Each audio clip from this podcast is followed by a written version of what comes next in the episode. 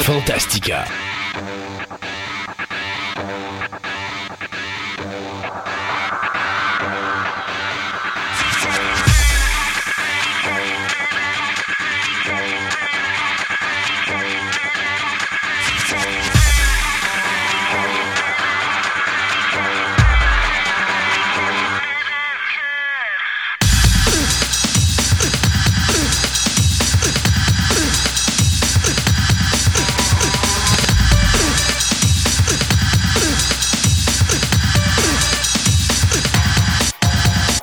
Mesdames et messieurs, bienvenue à cette nouvelle édition de Fantastica. Mon nom est Christophe Lassens et à mes côtés, j'ai mon comparse de travail, Monsieur Sébastien Côté. Bonjour Sébastien. Salut Christophe. Présentement, je vois en arrière de toi sur ton écran que tu as mis. Tu es à l'extérieur. C'est quoi? C'est sur. Ah, ben oui, tu es sur Tatooine présentement. Oui, j'étais avec le Mandalorian. Oui, tu es avec le Mandalorian qui est à veille de chatouiller le bout des oreilles. Oui, c'est ça. Mais t'as pas euh, gros goût.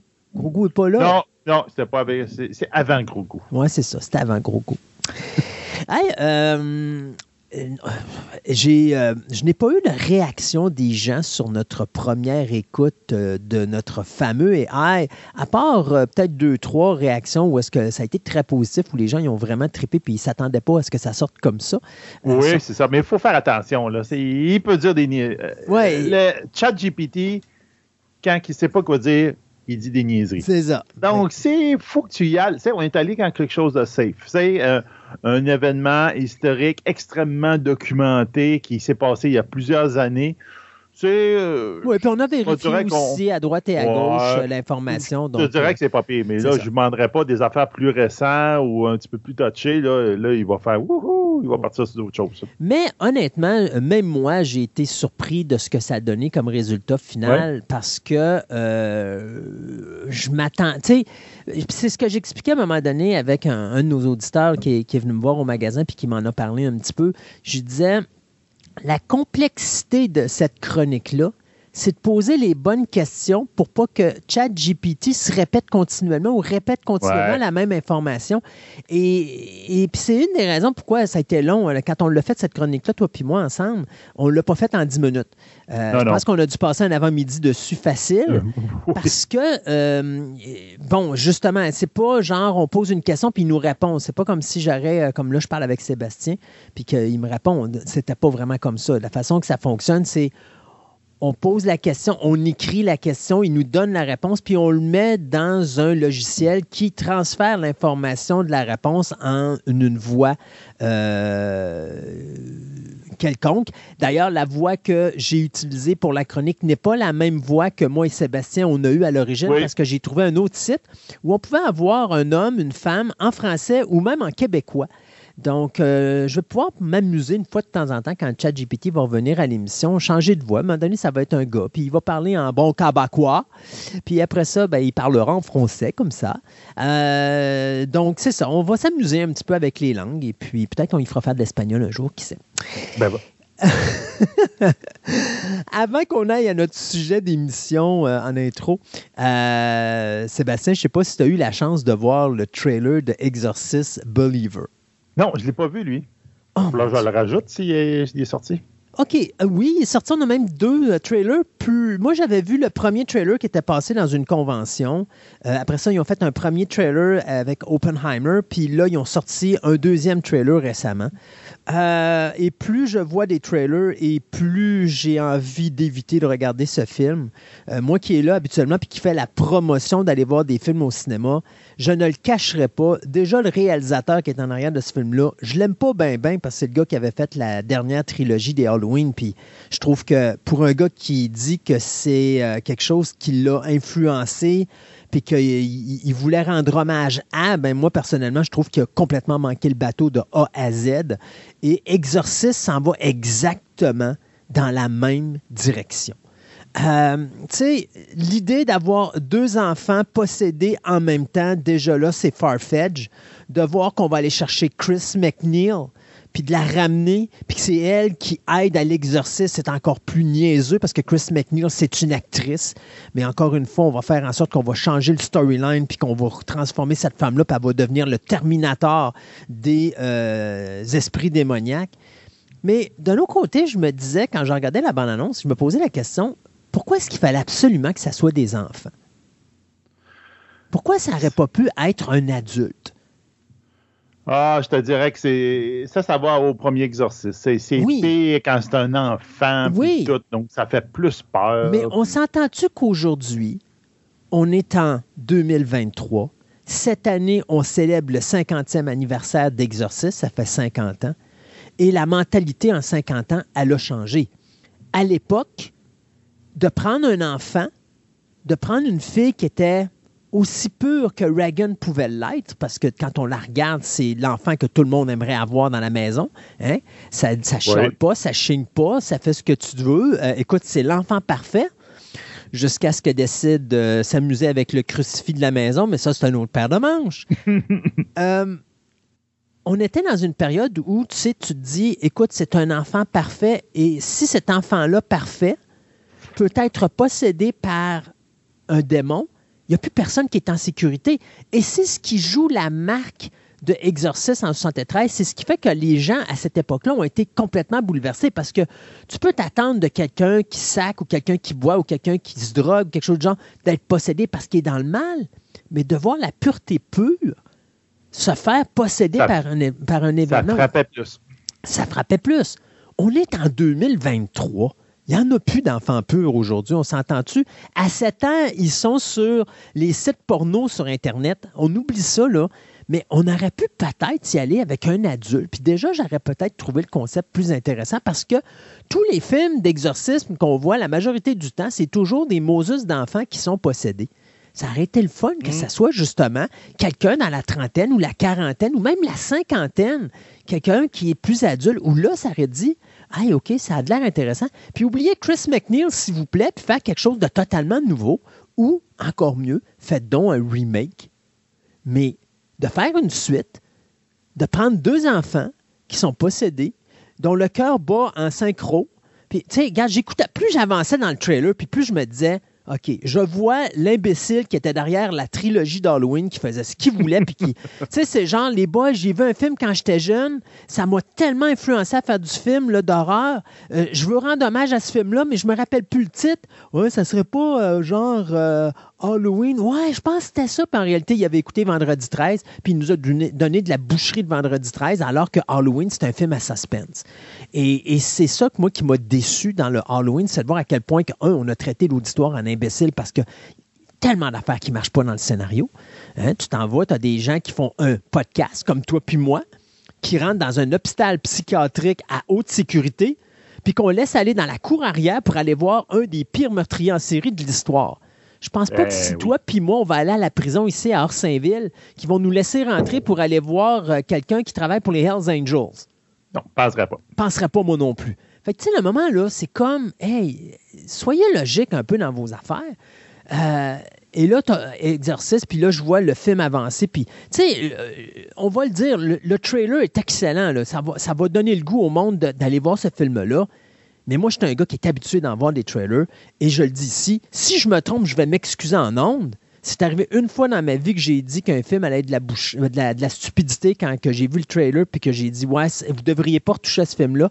C'était le remake de Texas Chainsaw Massacre en 2003. J'ai raffolé du, remake plus que le film original puis je m'étais excusé en ondes.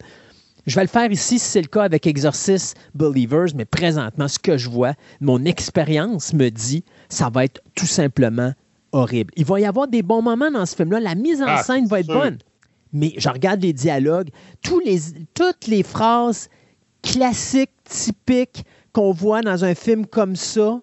Oh papa, mais on est juste parti quelques heures. Non, t'es parti trois jours. J'ai déjà vu ça dans d'autres films. j'ai l'impression qu'ils ont juste été épuisés des dialogues dans plein de films à droite et à gauche, puis ils ont tout mis là, puis il n'y aura rien de nouveau.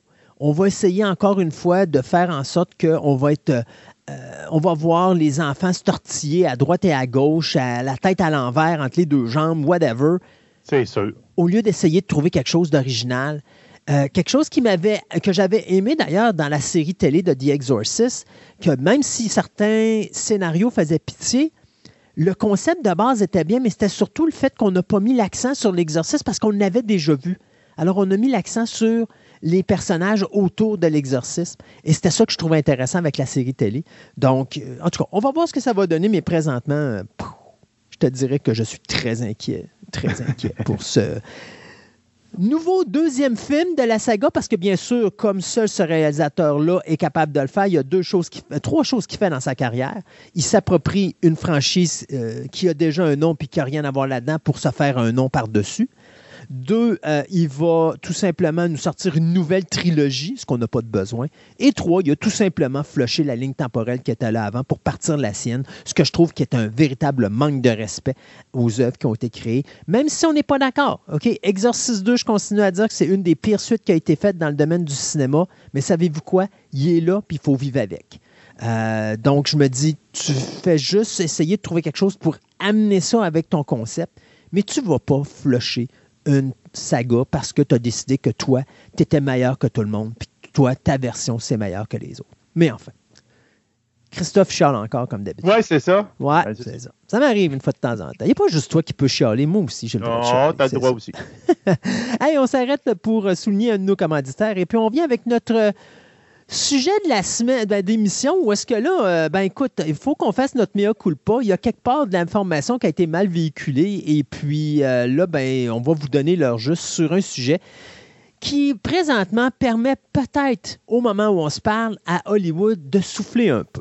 Ce segment de début d'émission vous est présenté par Horreur Fanatique. Enfin, une boutique juste pour vous, passionnés du monde de l'horreur. Horreur Fanatique est un véritable cabinet de curiosité où vous y trouverez divers articles inusités touchant à ce domaine, incluant des films en cassette vidéo, DVD ou Blu-ray, de la musique en cassette, CD ou vinyle, une multitude d'accessoires promotionnels de toutes sortes, ainsi que des objets de rituels voodoo africains. Allez découvrir ce magasin incroyable et mystérieux situé au marché aux puces Saint-Michel, au 7707 avenue Shelley à Montréal. Ou encore, vous pouvez assister à leurs différents encans en streaming en vous rendant directement sur leur site web au horreurfanatique.ca. Horreur Fanatique est la place où vous rendre, vous, amateurs du monde de l'horreur. Et donc, comme je disais, euh, on parlait d'un dossier au mois de décembre dernier où est-ce qu'on vous parlait que il y avait euh, deux individus qui avaient, euh, et à l'époque, ça semblait être une location dans un club vidéo, qui regardaient un, trailer dans lequel ils voyaient l'excellente actrice Anna de Armas, dont ils sont devenus fans. Ils se sont rendus compte, Coudon, elle joue dans un film de Danny Boyle qui s'appelle Yesterday. Donc, sais-tu quoi? On va aller au club vidéo, louer le film Yesterday, pour se rendre compte que finalement, Anna de Armas n'est pas dans le film. Alors là, on est vexé, on est choqué, et là, on décide de poursuivre euh, la compagnie Universal en cours pour dire Vous nous avez donné une fausse bande-annonce, vous nous avez fait dépenser de l'argent, perdre du temps, on demande de dommages et intérêts, soit un montant, un très petit montant, juste quelque chose pour dire que ça va couvrir au moins les frais de ce qu'on a dépensé en popcorn et tout ça soit 5 millions de dollars. Ben oui, ça vaut ça, un film maintenant. Ben, un, film dans un club vidéo, ça vaut peut-être ça maintenant. Ben, c'est tellement rare. Oui, c'est tellement rare. C'est une expérience maintenant. Alors, il y a un juge fédéral, puis ça, c'était en décembre, où est-ce que je lisais, puis j'ai lu trois, trois, articles différents. Pour être sûr que la nouvelle était, était valide, je vois dans mes trois nouvelles différentes que le juge fédéral Stephen Wilson avait donné raison aux deux individus en question. Puis je vous avais dit en ondes, ça n'a pas de maudit bon sens parce que ça, ça va ouvrir une porte qui va faire en sorte que n'importe qui va poursuivre n'importe quelle compagnie à partir du moment qu'il va avoir une putain de séquence qui va être dans le trailer qui ne sera pas dans le film. Ce qu'il faut comprendre, et c'est peut-être la raison pourquoi j'ai embarqué dans cette nouvelle-là aussi vite, c'est que la game, c'est que habituellement, lorsqu'on voit les premiers trailers de films au cinéma, faut comprendre que euh, les films ne sont pas montés encore à 100% Donc, il y a des il y a des visionnements tests qui sont faits. Il y a un auditoire qui se retrouve dans la salle où la majorité sont allés voir un film. À la fin de la représentation, on leur dit écoutez, vous allez rester, on vous paye un autre film. C'est un, c'est un film qu'on, qu'on veut vous présenter. C'est quelque chose que vous devez garder secret. Voici des pancartes. Vous allez critiquer et nous dire ce qui est bon et ce qui n'est pas bon. Et euh, pendant ces, prévisionnements-là de tests, euh, bien des fois, il y a des gens qui vont dire ben, sais-tu quoi? L'intrigue avec Anna de Armas, c'est de la foutaise, on n'en veut pas. Et donc, le réalisateur, à dernière seconde, dit tout le segment avec elle, on va l'enlever parce que ça fait juste ralentir l'histoire, puis les gens, ils n'ont pas l'air embarqués. Je pense que ça faisait que le, je connais pas vraiment l'histoire du film. c'est le protagoniste du film. Ça faisait comme il y avait un on peut dire une, compétition. Une idylle un peu avec Dana Armas pendant une interview dans ça. Puis le monde trouvait c'est pas nécessaire de rajouter ça de toute manière d'une autre. On veut juste qu'il tombe en amour avec la, la, fille de base. Là, même. Pourquoi faire un petit encore de cinq minutes où il y aurait euh, un, une, un, une autre flamme, ouais, ça. ça sert pas. Ça sert à rien. Donc, euh, à la dernière seconde, on a décidé de couper toutes ces séquences-là pour mettre le film en salle avec justement la version finale qu'on désirait pour aller chercher le plus d'argent possible. Bon, jusque-là, ça va. On a probablement sur une cassette vidéo un vieux trailer, un des premiers trailers dans lequel Anna Darman, c'est là, les gars louent ça, puis finalement, ils vont pas sur Internet pour se rendre compte que la fille, elle joue pas dans le film, et puis ils décident d'aller louer le film et ça marche pas. Bon.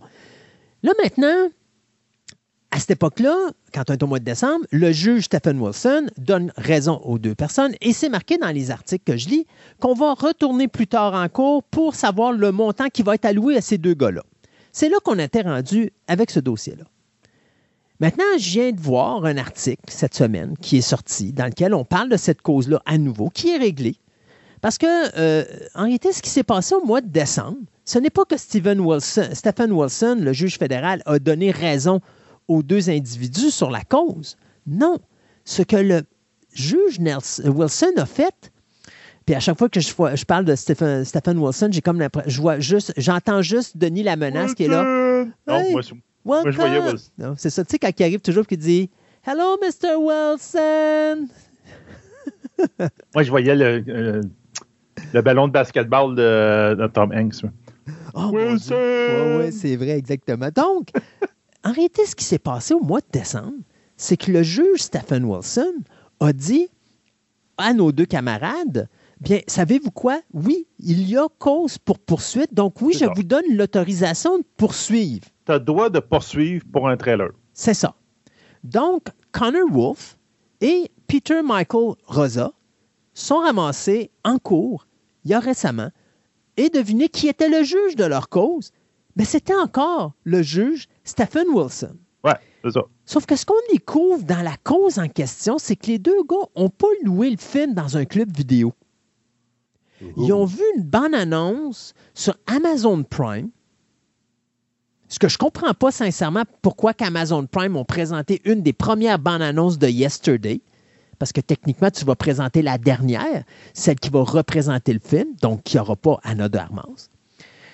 Et ils ont écouté le film sur Amazon Prime pour se rendre compte. Donc, ils ne sont même pas sortis de la maison. Là. Ils sont chez eux, ils partent à Amazon Prime, puis ils se rendent compte que la fille n'est pas là. Il n'y a plus de popcorn dans l'équation. Là. là, tu baisses ton 5 millions. OK? Fait que ça leur a coûté 3,99 Et ce qui est encore pire, c'est que M. Wolf, alors qu'il fait son plaidoyer, dit Et en plus, j'ai vu sur Google Play le même film avec euh, un texte qui disait que Anna de Armas était dans la distribution. Et donc, je pensais que ça serait un director Scott et j'ai reloué le film une deuxième fois. Alors, le juge, face à ça, il a dit Écoutez, monsieur, euh, rendu là, euh, vous vous êtes fait mal à vous-même parce qu'il n'y avait pas vraiment de. Il n'y avait pas vraiment rien qui nous permettait de dire que sur Google c'était une version du réalisateur. Donc, quand vous avez reloué le film une deuxième fois sur Google Play, d'une certaine façon, vous saviez déjà c'était quoi le résultat final. Parce que vous aviez vu le même film sur Amazon Prime. Donc, le juge dit, euh, c'est ce qu'on appelle un injury self-inflicted. Donc, votre blessure psychologique et personnelle, là, ben, euh, c'est vous-même qui vous l'êtes faite. C'est toi qui t'es tapé avec ton marteau sur le doigt. Alors, le juge qui a dit il y a une cause pour poursuivre, finalement a rejeté la poursuite avant même qu'elle se présente euh, en, fin de, devant le tribunal. C'est-à-dire qu'elle n'a pas été en cours encore officiellement. C'est juste qu'avant d'aller en cours, lui, il a regardé les plaidoyers, puis il dit non, finalement, je rejette la cause. Bon, écoute, Hollywood peut finalement se dire bon, on l'a échappé belle celle-là. Il va falloir peut-être faire plus attention le prochain coup au trailer que vous allez mettre. Là. Mais moi, il y a deux choses là-dedans qui m'intriguent. La première, c'est je veux savoir pourquoi. Un, Amazon Prime a présenté un trailer d'un film alors que c'est un trailer, c'est un premier trailer, c'est pas le trailer final. Donc, comment ça se fait que Amazon Prime s'est ramassé avec un trailer qui n'est pas un trailer final et que Google Play va annoncer qu'Anna de Armas joue dans le film alors qu'il n'est jamais question nulle part qu'Anna de Armas est dans le film. Donc ça, c'est la première chose. Je ne comprends pas pourquoi ces compagnies-là n'ont pas fait leur job adéquatement. Et c'est pas la faute de Universal en passant rendu là, là. Parce que les gars n'auraient pas dû poursuivre Universal. Avoir, sachant ce qu'on sait maintenant, il aurait dû actionner Amazon Prime et Google Play. Parce que c'est eux les fautifs là-dedans, c'est pas Amazon. Là, il y a une question que je me pose là-dedans. Mettons que, effectivement, bon, euh, mettons, on va prendre directement ce cas-là. Anna de a tourné pendant trois jours, mettons, une scène pour euh, un film. Oui. Sa scène est coupée. OK. Oui. Mais elle a été payée pour ces trois jours. Est-ce que par défaut avec son contrat, est-ce qu'elle est dans le trailer, pas dans le trailer, dans le générique? Ah, ben là, il faut voir son contrat, mais techniquement, non, parce que. Parce que euh, c'est ça, je me dis, parce que normalement, Google Play, puis de même, ils se basent sur quelque chose. Donc, ils se basent soit sur le générique, soit sur la. Aucune idée. Non, c'est ça. Puis, je sais pas. Je me pose la moi, question. Moi, il faut que tu comprennes que, parce que là, les gens connaissent Anna de Armas. Quand il y a ben le film Yesterday, personne ne connaissait Anna de Armas. Anna de Armas, le monde l'ont connu sur Die Another Day. Euh, non, pas Die mm-hmm. Another Day, mais euh, No Time to Die de James Bond. Le dernier James Bond avec Daniel Craig. Avant ce film-là, personne ne connaissait, moi le premier, personne ne connaissait Anna de Armas. Là. Moi, Anna d'Armand, c'est la seule belle chose que j'ai vue dans le film de No Time to Die. C'est la seule chose que je retiens dans ma tête comme étant un point positif dans ce film-là. Parce qu'elle est juste sublime dans ce rôle-là. Puis depuis ce temps-là, on a vu d'autres films avec elle, puis c'est une excellente actrice. Mais avant No Time to Die, honnêtement, je ne connaissais pas Anna de Armas. Et donc, euh, je doute très fort que dans son contrat, alors que ce n'était pas une actrice très connue. Elle était connue dans son pays, mais elle n'était pas connue à Hollywood. Qu'on ait dit, euh, ouais, dans ton contrat, on va faire en sorte que tu vas passer dans le trailer. Je peux comprendre pour un acteur comme Daniel Craig, comme Bruce Willis, ou encore, tu un gros nom à Hollywood, là, euh, Harrison Ford, chose comme ça. Oui, je veux être dans le trailer, même si j'ai un petit caméo de 30 secondes. Ça, je peux comprendre. Mais Anna de Armas, non. Il y a vraiment eu ici une lacune du côté de Google Play. Ah oui, c'est sûr, parce qu'ici, ils mettent Anna Darmas dans, dans les personnes qui devraient être là. Comment ça se d'où tiennent, ils tiennent cette information, de où qu'ils l'ont extrait pour le mettre là? Exact. Et la question est, est-ce qu'elle était vraiment là, cette information-là? Parce que ça, c'est ce que le monsieur dit, monsieur Wolf. C'est ce qu'il prétend lorsqu'il fait son plaidoyer. Ça ne veut pas dire que c'est vrai. On s'entend? Parce que lui, il va aller chercher 5 millions de dollars. Ben la deuxième question dit, OK, vous pouvez poursuivre, puis après ça, alors qu'on n'a même pas commencé la poursuite, il va rejeter la plainte en disant ben, finalement, vous vous êtes vous-même blessé. Oui, bien ça, c'est deux choses. C'est deux choses. Ce qu'il a fait, en, je dirais, en décembre de l'année passée, c'est qu'il a dit c'est, euh, je te dirais, c'est probablement euh, la compagnie de distribution qui disait non, non, non, tu peux, tu peux pas me poursuivre sur un trailer, les affaires qui sont dans un trailer qui ne sont pas dans le film. Puis là, le juge a dit bon, ben, regarde, avant d'entendre la cause, est-ce que c'est possible de poursuivre quelqu'un pour ces raisons-là. Et il a dit oui. Donc, effectivement, euh, euh, Hollywood a un problème présentement, c'est qu'il y a un juge qui a dit s'il y a une différence entre un trailer et un film, oui, tu peux te faire poursuivre. Donc, fais attention. Donc, ça, en ce moment, c'est encore actif. Mhm. Puis là, en ce moment, en août de cette année, il a fait bon, là, je vais entendre votre cause. Là, j'ai dit vous avez le droit de poursuivre Mais là, je vais entendre votre cause. Donc là, ah ouais, mais tu comprends, Mais tu comprends que c'est quand même. Mais le monde, il y a des journalistes qui, en septembre passé, ils ont dit ah, ils ont gagné. Non, c'est pas vrai. ils n'avaient pas gagné. Ils ont juste gagné le fait qu'ils ont le droit de poursuivre. Mais pas que tu, ah, tu, vas revenir juste pour avoir ton argent. Non, c'est pas vrai. Et tu sais, imagine euh, d'un autre côté, euh, mettons que le juge écoute la cause puis que le juge donne raison à nos deux. Euh, victimes? Non, mais c'est pas chercher le terme exact parce qu'il faut vraiment rajouter. Nos deux plaignants. Non, non, moi j'appelle ça des victimes rendues. Écoute, les deux gars ont loué de quoi sur Internet alors qu'ils étaient dans, leur, dans leur maison. Il n'y a même pas de gaz d'impliqué, il n'y a rien d'impliqué. Ils étaient chez eux, tranquilles. On ne sait même pas si c'est des colocs, là. on ne sait rien. Là. Mais ce qu'on sait, c'est qu'ils étaient à la maison alors que je pensais qu'ils avaient été dans un club vidéo louer le film. Non, ils étaient chez eux. Ils ont loué un film à deux. Puis là, ils ont été. Euh, écoute, ça a coûté 5 millions de dommages à intérêt au niveau psychologique et tout le kit. Là. Mais mettons qu'ils auraient gagné leur cause, nos deux victimes. Ah, eh Est-ce que le juge aurait vraiment donné 5 millions de dollars pour une affaire comme ça? Sincère? Probablement pas, là. Ça, c'est sûr. Là. Ben, c'est pour ça qu'il fallait qu'il rattende la cause après. Là, il aurait vu. Est-ce que est-ce que tu as, vraiment été brimé de faire même? Puis à quel niveau tu as été brimé? Tu as été brimé pour 3,99 ou pour plus? Ça, c'est toute l'histoire. C'était ça, le, de, celui en août. Là. Mais c'est-tu sincère, euh, Sébastien, ce que je me rends compte, c'est je comprends. En ce moment, sur Google Play, euh, je te dis tout de suite, euh, c'est plus là. bon, mais, mais, mais je crois pas.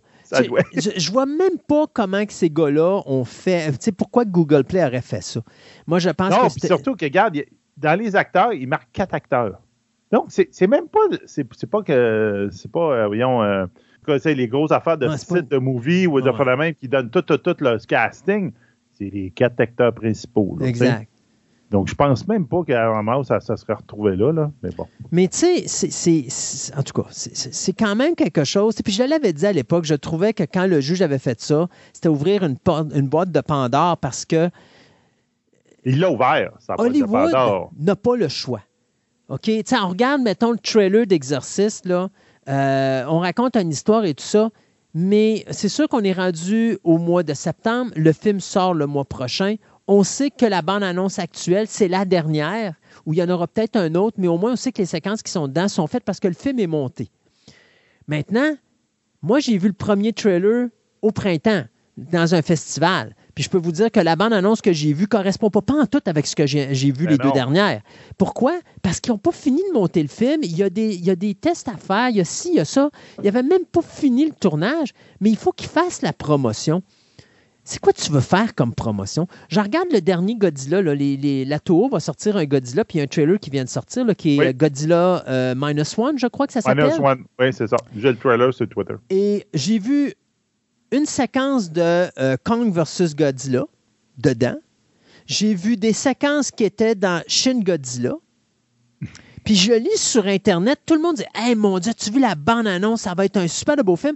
Puis là, dans ma tête, c'est comme OK, oui, avec quelques séquences qui étaient dans le film, mais j'espère que vous êtes conscient qu'il y a au moins 25% du trailer que c'est des images qui ont été prises dans d'autres productions. Qui ont été recyclées ailleurs. Euh, mais ils n'ont pas le choix. Le film n'est pas terminé. Donc, tu dois quand même faire la promotion. Euh, mais moi, je le dis toujours aux gens, attendez le trailer, le dernier, pour vous faire une idée. Parce que les premiers, c'est pour vous donner l'eau, l'eau à la bouche. C'est pour vous donner le goût de dire Hey, oh, ça sent bien, il faut que je le surveille. L'objectif, c'est de dire OK, là, on va attirer votre attention pour que vous surveillez ce qui s'en vient. Mais après ça, regardez les autres trailers, puis attendez le dernier maudit trailer avant d'aller voir un film au cinéma, parce que normalement, le dernier trailer, ce qu'il y a dedans, c'est ce que vous allez avoir dans le film. Ben oui, c'est ça. Parce que justement, c'est les séquences qui ont pris du montage final, sauf si à la dernière, dernière seconde, il y a un montage catastrophe, qui, comme ça s'est passé avec justement Exorcist 2. Euh, c'était en 80, je crois. Euh, non, pas vrai, excusez, en 77. Euh, qu'on avait fait parce que là, à la dernière seconde, on s'était rendu compte que c'était un fiasco monumental, puis on avait tout remonté le film à la toute dernière seconde. Mais en dehors de ça, à moins d'une urgence nationale, c'est oubliez ça. ce que vous avez là, c'est ce que vous allez avoir. Donc, j'aurais eu un juge qui aurait dit euh, oui, vous gagnez, puis oui, on vous donne 5 millions de dollars. Ouf! Je pense que là, Hollywood aurait, aurait mis la clé dans la porte. Parce que tout le monde aurait poursuivi pour des niaiseries, puis ça n'aurait pas arrêté. Et un autre point que je trouve aberrant là-dedans, c'est que ça a quand même pris. Moi, je pensais que c'était réglé au mois de décembre. Ça a pris quasiment euh, neuf mois pour régler ce dossier-là, alors qu'on les, a, on les a déjà, on était déjà en cours au mois de, de, décembre pour ça. Ça aurait dû être fait là, cette cause-là. Puis avoir quelqu'un d'autre qui s'occupe pour le montant d'argent, puis comme ça, tu sauves du temps. Ouais, mais regarde, ça, c'est les délais en cours. Hein. Mais c'est ridicule. On est partout pareil. On, voit ça aller là, présentement, là, euh, partout même. Je lis ça dans les journaux présentement où il y a des causes de meurtre puis de ci puis de ça qui risquent de passer tout droit parce que les délais sont beaucoup trop longs. Mm-hmm. Pouvez-vous simplifier la machine, s'il vous plaît? Vous écoutez la cause une fois, faites-le donc un one-shot deal. C'est réglé. Mais enfin. As-tu de quoi rajouter là-dessus, toi? Non, mais à part que moi, je te, dis tout de suite, la boîte de Pandore a été ouverte. Le juge ah a permis de faire des poursuites par rapport à un trailer. Et là, ça va de voir où est-ce que ça va déraper? C'est qui qui va, le prochain, les deux prochains nonos qui vont poursuivre, puis qui vont mettre la jurisprudence là-dedans? Ouais. Moi, Hollywood, là. je me tiendrai à corps. Euh, je ferai attention. Tu sais, mm. que quand justement ils sortent des affaires comme Godzilla, là, dernièrement, avec des scènes d'ailleurs, tu mets teaser. Ouais. Tu regardes, c'est juste un teaser. Mais quand tu mets le vrai nom trailer, ben là, tu t'arranges pour, que, que non, regarde, ce soit dedans. Exactement. Moi, je pense qu'avec ça, on n'est pas pire. Sébastien, on va s'arrêter ici euh, le temps de couvrir encore un autre de nos commanditaires et vont revenir après ça avec euh, on va dire, on va dire exactement, on va, vous passer prochainement exactement ce que Christophe vous avait dit au début. Donc, nous autres, on ne fait pas de la fausse représentation. ouais, c'est ça, l'émission, c'est exactement ce qu'on vous a dit au début, effectivement. C'est ça. Mais on y va avec notre segment de nouvelles après, et puis, euh, c'est ça, reste avec nous.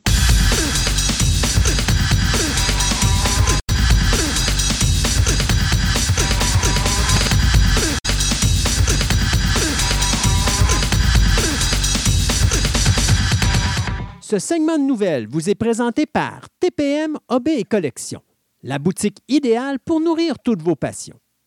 TPM OB Collection a doublé son espace de vente afin de vous donner encore plus de choix avec le même service personnalisé, le tout à des prix plus que compétitifs. Vous cherchez des die-casts, des cartes de sport, de la figurine, des timbres, de la monnaie, des casse-têtes, des jeux de société, du comic book, des cartes Magic, voire même des cartes Pokémon. Voici la place rêvée pour vous, collectionneurs aguerris. Allez donc les visiter dans leur nouveau local au centre commercial de Fleur de Lys, au 550 boulevard Wilfrid Amel à Québec, ou rendez-vous sur leur site web au www.boutique-tpm.com.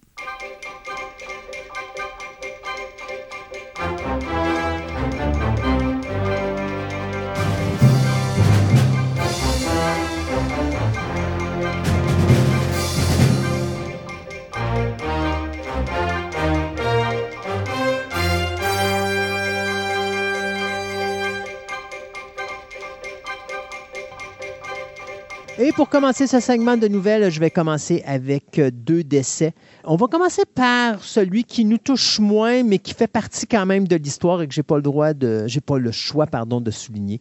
Bob Barker, qui nous a quittés à l'âge de 99 ans. Euh, Monsieur Barker, savais-tu que Monsieur Barker était dans le livre du record Guinness? Non, pourquoi? parce que pendant 51 ans, il a été à la télévision à tous les jours pour animer The Price is Right. Ou encore, il y avait un autre show euh, qui avait été fait euh, avant euh, The Price is Right. mon Dieu, c'était Truth or Consequences que ça s'appelait. Donc, 51 ans où il a été à la télévision à toutes les semaines, sans manquer une semaine. Il a peut-être manqué un show par-ci par-là, mais il a été à la télévision sur des émissions de jeux. Euh, battant euh, l'animateur de Party qui était Alex Trebek. Lui, je n'avais pas le nombre de semaines, mais c'est quand même quelque chose. Écoutez, on vous a déjà parlé euh, d'un animateur qui a comment, révolutionné, je vous dirais, la, voyons, la, la Trash TV. Euh, puis on avait fait une chronique mm-hmm. sur lui. Bien là, c'est Bob Barker qui lui a révolutionné le jeu, principal, ben, les émissions de jeu, principalement de Price is Right, qui est probablement le show le plus populaire sur les jeux qui existent. Euh, de toute l'histoire de la télévision. On se rappelle que Barker avait pris sa retraite en 2007. Et c'est à, cette époque-là que euh, Drew Carey, l'acteur, a décidé de prendre une nouvelle tournure dans sa carrière et maintenant il est animateur de jeux également parce que c'est lui qui s'occupe d'animer The Prize is Right depuis ce temps-là. Euh, on a vu Bob Barker une fois au cinéma. Puis ça va rester un moment mémorable où est-ce qu'il va se chicaner avec Adam Sandler dans Happy Gilmore en 96, puis qui va passer une paire de claques à Adam Sandler. Euh, donc, euh, Bob Barker, qui euh, est décédé de démence à l'âge de 99 ans. Et j'avais des gens autour de lui qui disaient que pour un gars qui souffrait de démence, il était méchamment actif. C'était incroyable de le voir aller. Donc, 99 ans. Un âge mémorable pour euh, M. Barker.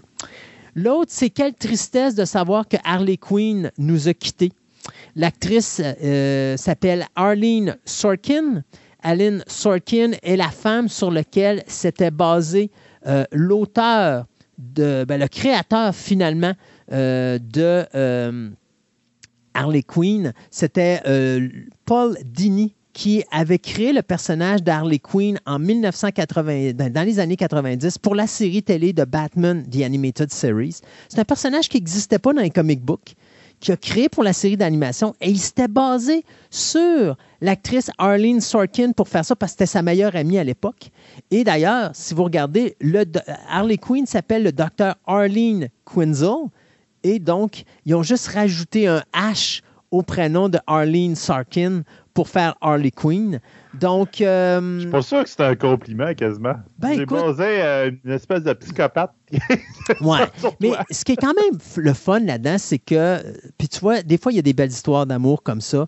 Euh, tu as un personnage qui est basé sur une actrice et l'actrice va finir par interpréter le rôle dans toutes les séries d'animation, que ce soit Batman The Animated Series, Superman The Animated Series, Justice League et toutes les autres affaires qui avaient été faites, les jeux vidéo, même les films comme Batman Beyond, euh, Batman Beyond Return of the Joker, puis il y avait également euh, un autre film dans lequel, je pense que c'était Mask of the Phantasm où elle avait fait une voix, mais on a toujours gardé cette actrice-là dans l'univers de Batman. Elle a toujours fait la voix de Harley Quinn jusqu'à ce que, bien sûr, euh, elle se retire.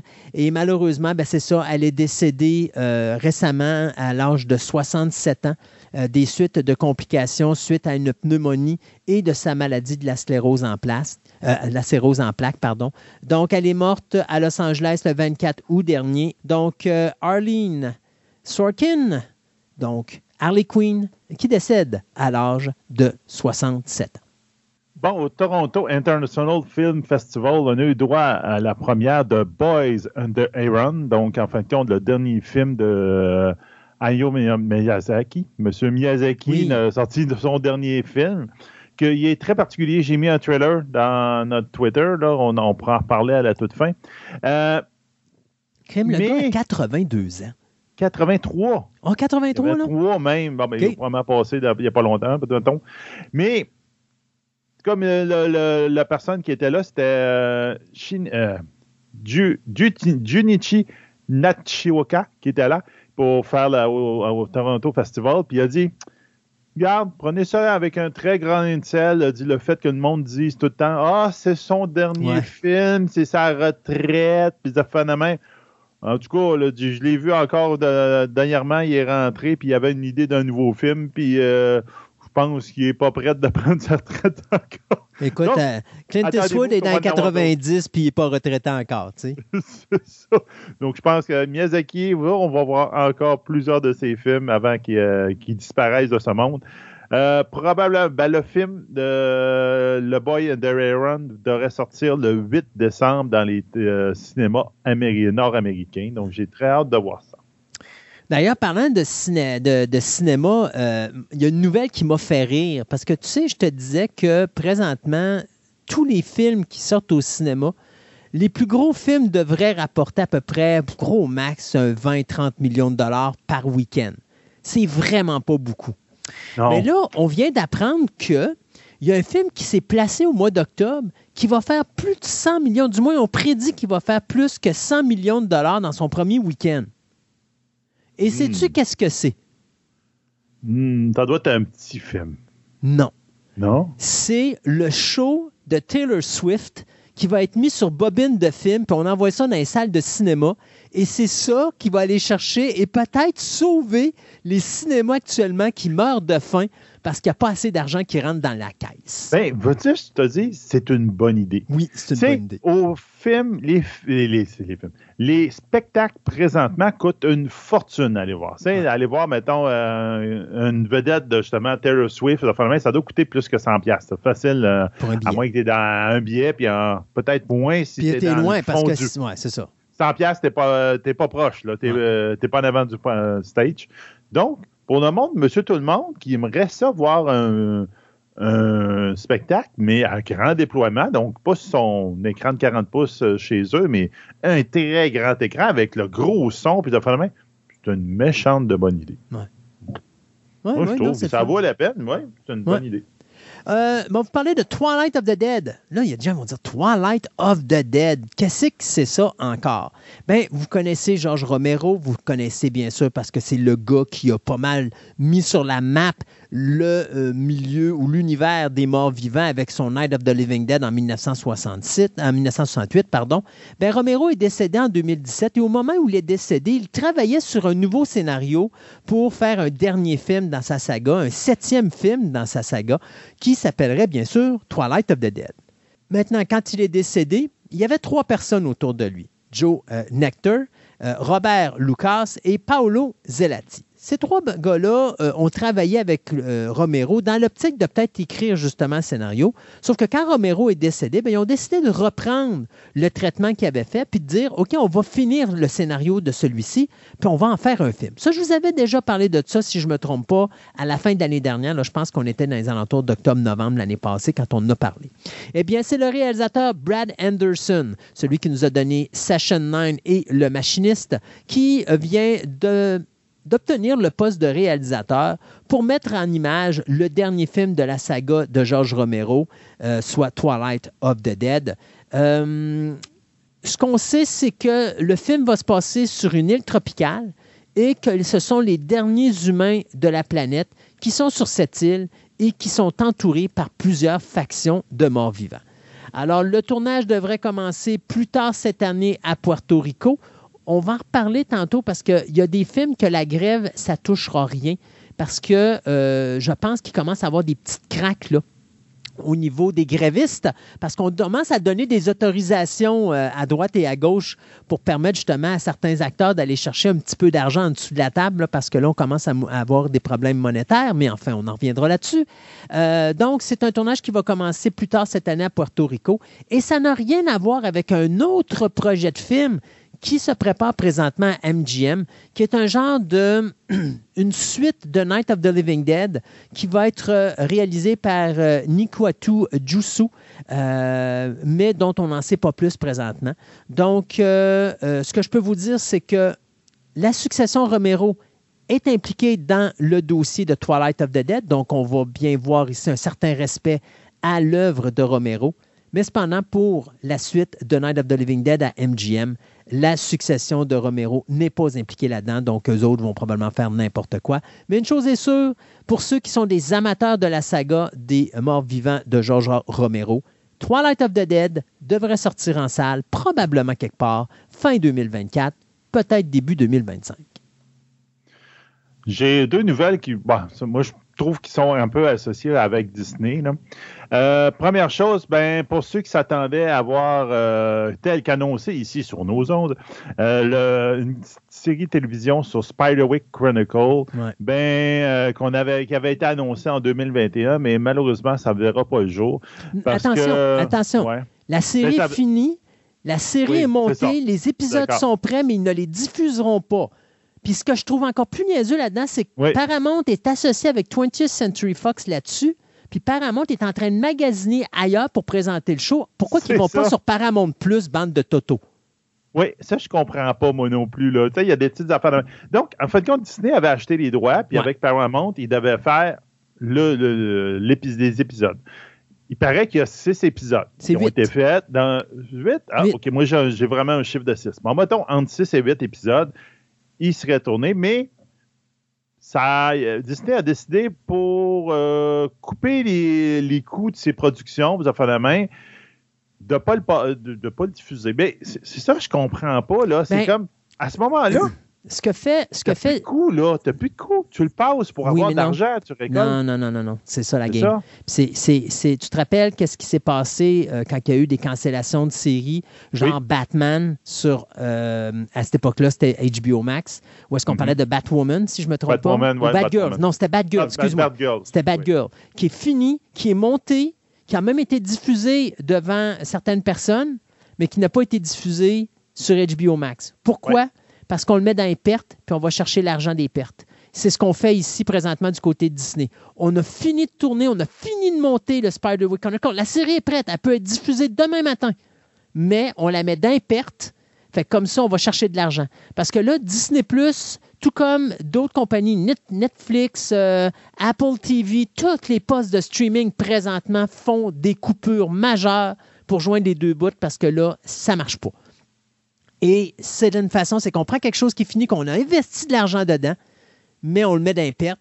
Fait que là, Paramount, eux autres, le garde actif. Donc, ça veut dire qu'ils ont probablement, Disney leur a dit, sais-tu quoi? Pars avec le show, on te donne les droits, on s'en fout, nous, on met ça dans nos pertes. Puis à partir de là, si tu veux le vendre ailleurs, puis il y a quelqu'un qui va l'acheter, tu peux le diffuser, on ne te demandera rien là-dedans. Fait que Disney va aller chercher de l'argent sur ses pertes en fin d'année. Fait que ça va lui permettre de payer soit moins d'impôts, ou de retirer plus d'argent du gouvernement parce que justement, il a perdu de l'argent. Ouais, non, c'est ça. C'est des, des, des, passes comptables de faire Exact. C'est des passes comptables. Euh, oh, ça, me, ça me tente ces affaires-là parce qu'au bout de la ligne, c'est comme. Oh, oui, mais c'est. Oh, Sébastien, c'est ça ou C'est des passes croches. Oui, je sais, mais c'est des passes croches. Non, c'est des passes de business, mais là, tu n'as pas le choix parce que c'est ça où tu meurs.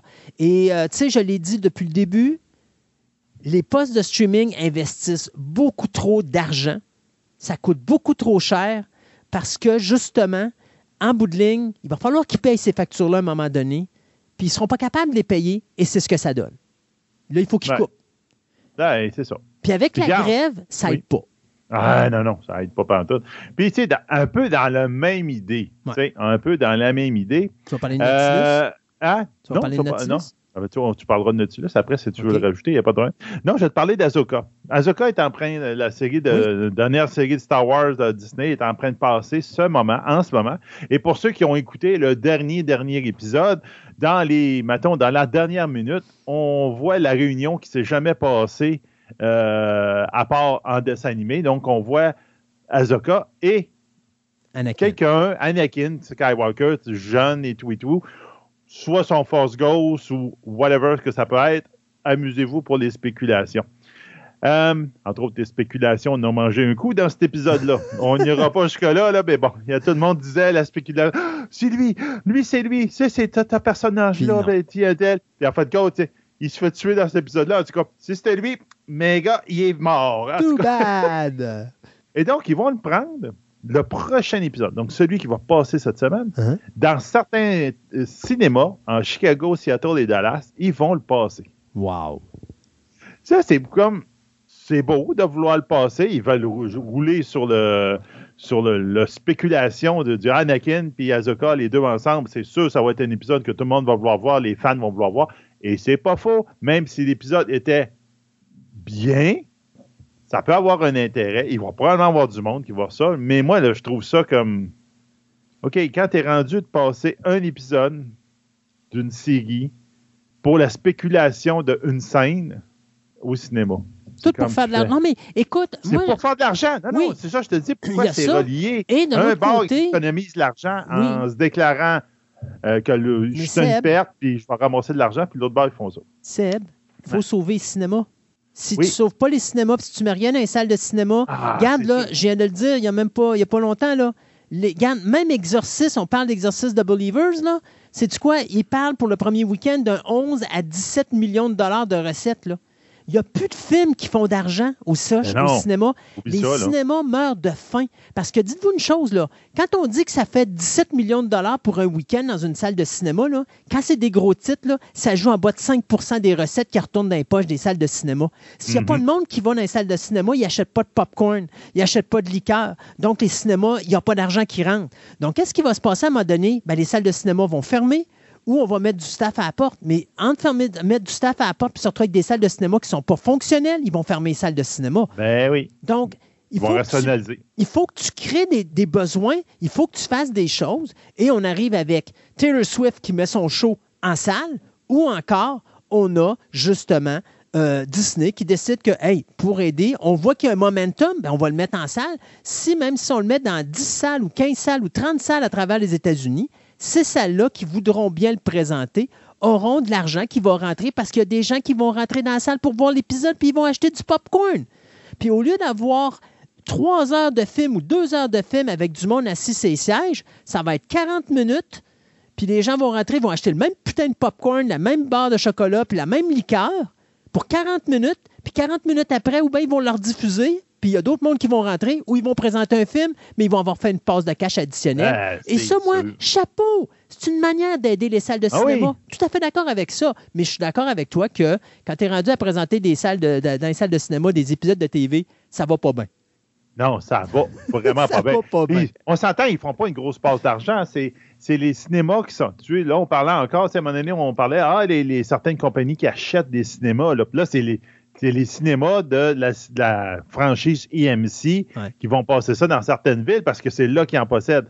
Là, tu dis, OK, ben les autres, peut-être qu'ils auraient aimé ça aussi le passer. Pourquoi tu ne l'as pas offert à tout le monde? C'est comme, ah oui, mais même, c'est mes cinémas, c'est ma ben, garnotte, c'est moi qui le garde. oui et non. Euh, là-dedans, moi, je, tu sais comment je suis, je joue toujours l'avocat du diable. Ben euh, si tu le présentes dans trop, dans trop de salles, tu dilues ton produit. Si tu dilues ton produit, tu eh oui, donc tu essaies de le présenter dans le moins de salles de, le moins de salles possible pour qu'il y ait le plus de monde possible pour remplir le plus ta salle possible pour qu'elle soit rentable. Euh, fait que je pense que c'est la raison pourquoi on a pris un deal avec les salles de cinéma des AMC, parce que justement, on veut essayer de, centraliser les choses. Je te dirais aussi que c'est peut-être aussi. Moi, j'ai l'impression aussi qu'il y a un screen test là-dedans. Peut-être. C'est parce que, tu sais, on s'entend, ils veulent faire la série du Mandalorian, faire un film au cinéma qui va comme conclure la série. Mm-hmm. Donc là, ils voient, ils regardent s'il y a un intérêt cinématographique, mais je te dirais un peu, entre guillemets, grand public. Peut-être qu'il y a une idée de screen test là, en même temps. Peut-être. C'est pareil comme tout. Là, euh, en ce moment, Star Wars survit à cause du stream. Puis là, il se pose la question est-ce qu'on doit couper? C'est comme, ah, donc là, il se pose, oui, c'est sûr qu'il se pose des questions-là aussi. Là. Puis je m'en parlais en fin d'émission, Disney aussi a fait des reports et des reports. Mais ça, Bob Iger l'avait annoncé. Là. C'est comme, là, eh on va diluer le produit parce que là, il est trop condensé, puis on va écœurer nos fans. Et je trouve que ce qu'ils font est très bien pour le moment. Moi, je te parlais de Nautilus tantôt. Nautilus, vous saviez que c'était une série télé qui devait voir le jour, qui devait être inspirée de l'œuvre de 20 milieux sous les mers de Jules Verne. Ça devait être fait en Angleterre. Il devait y avoir 10 épisodes. Ben, le tournage a été fait l'année passée en Australie. Disney Plus viennent de scraper la série Nautilus. Euh, donc, la série n'est pas montée mais on ne va pas la diffuser. Donc, encore là, probablement qu'on va donner l'opportunité aux gens d'aller magasiner ailleurs, mais ça aussi, on va le mettre d'un perte. Donc, euh, tu sais, c'est vers ça qu'on s'en va. Là. Parce que ça, ça aurait été bon. Là. Oui, mais c'est. Là, on est. Je pense que Disney vont se concentrer juste sur leur production avec eux, à, eux autres, là, comme. Euh, bon, c'est Percy, euh, Percy, Jackson. il y a un, teaser qui est sorti. Ça. Là. Fait que ça, c'est à Disney. Ils vont le diffuser, mais je pense que tout ce qui ne vient pas de Disney, ils vont laisser aller puis euh, ils vont s'occuper juste de leur production aux autres pour justement couper les, frais euh, le plus possible puis se concentrer sur autre chose. Ben, c'est dommage parce que Nautilus, ça fitait super bien avec 20 milieux sur les mers, qui était une production de Disney qu'il y a eu euh, au début de Disney. Donc, ça rentrait bien dans leur créneau. exact. Hey, Andréane va être contente de cette nouvelle-là parce que oh, ouais, parce qu'elle adore les mystérieuses cités d'or. Euh, c'était une fan des Mystérieuses Cités d'Or. Et là, ben, la maison de production C4 Production vient d'annoncer la mise en chantier d'un remake euh, en chair et en os de la série télé Les Mystérieuses Cités d'Or. Donc, pour ceux qui ne se rappellent pas, c'est quoi les Mystérieux Cités d'Or? C'était un show qui a duré, je pense, c'était une saison à l'époque. C'était dans les années 80. Une saison, 39 épisodes. C'est ça. Donc, c'était entre, entre juin 82 et juin 83. Et ça racontait l'histoire d'un jeune de 12 ans qui était Esteban, qui là euh, se joignait à Zia, Tao et Mendozal pour essayer Mendoza. de... Mendoza. Ah, Mendoza, pardon. Pour retrouver la fameuse ou les fameuses euh, Cité d'Or. Bon, euh, ce que je savais pas, c'est qu'il euh, y avait eu en 2012 une, autre série qui avait duré trois saisons, qui avait duré 78 épisodes. Et là, on a décidé de faire de prendre les, Mystérieux Cités d'Or puis d'en faire une série avec de véritables acteurs.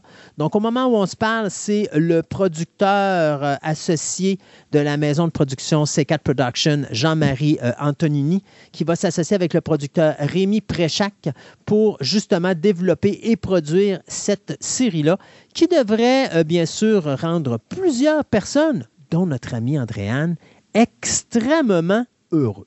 Ben, je ne sais pas comment Andréane l'a vu, la nouvelle série. Moi, j'ai écouté, je pense, la première ben, la saison 2, parce que la nouvelle série qu'il y a eu en 2012, euh, c'est comme supposé d'être une saison 2 parce qu'il continue l'histoire et il poursuit pendant trois saisons. Je n'ai pas écouté les deux autres saisons, j'ai tellement été déçu par la deuxième. Euh, tu n'as pas la qualité d'animation. Mais moi, ça ne me dérange pas les dessins, mais, mais la qualité. ben, donc, je te dirais la qualité de l'information. Dans la première série, euh, pour ceux qui l'ont vu, puis main, mettons le, navire solaire aux affaires de main, c'est que tu avais toute la mécanique qui allait en arrière. Il y avait une qualité de, design, de design, de, ça explique pourquoi c'est ça. il s'amusait à, montrer les engrenages, etc. Alors que l'autre, c'est quasiment comme de la magie. Dans la deuxième saison, c'est quasiment de la magie. Puis là, tu fais Ouais, mais t'as peu, c'est pas ça, la série, c'était plus quelqu'un qui était avancé euh, technologiquement, entre guillemets. là, c'est comme, ah, ouais, là, euh, le même que j'ai lu quand j'ai vu. Ils ont fait deux autres saisons après. Puis là, mon il dit, ah, ils ont trouvé telle couronne qui permet la télékinésie. Là, tu fais, ah, OK, c'est pour ça que je l'écoutais plus. puis en plus, il y avait un look, mm, moi, ce que j'appelais Scooby-Doo. C'est euh, les deux comic relief qui étaient, oui, comic relief dans la, série originale, mais là, ils étaient devenus des, des Scooby-Doo, des, Shaggy, là, puis c'est comme tu fais. Non, c'est pas ça, la série, c'est pas. Il n'y avait pas cette profondeur-là dans la chose. Et j'espère sincèrement que, ben, comme c'est des Français, ça peut peut-être fonctionner correct parce que les autres, ils l'ont ils, ont été impliqués dans la conception de la série. Le scénario, si je me rappelle bien, le scénario était fait par les Français sur l'adaptation d'un livre, très libre d'un livre. Et les Japonais, eux autres, faisaient tout justement les donc la, mécanique en arrière des affaires et de l'animation. Tu sais, c'était comme une collaboration. J'espère qu'ils vont faire plus comme la série originale parce qu'il y a un très, très, très gros fanbase. Ah oui, oui. Et ils peuvent se faire ramasser avec une brique, avec une, la brique, ils vont se faire attendre sur le coin de la ah porte avec une brique pas fanale, c'est sûr et certain. Il faut qu'ils respectent le produit original. C'est la petite chose que j'ai peur, mais maudit que ça serait une belle série en live action avec des acteurs. Puis le format TV, c'est la meilleure idée. J'ai euh, justement mis sur notre, euh, notre Twitter, en, excusez-moi, en 2013, il y avait déjà eu un projet pour faire un live action en film, mais ça avait été avec euh, des sociofinancements. Donc, il avait fait un teaser, il l'avait mis sur Internet, mais finalement, le sociofinancement n'a jamais pogné, puis ça a tombé à, dans les oubliettes. Mais bon, je vous ai mis le petit teaser qui était sorti en 2013. OK écoute, mettons qu'on finirait avec ça. Euh, tu sais que, bon, ceux qui sont des fans de Riverdale, vous savez que la série s'est achevée le 23 août dernier avec euh, le dernier épisode de la septième saison. Donc, euh, le monde pensait que c'était fini, Archie, puis Jughead, puis Betty, puis Veronica et compagnie. Ben non, Netflix nous arrive avec un film qui va euh, être euh, diffusé probablement d'ici la fin de la présente année, soit peut-être en octobre, novembre ou même décembre. Ça va s'appeler The Archies. Et bien sûr, ça a un rapport avec le fameux groupe fictif de musique qui faisait partie de l'univers de la série de comics Archie. Euh, puis, c'est considéré comme un des premiers groupes fictifs de l'histoire de la musique. C'est-à-dire que c'est un groupe qui n'existe pas, mais il est là parce qu'il avait fait un dessin animé à un moment donné avec The Archies. Puis justement, euh, tu voyais quelques chansons qui avaient été faites par le groupe. Donc, euh, on va avoir The Archies qui va être une série qui va se passer dans les années 60. Moi, ce qui m'amuse, par exemple, c'est que c'est un film qui est une comédie musicale qui va être réalisé par Zoya Akhtar qui va se passer dans les années 60 en Inde. Fait que je comprends pas vraiment comment que Archie, Betty, Veronica et Jughead vont se retrouver là. Ben hâte de Bollywood. Donc, ceux qui, vont, qui sont tristes du départ de Archie et de Riverdale, ben, soyez rassurés, Netflix va vous en passer une petite vite d'ici la fin de la présente année.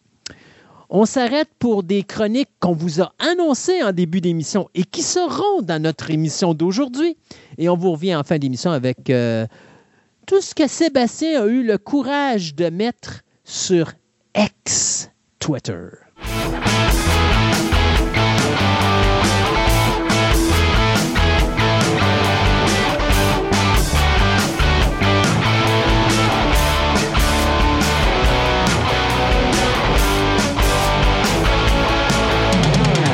Ça fait tellement longtemps qu'on s'est parlé, moi et la personne à qui je m'adresse, dont je ne me rappelle même plus le nom, et lui ne se rappelle plus non plus du mien, qu'on a tout simplement décidé de dire on est rendu à vous parler de jeux de société et on va parler de Seven Wonders et de ses euh, déclinaisons. Bonjour, cher être mystérieux. Bonjour, euh, monsieur de l'inconnu. Comment ça va, Jeff? Ça va bien, Christophe, toi? Oui, ça va bien. Donc, on va parler de l'univers incroyable de Seven Wonders, un des jeux qui, euh, je pense, est un des plus populaires dans ce qui a été fait depuis facilement les dix dernières années, si ce n'est pas presque 15. Effectivement, tu es, vraiment dedans. Ça a été fait en 2010, le jeu Seven Wonders, puis ça roule encore. Des jeux là, après 13 ans qui roulent, honnêtement, là, c'est il y en a, je pense, peut-être sur les, sur les doigts d'une main. Ben, pour le fun comme ça, euh, Seven Wonders, euh, Zombicide, fais-tu partie de ça? Parce que je sais qu'eux autres, ça fait un petit bout de temps qu'ils sont là. oui, Zombicide, ça fait quand même longtemps. Ouais. Ace, Aces Analyze euh, aussi, je pense. C'est comme ça que ça s'appelait? Oui, Access Analyze, Access ouais, Analyze. Jeu de ouais. Euh, ça, c'est bon. Il y a Pandémie aussi qui doit faire euh, son 10 ans. Aventurier du Rail, puis Catan. Après ça, ça commence à être plus difficile d'en trouver. Disons que ça, c'est les plus. Euh, ben, peut-être pas les plus connus, là, mais des jeux connus. C'est quoi qui fait qu'un jeu t'offre la comme ça si longtemps? Parce que c'est quand même un exploit. Là. Euh, tu me dis 2010, on est en 2013, 2023, pardon, donc ça fait 13 ans. Euh, c'est quand même quelque chose d'exceptionnel. Ouais, ben c'est souvent des jeux qui ont gagné des prix à la base. Alors, euh, ils ont été très primés. Puis c'est des jeux qui sont souvent accessibles à, à monsieur et madame tout le monde. Donc, euh, c'est des jeux qu'on va introduire aussi aux, nouveaux joueurs. Puis c'est des choses là, qui, vu qu'ils sont facilement accessibles, les gens peuvent les maîtriser, ils jouent, ils peuvent faire jouer après ça leurs amis parce que c'est pas nécessairement des règles extrêmement complexes. Donc, euh, c'est comme une espèce de de trucs de grand-mère qu'on transmet de génération en génération puis qui, qui, se, propagent à travers les joueurs. OK, donc on parle de Seven Wonders et de ses déclinaisons. Qu'est-ce que tu veux dire par ça? Ben, disons que c'est une mode là, depuis euh, peut-être, euh, je dirais pas 10 ans, mais un peu moins. Euh, maintenant, dès qu'un jeu a un certain succès, ils vont soit en faire une version courte, soit en faire une version pour enfants. Euh, mettons, euh, si je prends les Aventuriers du Rail qu'on vient de mentionner, il y a beaucoup, beaucoup, beaucoup de titres. au début, c'était Aventuriers du Rail Europe, puis ensuite, c'était Aventuriers du Rail États-Unis. Puis là, ils ont sorti Allemagne, il y avait Suisse. Ensuite, ils ont fait des versions courtes, New York, Londres, euh, je sais qu'il y en a un Japon, euh, les, Pays-Bas. Il, y, a, tellement de titres dans cette collection-là. Euh, parce qu'il y a les versions longues, justement. Quand on dit version longue, je dis à peu près une heure. Ensuite, on a les versions courtes avec des tableaux plus petits, des destinations plus petites. au pire, je pourrais revenir sur l'explication du jeu dans une future chronique. Mais dans le fond, on place nos trains, puis on doit relier des villes avec ces trains-là. Puis pour les placer, il faut avoir des cartes de la bonne couleur selon le trajet qu'on veut utiliser. Hmm. Donc, euh, il y a la version courte qui dure autour de peut-être 30 minutes avec une carte plus petite. Et évidemment, il y a la version pour enfants où est-ce que c'est vraiment plus coloré, plus gros. Les trains sont vraiment plus gros pour être certain que les enfants les brisent pas, puis puissent bien les manipuler, puis tout ça. Il y a beaucoup de jeux aussi. Là. Il y en a un, Twilight Imperium, un jeu qui dure, je crois, peut-être 6 à 8 heures de jeu. Et là, il y en a fait une version de jeu à cocher quand je dis jeu à cocher, euh, ça, c'est des jeux où est-ce que, dans le fond, on a notre feuille de papier, puis euh, on coche, dans le fond, selon le style du jeu. Puis euh, après ça, ben là, la feuille est euh, malheureusement à détruire. Par contre, on avait déjà dit dans une chronique précédente, l'idéal, ça serait de les faire plastifier. Euh, ça coûte pas cher, puis même les gens peuvent s'acheter une machine à la maison pour, pour en faire d'autres usages. Mm. Puis après ça, ben, on efface avec un crayon effaçable. Puis c'est un jeu, juste ce jeu-là, qui est techniquement un jeu plus court, ben, il dure, je pense, c'est autour de deux heures, puis on a quatre feuilles à gérer en même temps. Fait que c'est vraiment de l'ouvrage, c'est vraiment quelque chose. Mais là, on parle d'un jeu là, euh, méga expert. Mais euh, il y a beaucoup de jeux là, comme ça qui font des versions euh, à deux. J'ai Splendor, Splendor Duel qui, embarque comme ça. Seven Wonders va en faire partie. Je vais vous en parler un peu plus en détail. même Pandémie aussi a fait d'autres versions. Euh, la version qui s'appelle Pandémie Zone Rouge. Donc, euh, au lieu d'avoir quatre maladies à guérir, on en a seulement trois. La carte est plus petite, puis on peut jumeler les jeux. Fait, évidemment, quand c'est plus petit, la durée de temps euh, du jeu est plus courte. Puis ça permet aussi de, les mettre un petit peu plus facile. Donc, les, jeunes peuvent jouer. puis quand je parle de jeunes, à partir de 7-8 ans, c'est les jeux. Là. On a Charlatan de Belcastel aussi, que j'avais déjà mentionné dans une ancienne chronique. qui ont fait une version pour enfants qui s'appelle le Grand Prix de Belcastel avec des ingrédients plus gros et tout ça. Fait que c'est vraiment une mode un peu là, dans les dernières années d'essayer d'expandre un titre qui est populaire puis de le faire en divers en diverses, euh, en, format divers, pardon. Puis, euh, tu sais, comme pour les jeunes, j'en remarquais de plus en plus, on voit ce qu'on appelle les éditions juniors. Donc, comme tu disais tantôt, les jeux un, face à l'autre, donc à deux, c'est un duel. De plus en plus, tu vois quand même toujours les mêmes termes utilisés de jeu en jeu. Donc, on ne se force pas la tête parce qu'on veut être sûr que les gens comprennent bien quel genre de jeu, à, quel genre de jeu ils ont affaire. Oui, exactement. Fait que si j'ai l'âge de pierre, ben quand j'arrive avec l'âge de pierre junior ou Catan junior, ben on sait on sait c'est quoi, on sait c'est quoi le jeu, à quoi s'attendre. C'est euh, la mécanique reste euh, principalement la même là, donc euh, ça permet aussi d'initier l'enfant puis après ça ben il va être capable de jouer à la version je dirais pas adulte, mais on va dire la version régulière. Fait commençons donc avec Seven Wonders, un jeu qui a été réalisé en 2010 et qui continue de faire parler de lui aujourd'hui, 13 ans plus tard. Oui, ben Seven Wonders est quand même un jeu un peu plus complexe. Celui-là, je ne l'enverrai pas pour initier des gens nouveaux. Euh, par contre, euh, c'est déjà arrivé que j'ai euh, introduit des amis au jeu de société avec ce jeu-là. ils m'en ont pas voulu, sont encore mes amis, fait que c'est pas si mal que ça. Donc, euh, Seven Wonders, euh, bon, pour les petites caractéristiques, euh, c'est un jeu de 2 à 7 joueurs. Je vais mettre une bémol sur le 2, honnêtement. Il y a une variante à 2, mais j'ai l'impression que ça a été amené pour permettre à deux joueurs de le jouer. Mais honnêtement, ça, c'est le genre de jeu qu'il faut être au moins 4. 4, 5, 6, 7, c'est une bonne configuration. 2, 3, là Surtout deux, là, je, n'aime pas. Et c'est pourquoi ils ont fait un format duel, parce que la version à deux était tellement pas intéressante que là, ils ont fallu qu'ils introduisent euh, justement la version à deux. Donc, euh, c'est un 2 à 7 joueurs de 30 minutes. Euh, âge, c'est de 10 ans et plus. c'est un jeu qui est quand même devenu dispendieux. C'est sûr que les, coûts des jeux ont augmenté dans les dernières années à cause des, approvisionnements en carton et ainsi de suite, puis main-d'œuvre. Donc là, il est rendu à 65 comme on a dit, c'est un jeu qui est sorti en 2010 et actuellement, il a quatre extensions à son actif. Donc, c'est pour ça, évidemment, ça se renouvelle parce qu'en mettant une extension, ça redonne la vie au jeu. Puis c'est pour ça, peut-être aussi, qu'il est euh, toujours vivant depuis 13 ans. Là, quand tu parles d'extension, on parle extension pour le jeu de base, mais pour les autres jeux qui vont venir par la suite, est-ce que ces, extensions-là peuvent jouer avec ces jeux-là aussi ou c'est juste avec le jeu de base? Non, c'est seulement avec le jeu de base. Donc, l'extension va, Seven Wonders Duel va aussi avoir ses extensions. Euh, je reviendrai puis je pourrai donner les noms. Mais pour Seven Wonders euh, régulier, on a Leaders, Cities, euh, Edifice qui vient de sortir dernièrement et Armada qui était à la troisième. Donc voilà.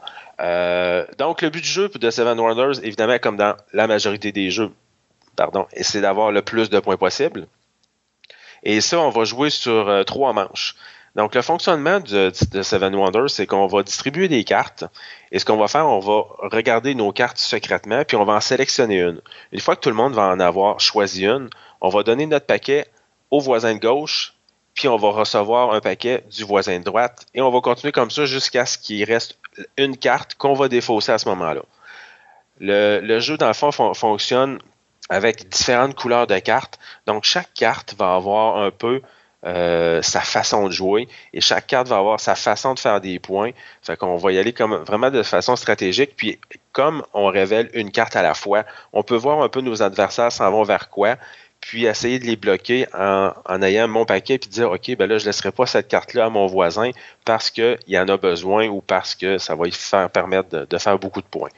Euh, euh, donc, euh, si je peux me permettre de t'arrêter une seconde, ben oui. je sais que c'est de faire des points, mais c'est quoi la base du jeu? C'est-tu construire une ville? C'est oui. Passe-tu à une époque romaine, quelque chose du genre? Oui, excuse-moi, euh, c'est vrai que c'est important à savoir. Donc, Seven Wonders, c'est un jeu où est-ce qu'on va comme se construire une ville euh, qui va produire des ressources pour construire des bâtiments supplémentaires. Donc, on va mettre des cartes devant soi et ces cartes-là vont nous faire faire des points. On a également le but du jeu euh, de Seven Wonders, c'est qu'on a chacun notre merveille.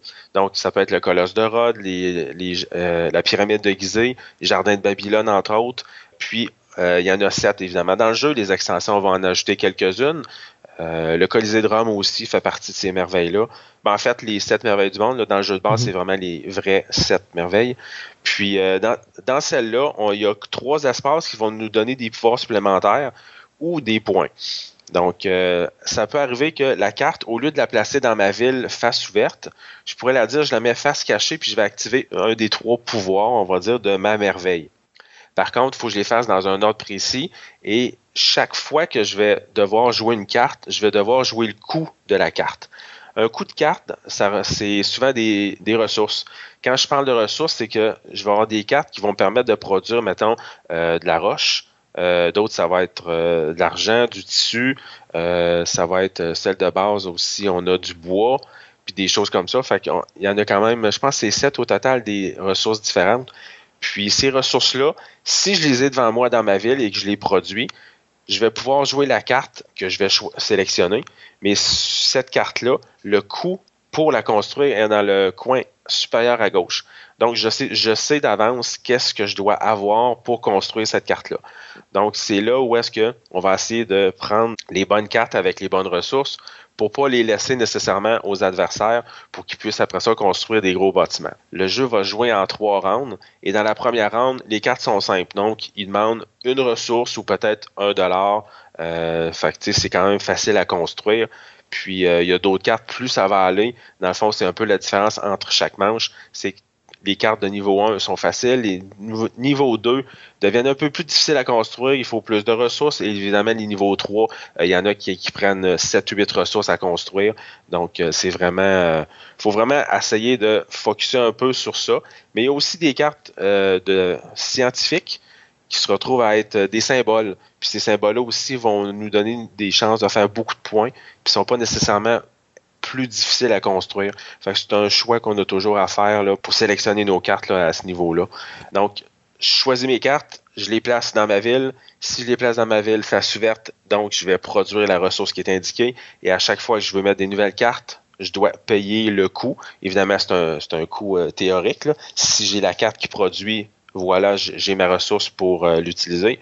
Puis euh, évidemment, il y a aussi un concept d'argent et j'ai le droit aussi d'acheter les ressources de mon voisin. Donc, si je vois que mon voisin à droite a de la brique et que j'en ai besoin, ben, je peux lui donner de l'argent à lui et l'utiliser euh, pour construire la carte que, que, je veux Est-ce que ton voisin a le droit de refuser la transaction ou il est obligé de faire la transaction? Non, il est obligé de faire la transaction parce qu'il a la carte de la bonne ressource devant lui. OK.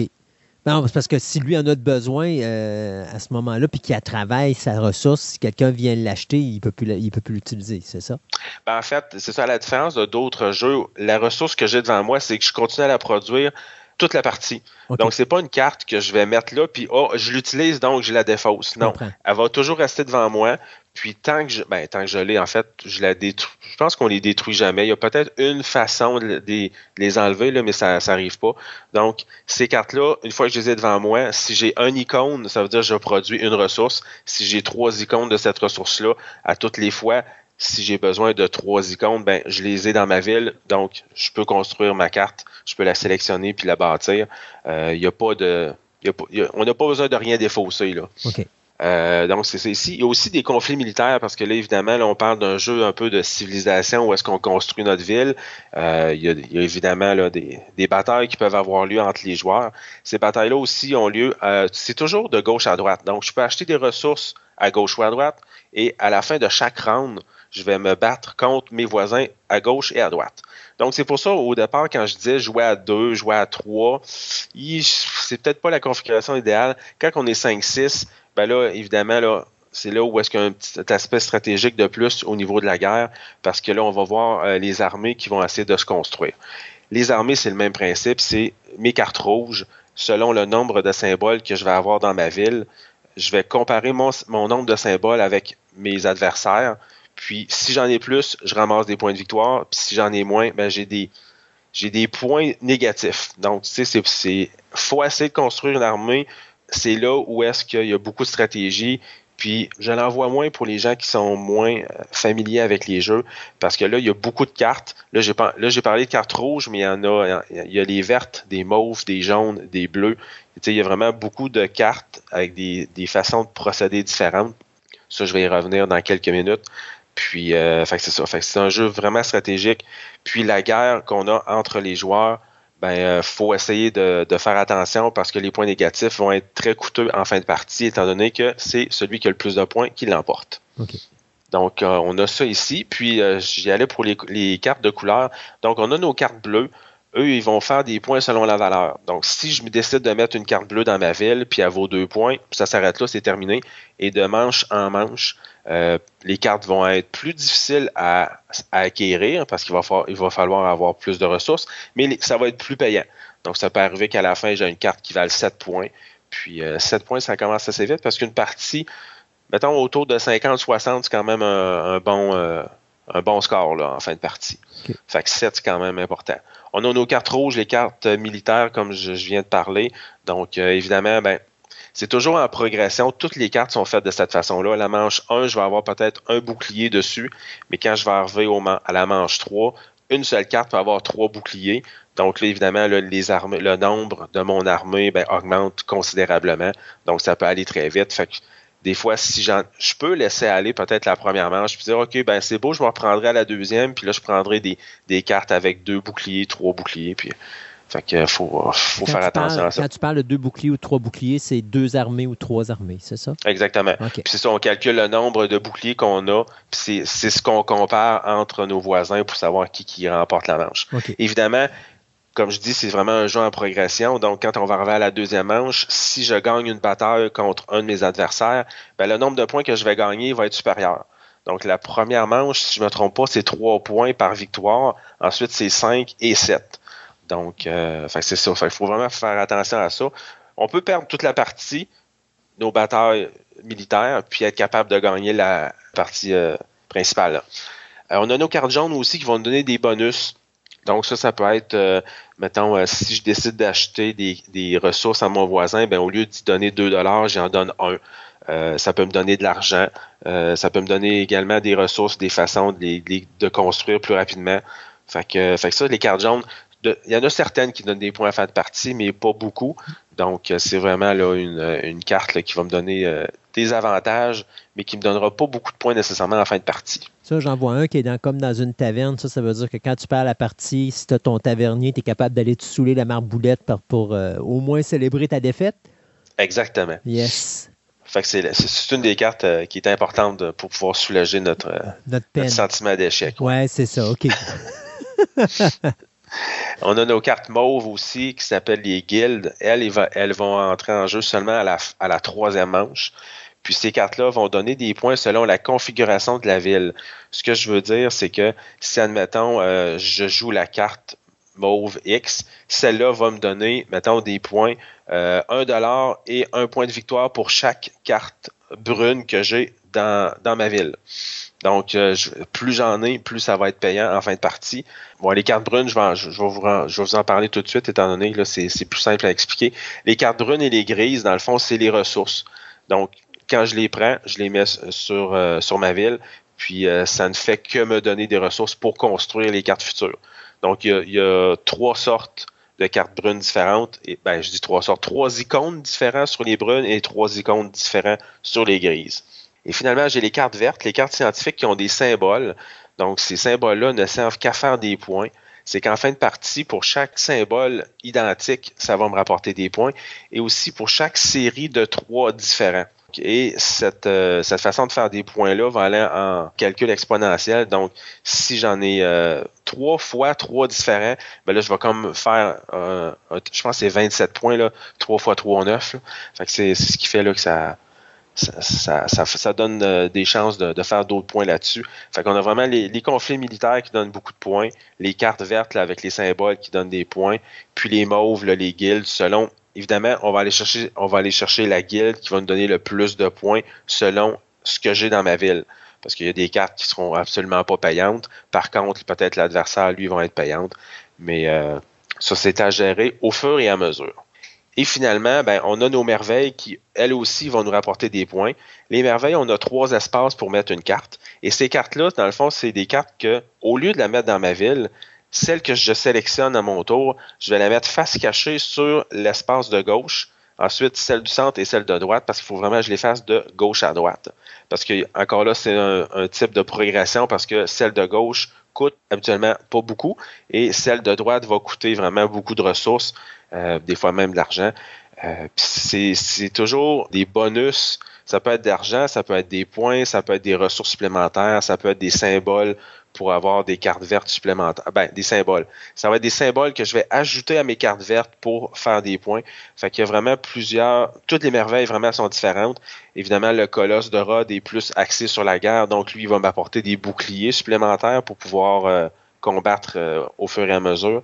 Donc, euh, ces cartes-là, quand je les mets face cachée, bien évidemment, je pourrais mettre face cachée une carte que mon adversaire aurait besoin. Donc, en la mettant là, je la bloque, puis il ne pourra pas s'en servir. Donc, c'est ça. Il y a vraiment beaucoup de façons de faire des points. Il y a beaucoup de sortes de cartes. Donc, c'est ça. C'est un jeu qui est un peu plus stratégique, peut-être un peu moins accessible, mais euh, c'est sûr que là, ça a l'air extrêmement complexe. Mais comme la, majorité des jeux, on joue un tour, on a un petit peu le fonctionnement. Donc, je prends mes cartes. Ensuite, je regarde euh, la dernière carte que je vais défausser, donc personne ne va utiliser. Puis ensuite, euh, je vais vérifier au niveau du conflit militaire si je suis plus fort que les autres. On a fait notre première manche, on sort les cartes de la manche 2, on y va comme ça trois fois. il suffit d'en jouer quelques-unes, puis après ça, OK, ouais, c'est vrai, j'aurais dû faire ça comme ça. Donc maintenant, OK, je sais, je vais essayer de prendre peut-être plus de vertes de cartes vertes plus de cartes mauves euh, en fin de partie parce que là, finalement, je me rends compte que c'est vraiment payant parce que lui il a fait 8 euh, points puis moi j'en ai fait 2. Fait que souvent, c'est un ajustement après une première partie. Comme dans bien des jeux, en fait. Là, euh, il faut en jouer une pour avoir une meilleure idée là, comment axer notre stratégie pour les parties futures. Mais de toute façon, habituellement, ce genre de jeu-là, c'est genre de, de, de ben, c'est genre de jeu entre guillemets où tu deviens meilleur plus tu joues. Exactement, ouais tu développes ta stratégie. Puis il n'y en a pas nécessairement une qui est la bonne. Parce que des gens pourraient dire, ben moi, à chaque fois que je ramasse les vertes, je gagne tout le temps. Il n'y a pas de stratégie qui brise le jeu, qui dit, ben fais seulement celle-là, puis tu es certain de gagner.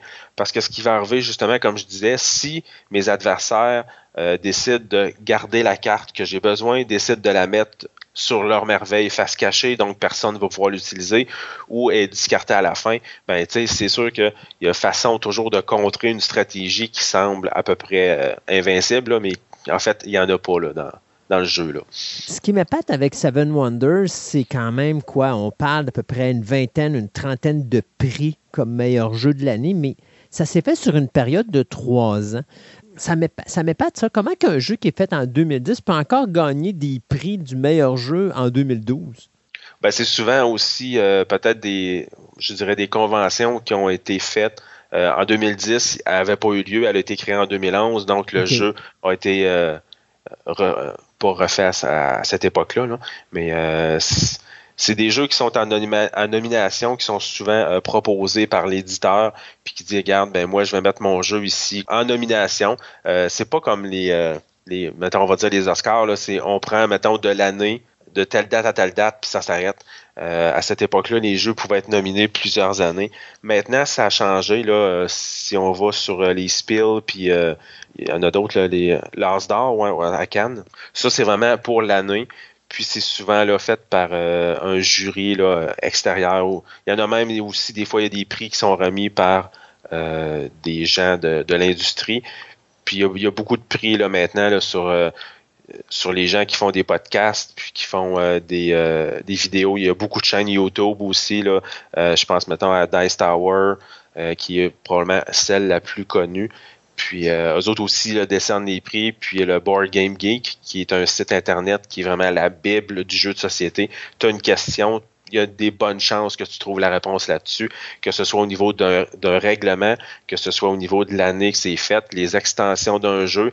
Même ils mettent aussi les cartes promotionnelles comme Seven Wonders. J'ai remarqué, il y a au-dessus de 25 extensions, mais en fait, il y en a quatre majeurs qui ont, qui c'est vraiment une boîte avec beaucoup, un peu plus de contenu, mais il liste aussi toutes les cartes qui ont été sorties. Euh, mettons une carte spéciale. Je sais, je me souviens pas, je pense qu'il y en avait une sur, euh, sur Montréal. Je me demande si c'était pas le stade olympique. Non, c'est la tour du CN, excuse-moi. Il y avait une carte que c'était la tour du CN, fait que c'était une carte promotionnelle que tu pouvais ajouter à ton jeu, qui t'ajoutait une, une façon de gérer ça. Euh, ce qui est le fun aussi euh, sur euh, Board Game Geek, c'est que si des fois vous avez des cartes et vous cherchez quel genre de sleeve vous avez besoin pour protéger vos cartes, normalement l'information va se retrouver là aussi.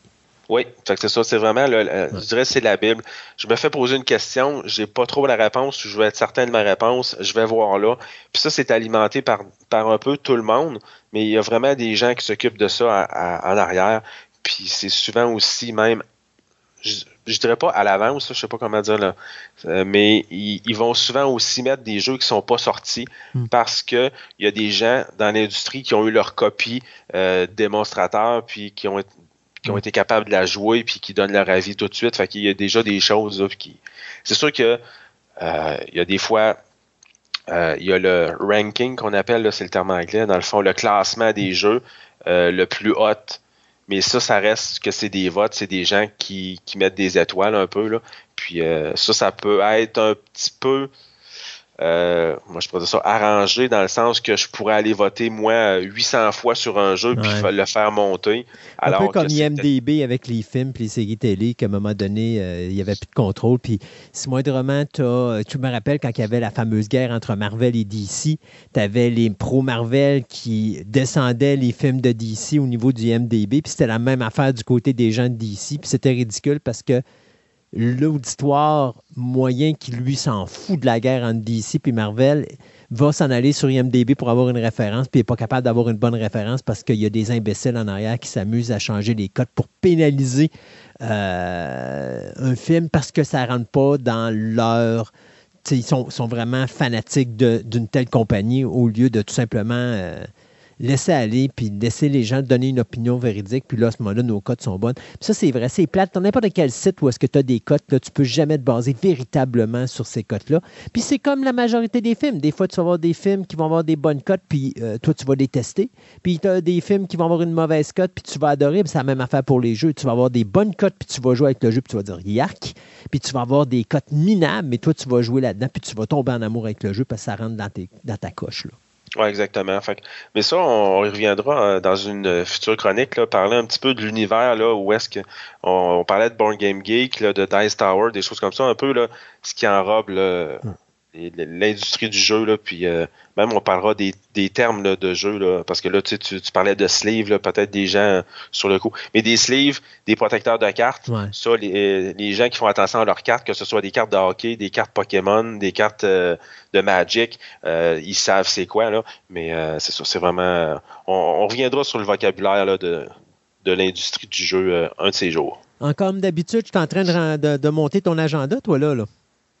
Oui, oui, oui, ben oui, il faut remplir ça, là, exactement. Donc. Donc, voilà pour Seven Wonders. Euh, une dernière façon de faire des points, c'est avec l'argent. Je parlais qu'on avait de l'argent. On commence en début de partie avec un certain nombre, puis on peut acheter des ressources. Évidemment, il y a des cartes qui nous en donnent. En fin de partie, chaque lot de trois pièces va nous valoir un point. Fait qu'on calcule tout ça, puis c'est la personne qui a le plus de points qui l'emporte. Donc, c'est vraiment là, mon système Seven Wonders, c'est ça. Euh, ce, qui, ce, qui, était innovant à l'époque, c'était euh, pourquoi il a gagné beaucoup de prix. C'est le système d'où est-ce que je prends une carte, puis ensuite le paquet, je le passe à mon voisin. Aujourd'hui, il y a énormément de jeux qui utilisent ce système-là, mais à l'époque, c'était le premier jeu. Euh, bon, le premier.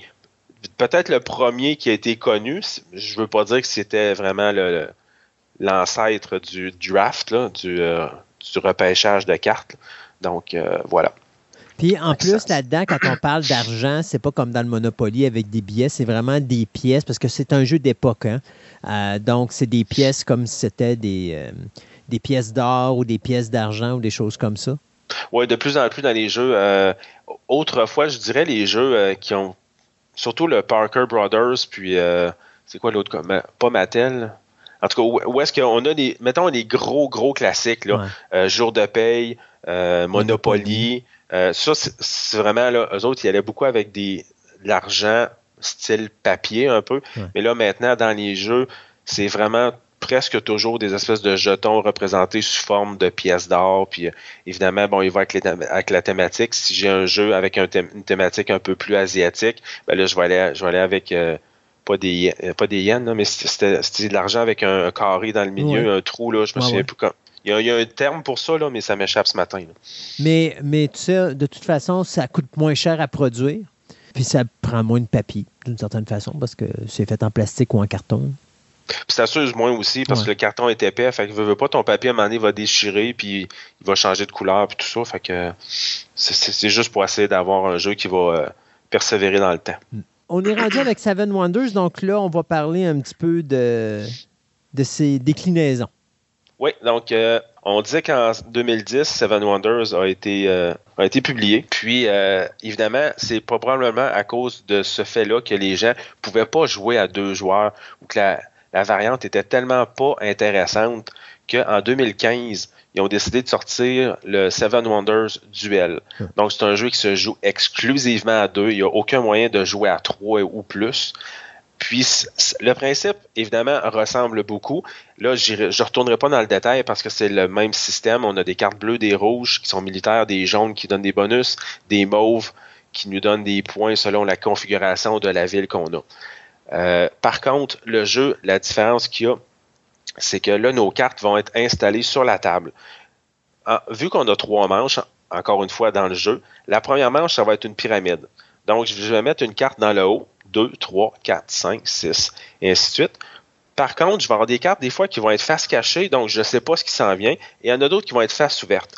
Donc, au départ, quand je décide de prendre une carte, il faut que je la prenne dans la base de ma pyramide. Je ne peux pas aller dans le milieu, puis je ne peux pas aller prendre celle que je veux. Je dois aller à la base. Et au fur et à mesure où la carte de l'étage supérieur va être découverte, c'est-à-dire qu'il n'y aura plus de cartes qui vont être en dessous, là, je vais pouvoir aller la chercher. Fait que ce qui est intéressant, c'est que, étant donné que là, ça devient une espèce de, de ben, pas un système de jeu d'échecs, mais là, on essaie de prévoir ce que l'autre va choisir pour libérer ou ne pas libérer ce que je veux avoir ou ce que je ne veux pas avoir. Donc là, c'est là où est-ce que la stratégie embarque. Au lieu d'avoir un paquet où je sélectionne la carte et je passe à mon voisin, c'est que là, elles sont par terre, j'ai le même regard que mon voisin. Puis, si je décide de prendre cette carte-là, ça risque de lui ouvrir la porte pour que lui prenne euh, la suivante. Donc, on, va sélectionner nos cartes comme ça, mais le principe va rester le même. C'est qu'une fois que je les installe dans ma ville, je vais avoir une façon de faire des points. Et grosso modo, c'est le même principe où est-ce que je dois avoir mes ressources pour pouvoir après ça aller chercher des cartes qui demandent certaines ressources spécifiques.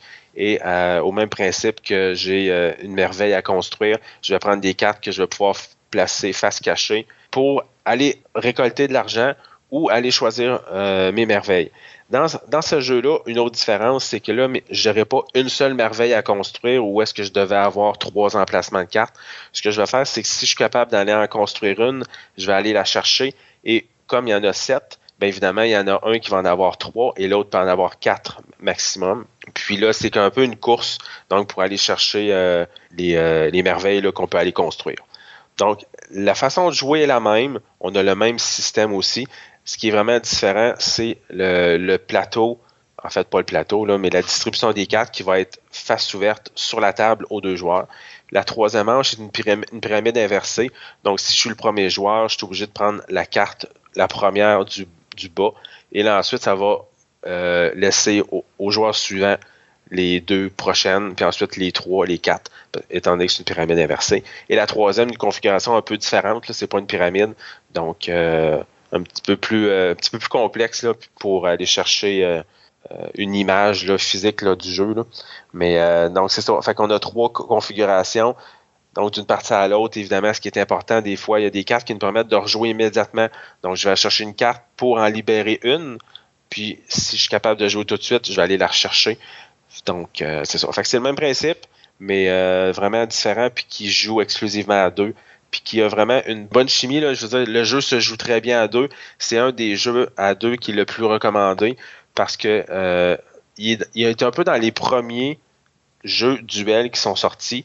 Puis ils ont vraiment frappé dans le mille parce que le jeu est vraiment bien fait, il est bien balancé pour permettre à, à un couple, ben, en tout cas, à, deux personnes de pouvoir jouer. C'est ça. Exact, c'est ça. Euh, ce jeu-là a déjà deux extensions aussi à leur actif. Donc, il y en a une, on ajoute des dieux avec un petit plateau de supplémentaire pour pouvoir aller chercher des cartes puis tout ça.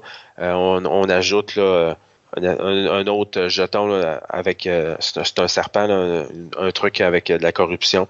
Fait que c'est ça. Fait que là, il y a vraiment toutes sortes de choses. le système est pareil. Puis c'est vraiment pour le faire jouer à deux. Donc, ils ont décidé de, sortir ce jeu-là pour permettre aux gens. Mais sinon, en 2015, on ne parle pas de, COVID à ce moment-là. C'était même pas Non. Donc voilà pour le duel. Et en 2021, ils ont décidé de sortir Seven Wonders Architect. Ah, j'ai pas parlé des prix. Euh, pour Seven Wonders Duel, ils se détaillent autour de 38-40 dollars. Alors que le Seven Wonders régulier, tantôt on parlait de 65. Donc il y a quand même une, petite différence, surtout si on veut jouer à deux de temps en temps. On divise par deux, ça va bien avec le duel. Oui, exactement. Ça, se ressemble. Le Seven Wonders Architect, lui, va être autour d'une soixantaine de dollars, donc on revient rejoindre le Seven Wonders régulier.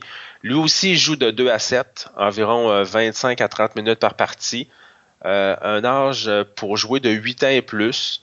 Donc, on va chercher peut-être une catégorie d'âge plus, euh, plus grande. On va aller chercher des, plus jeunes qui, vont être capables de jouer à ce jeu-là. C'est un jeu qui a été sorti en 2021, donc c'est quelque chose qui est quand même récent. Et actuellement, il n'y a aucune extension qui est sortie. Est-ce qu'il en prévoit? Probablement parce qu'il connaît quand même un certain succès? Et pourquoi ils ont sorti une autre version de 2 à 7 joueurs qui joue à peu près le même temps puis qui coûte à peu près la même chose? C'est parce que lui, il est vraiment plus simple quand je dis plus simple et quand même intéressant, je vous dirais que personnellement, en ce moment, je joue beaucoup plus à Architect qu'à Seven Wonders régulier parce que je le trouve un peu plus rapide puis il est vraiment plus fluide. Au lieu d'avoir euh, nos, nos, cartes qu'on va sélectionner en main, c'est qu'on a des paquets de cartes. Donc, j'ai un paquet de cartes à gauche, à droite et j'ai un paquet de cartes au centre. Donc, la carte que je vais aller choisir quand c'est à mon tour à jouer, là, cette fois-ci, c'est pas simultané où est-ce que tout le monde choisit une carte en même temps, puis une fois que tout le monde a choisi, on la révèle. Cette fois-ci, dans Seven Wonders Architect, c'est à mon tour, je vais choisir sur le paquet de gauche, droite ou dans le centre. Dans le centre, on face cachée, donc j'ai aucune idée de ce que je vais aller chercher. Par contre, à gauche et à droite, je vois parce que les autres, les paquets sont ouverts. Le but du jeu dans Seven Wonders, celui-là, ce n'est pas d'avoir le plus de points possible, c'est d'avoir réussi à construire sa merveille le plus rapidement. Nos merveilles, dans le fond, c'est encore les sept merveilles du monde, mais euh, ces merveilles-là, on va les avoir comme un peu physiques. Donc, si j'ai la pyramide, je vais avoir des étages de pyramide que je devrais construire. Et pour les construire dans ce jeu-là, il faut tout simplement euh, deux ressources pareilles, trois ressources différentes, quatre ressources différentes. Donc là, on va pas avec un détail où est-ce qu'une carte me disait dans Seven Wonders régulier, OK, ben là, il te faut euh, euh, deux tissus, une roche, deux bois, puis mettons, je sais pas moi, de, de l'or. Là, cette carte-là, c'est juste deux différentes. Donc, c'est plus simple, il y a moins de ressources aussi. Euh, là, c'est pas vraiment une construction de ville, Là, cette fois-ci, c'est que dans ce jeu-là, c'est je vais accumuler mes ressources pour pouvoir construire. Par contre, c'est le même ce principe-là est différent, c'est que je dois les défausser.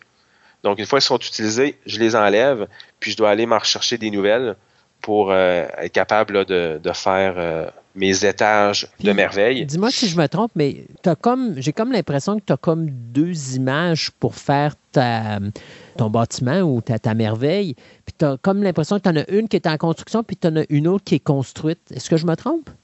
Exactement. Dans le fond, c'est qu'au départ, je vais les mettre à l'envers. Puis là, on voit les échafauds, puis euh, les, morceaux de bois, puis tout ça. Fait que c'est juste un visuel. Puis ça va me dire, admettons, bon, ben, l'étage du bas, ça me prend deux ressources pareilles. Une fois qu'elle est construite, une fois que j'ai pris mes deux ressources, puis je les ai défaussées, je vais la retourner à l'envers. Et là, je vais avoir un peu l'image finale de, de, mon bâtiment. Puis j'y vais comme ça en progression de bas en haut. Euh, il y en a certaines, là, dans, il y a deux colonnes, donc je choisis laquelle des colonnes je commence. mais mais c'est le même principe où est-ce qu'une fois, une fois qu'elle est virée, est construite, elle ne peut pas être détruite. Donc, ce qui accélère un peu plus le, temps de jeu.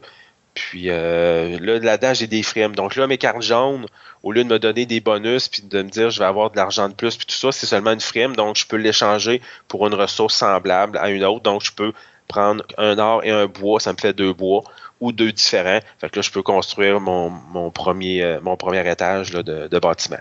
Fait qu'on y va comme ça. Encore là, j'ai des conflits militaires.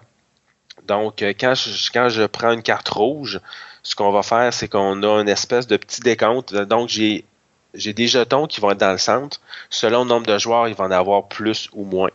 Puis ces jetons-là, dès que je prends une carte avec une espèce de petite trompette de guerre, là, euh, bon, ben là, ces jetons-là, je vais les virer à l'endroit et je vais voir le symbole de guerre. Et une fois que tous les symboles ont été tournés, ben là, à ce moment-là, je vérifie le nombre de boucliers, comme dans l'autre jeu. Mais euh, ces cartes-là, ben, il y en a qui vont être permanentes et il y en a que je vais devoir défausser à chaque fois. Donc, on y va comme ça, à tour de rôle, jusqu'à temps que la partie se termine. Donc, il n'y a pas un système de trois manches avec des cartes de plus en plus, euh, je dirais, puissantes et payantes. C'est vraiment là, le but, c'est de construire sa merveille le plus rapidement possible. Donc, on voit que le système est là. On aurait pu donner un autre nom à ce jeu-là, mais en le donnant à Seven Wonders et en prenant les mêmes symboles, les gens savaient à quoi s'attendre. Hmm. Puis évidemment, ben, quand on dit Seven Wonders, ben, c'est un jeu, tu l'as mentionné, Christophe, il est de qualité, il a gagné énormément de prix, il a été reconnu dans l'industrie depuis des années. Donc, on sait que c'est une valeur gagnante. Euh, dans le fond, c'est comme un peu si euh, je mets un jeu puis je mets Marvel dessus, ben ça va attirer du monde. Puis, euh, ça, c'est un jeu de base, c'est-à-dire que tu n'as pas besoin d'avoir le jeu original, c'est un jeu que tu achètes puis tu peux jouer avec tout de suite. Exactement, c'est ça. Il y a le mot Seven Wonders, par contre, c'est vraiment un jeu qui est distinct, il joue en lui-même, c'est pas une extension de. Mm. Donc, je te confirme, c'est un, stand-alone. Il y a beaucoup de termes anglais, même les, les Français, là, utilise beaucoup la terminologie anglaise, mais ça, on y reviendra plus tard. Là. Euh, plus tard dans ce... Oui? Je vois que tu as euh, des bâtiments qui sont faits en 2D et tu as des bâtiments qui sont faits en 3D. Euh, est-ce que le 3D vient à l'intérieur de ta boîte ou ça, c'est une version spéciale ou c'est juste des, des bâtiments qui ont été faits pour des conventions, des choses comme ça? Non, ça, c'est pas dans le jeu de base. Ce qui est intéressant avec ce jeu-là, c'est que, étant donné que c'est des paquets de cartes, comme je disais, là, ils n'ont pas des cartes je, dirais le particulière, le singulier. Le, rangement est extrêmement bien fait. Donc, je mets mes petits morceaux. C'est pas un casse-tête, on s'entend, parce que le bâtiment est quand même facile à, construire. Donc, je mets ça dans mon petit train en plastique. Je mets mon paquet de cartes. Puis, euh, tout ça se range bien. C'est vraiment, le jeu est bien fait. Quand je décide de jouer, ben, je choisis laquelle des merveilles je vais utiliser parce que chaque merveille aussi va avoir une habilité spéciale que je vais pouvoir faire euh, de temps à autre selon euh, selon ma construction, qui va me donner un icône pour me dire, OK, à ce moment-là, tu peux utiliser ton pouvoir. Puis euh, c'est ça. Fait que sérieusement, le jeu est beau, il est bien fait, euh, il est quand même plus simple que l'autre. Puis il roule, tellement bien. C'est pour ça que je disais tantôt, c'est probablement le jeu que je joue plus actuellement que Seven Wonders régulier. Euh, parce qu'il est plus simple, je peux l'introduire à vraiment plus de joueurs. Et moi, parce que c'est quand même, euh, bon, c'est 2 à 7, puis c'est quoi une game, c'est à peu près une demi-heure, contrairement à l'autre qui est à peu près une heure, une heure et demie? Oui, ben l'autre, j'ai vérifié le Seven Wonders de base régulier, celui qui est sorti en 2010, on parle de 30 minutes, mais honnêtement, moi, j'irais plus à un 45-60. Euh, c'est sûr que. Mais ben, ça dépend du nombre de personnes, je suppose, qui jouent, parce que plus t'es de monde, plus ça dure longtemps. Exactement. Puis euh, maintenant, il y a souvent des jeux, là, il, indique là, 20 minutes par joueur, mais à l'époque, là, c'est vraiment, là, on disait, c'est peut-être une durée moyenne. Peut-être qu'à trois joueurs, ça pouvait aller plus vite, puis à six joueurs, ça allait peut-être autour de 45. Il indique 30, là, mais honnêtement, je dirais plus vers un 45, proche 60. Tandis que l'architecte, une trentaine de minutes, là, je pense que c'est réaliste. Y avait-tu d'autres jeux à souligner dans cette euh, série de jeux? Parce que Seven Wonders. D'ailleurs, dis-moi si je me trompe, mais je pense qu'ils ont, fait une nouvelle édition de Seven Wonders au début des années 2020. Euh, ils l'ont-tu modernisé, la version, ou c'est juste la même qu'ils ont faite parce qu'il n'y en avait plus sur le marché puis ils ont décidé de le reproduire? Ben, j'ai l'impression oui, c'était peut-être un coup, un, coup marketing. Ils ont voulu ressortir le jeu. Euh, oui, ils ont refait euh, l'art, si on veut dire. Le visuel a été euh, amélioré, retravaillé. Les cartes sont vraiment belles parce que là, ils ont un petit reflet euh, doré ou argenté. Là, fait que, ils sont vraiment plus belles qu'avant. le jeu, il est vraiment pareil. Il n'y a pas de différence. Je me demande, j'ai pas vérifié carte par carte, mais j'ai l'impression qu'à 90-95%, c'est exactement le même jeu. Le visuel a changé seulement ce qui est plate un peu pour euh, les joueurs, c'est que justement quelqu'un qui commence aujourd'hui, qui ne peut plus trouver l'ancienne version, à part peut-être sur le, marché secondaire, les, les eBay puis les marketplaces de ce monde. Euh, le jeu actuel, tu peux combiner les anciennes euh, extensions. La nouvelle version, comme ils ont changé les cartes, si je veux joindre les extensions de l'ancienne version, c'est possible. Sauf que vu que le visuel a changé et le, le dessus des cartes aussi. Donc, si je les brasse, le paquet, je vais vraiment voir mes cartes d'extension. Il y a vraiment une différence. Donc, c'est pas l'idéal. Euh, même ce qu'ils ont fait, c'est que les extensions ont été aussi retravaillées et aussi réimprimées. Euh, cette année-là, je pense c'est autour de 2020. Ils ont sorti le Seven Wonders de base et ensuite les, les trois extensions sont sorties. Puis la quatrième édifice, ben, elle est sortie exclusivement avec la nouvelle version. Puis ça fait euh, peut-être, euh, c'est ça sorti fin 2022, début 2000, non, c'est pas vrai, début 2023. Donc euh, c'est ça. Elle n'est pas trouvable dans l'ancien format, mais quelqu'un qui a l'ancienne version, ça sera pas vraiment compatible avec la nouvelle. C'est un peu plate parce que là les gens doivent se le racheter, mais du même coup, elle est vraiment plus belle visuellement. Ok. J'avais vu aussi qu'il avait fait un jeu D de Seven Wonders ça existait, mais ça n'a pas, ça pas, perduré dans le temps. Non, celui-là, il n'a pas été euh, assez populaire pour euh, conserver. Euh, c'est pour ça que j'en ai pas vraiment fait mention. Là. il, a vraiment passé là, sous le radar. Y a-t-il d'autres choses qu'on doit rajouter sur l'univers de Seven Wonders? Non, pas vraiment. Ça fait un peu le tour. C'est dans le fond, j'ai Seven Wonders de 2010 qui est vraiment la version un petit peu plus intermédiaire slash expert, ou est-ce que c'est vraiment un, petit peu plus complexe? Le Seven Wonders Duel pour jouer seulement à deux. Donc celui-là, euh, un peu la même mécanique, donc il faut quand même avoir un peu d'expérience en jeu parce qu'il n'est pas nécessairement extrêmement facile et accessible à tous. Par contre, l'architecte, c'est ma version courte, ma, version qui est plus accessible à tout le monde. Donc euh, voilà. Euh, ça, fait, ça fait le tour de. Ça fait un résumé là, de, la chronique. Et si je me trompe pas, même Seven Wonders a fait un hommage à Catan à un moment donné parce que je pense qu'ils ont fait un jeu de Catan, ça se peut-tu? Ils ont fait une promo, donc il y avait une, des merveilles où est-ce qu'on pouvait jouer, c'était Catan. tu pouvais prendre Catan au lieu de prendre, mettons, les, jardins de Babylone. Puis là, c'était ta carte qui avait des effets euh, particuliers. Donc ça, c'est une des, des trucs promotionnels qui ont déjà sorti au fil des années. J'espère pour les compagnies de production que c'était deux jeux qui étaient euh, sous la même enseigne pour éviter la compétition. Euh, non, ils n'étaient pas sous la même enseigne. Non, c'était vraiment deux éditeurs différents. Euh, j'ai l'impression qu'à un moment donné, les gens acceptent de vouloir comme travailler ensemble pour faire quelque chose de spécial pour dire OK, garde, on va faire ça pour les joueurs pour essayer de, de faire un, un beau coup, là, puis de faire quelque chose qui est vraiment intéressant et qui devient un peu type de collection en disant ben, je veux me procurer ça parce que ça probablement que je ne serai pas capable l'année prochaine, ça se trouvera plus.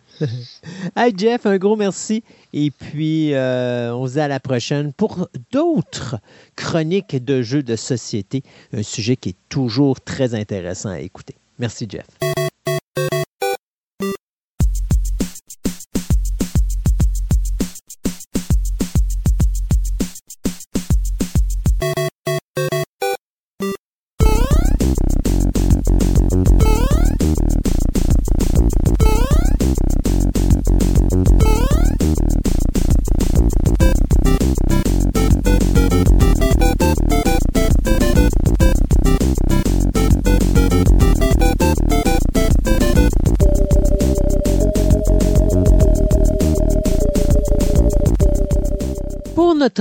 De euh, jeux vidéo, notre ami Julien a décidé d'utiliser son expérience personnelle afin de nous parler d'un jeu familial qui parle de la vie en famille et qui nous donne le contrôle sur une famille, sur à quel point elle peut détruire l'intérieur de sa résidence par elle-même. C'est à peu près ça, Julien, qu'on va parler aujourd'hui? Ça ressemble à ça quand tu fais mal les choses, mais, ça finit souvent comme ça de toute façon. Donc, on parle de The Sims. Honnêtement, je connais vraiment pas ça. J'ai jamais entendu parler de ça. Alors, explique-moi un petit peu, qu'est-ce que The Sims?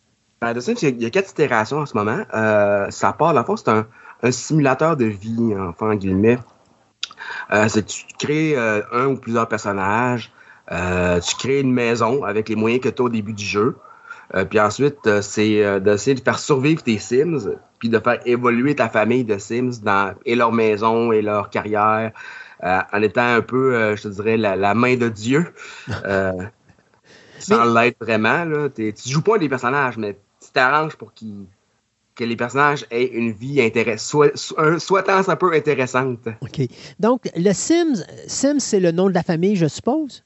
Probablement, non, mais c'est euh, ça vient un peu, euh, tu sais, des, t'avais SimCity, t'avais c'est Firaxis qui a fait ça, c'est la série toute SimCity et compagnie.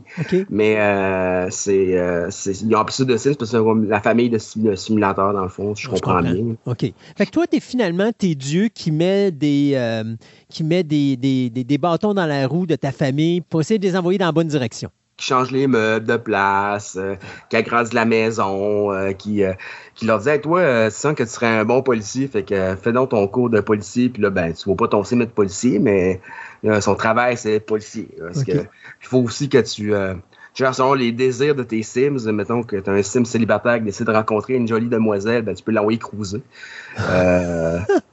et se faire une famille. Fait qu'à un moment, tu peux t'avancer avec plus de bébés que tu pensais en avoir dans ta famille.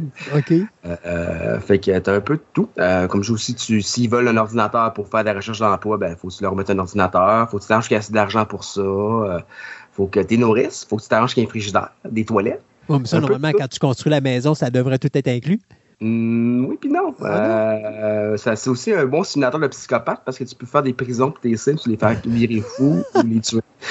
Euh, comme beaucoup de jeunes ont, découvert euh, assez rapidement. dans le fond, pour faire une histoire courte, c'est le game designer Will Wright qui avait été inspiré, dans le fond, par des événements qui s'étaient passés à. C'était il y a une grosse tempête de feu à Auckland, puis il y a beaucoup lui fait qui a reconstruit sa maison pour sa famille reliée à ça.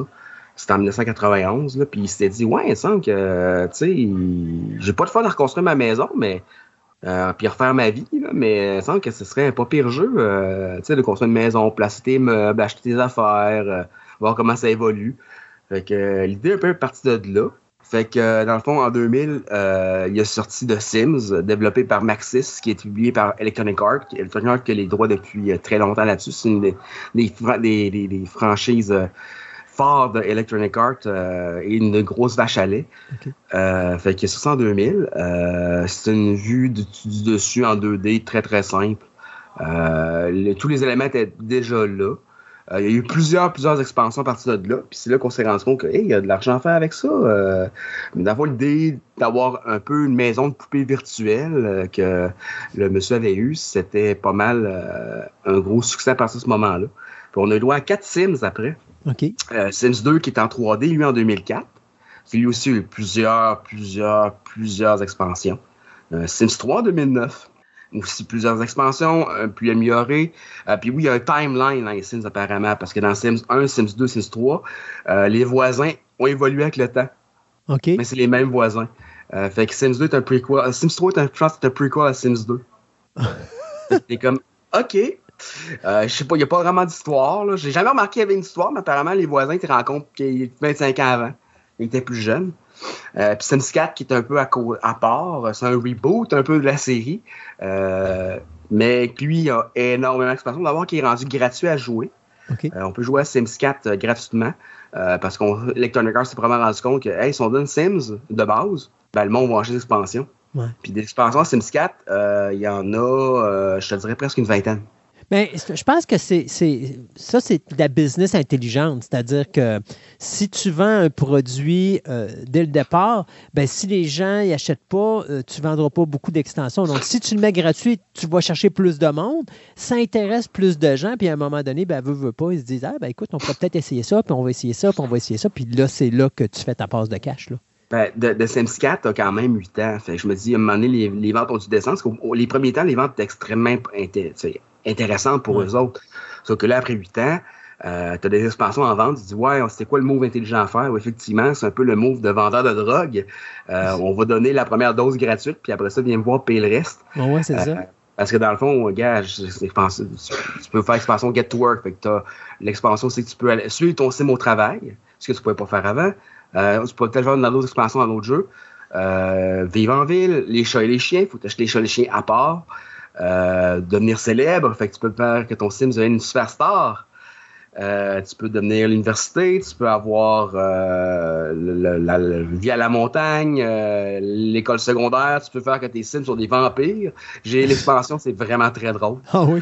Euh, fait que tu caches le fait que tu es un vampire, euh, tu séduis des gens et tu, tu manges euh, allègrement leur vie en étant un petit vampire. c'est vraiment drôle. Vraiment un, genre de Fright Night, mais en jeu vidéo. Ouais, c'est ça. fait que tu avec tous les gars de la ville. oui, tes sims peuvent se faire des amis? OK. Qui viennent chez eux. tu peux faire. comme tu peux. C'est vraiment, comme, comme, comme le créateur disait, une maison poupée virtuelle. Fait que toutes les petites filles, euh, tous les garçons aussi, parce que Dieu sait qu'il y a beaucoup de garçons qui jouent aux Sims. Euh, mais tu peux vraiment faire tout. Là. Tout ce que tu pourrais penser faire avec des figurines, des poupées, tu peux pratiquement le faire. Pour un prix dans certains cas, comme je te dis, les expansions, si tu veux des chiens et des chats, ben, ah, faut que tu payes. Euh, mais comme dit, on disait tantôt, l'idée derrière ça est solide. Je veux dire, tu veux sont, les compagnies de judo sont faire de l'argent, surtout Electronic Arts, on les connaît. Euh, donc. Euh, fait comment ça fonctionne exactement? Euh, mettons que j'achèterais le, jeu de base.